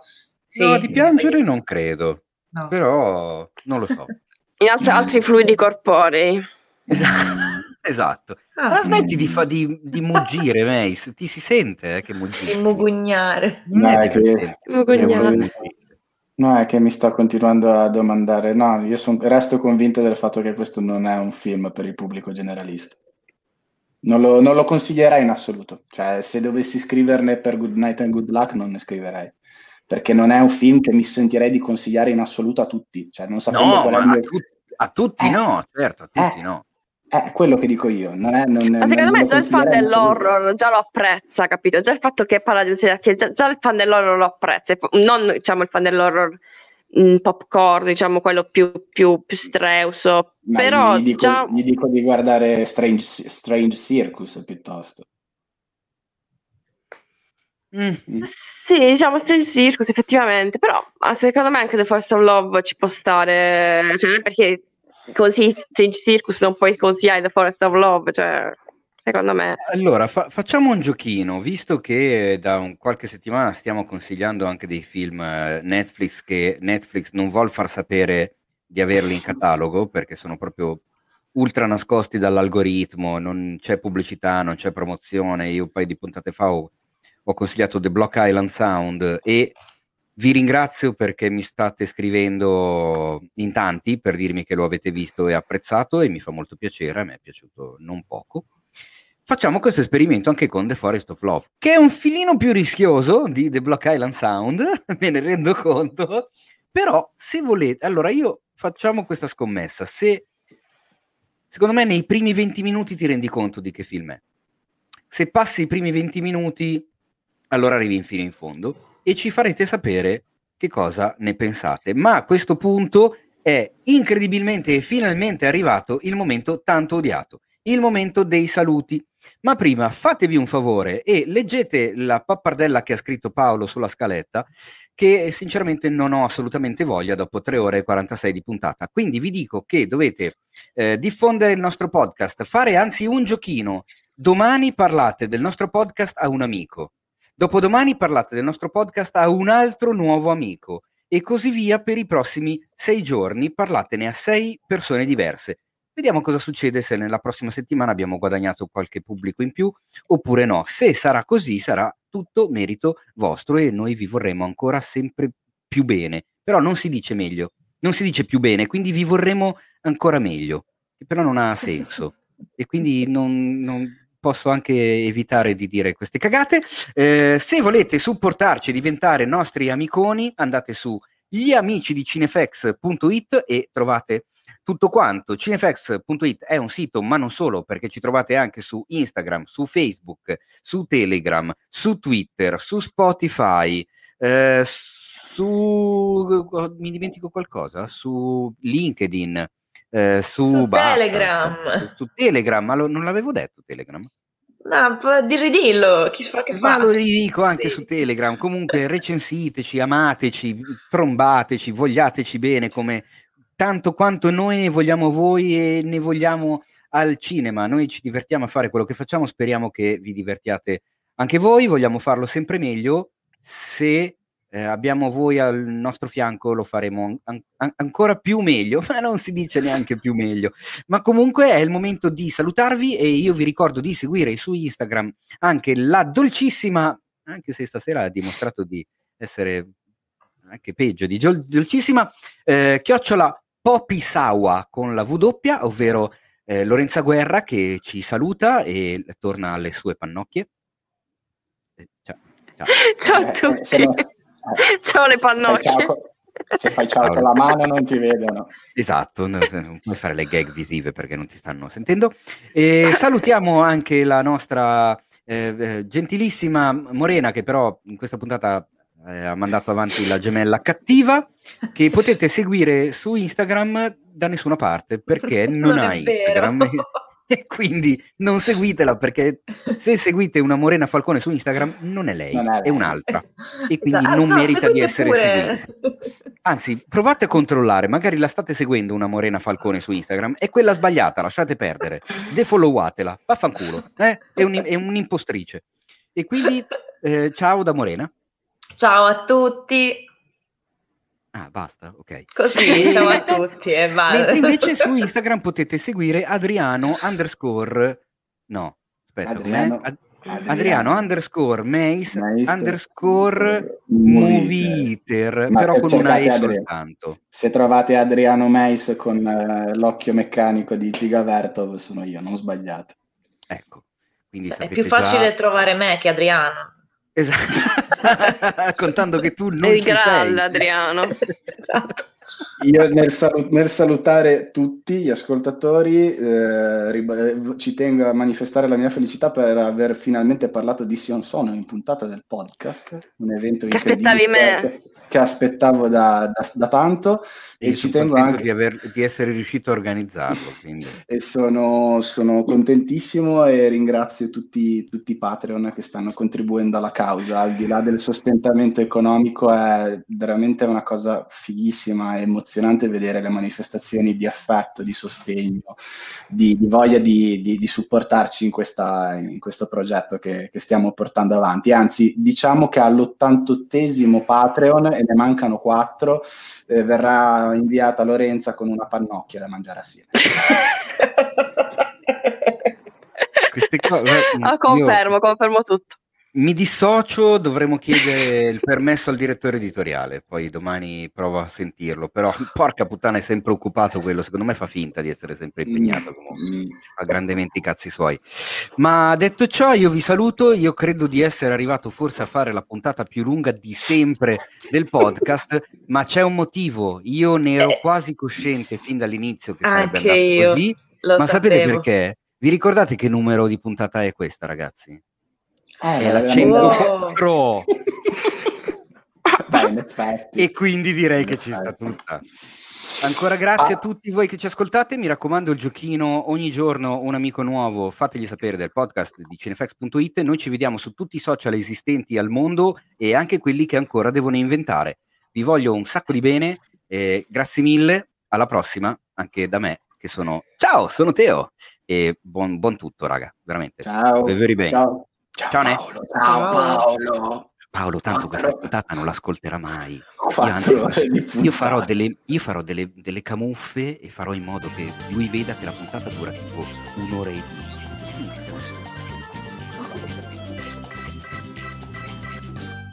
Questo podcast è stato presentato da The Best Blend.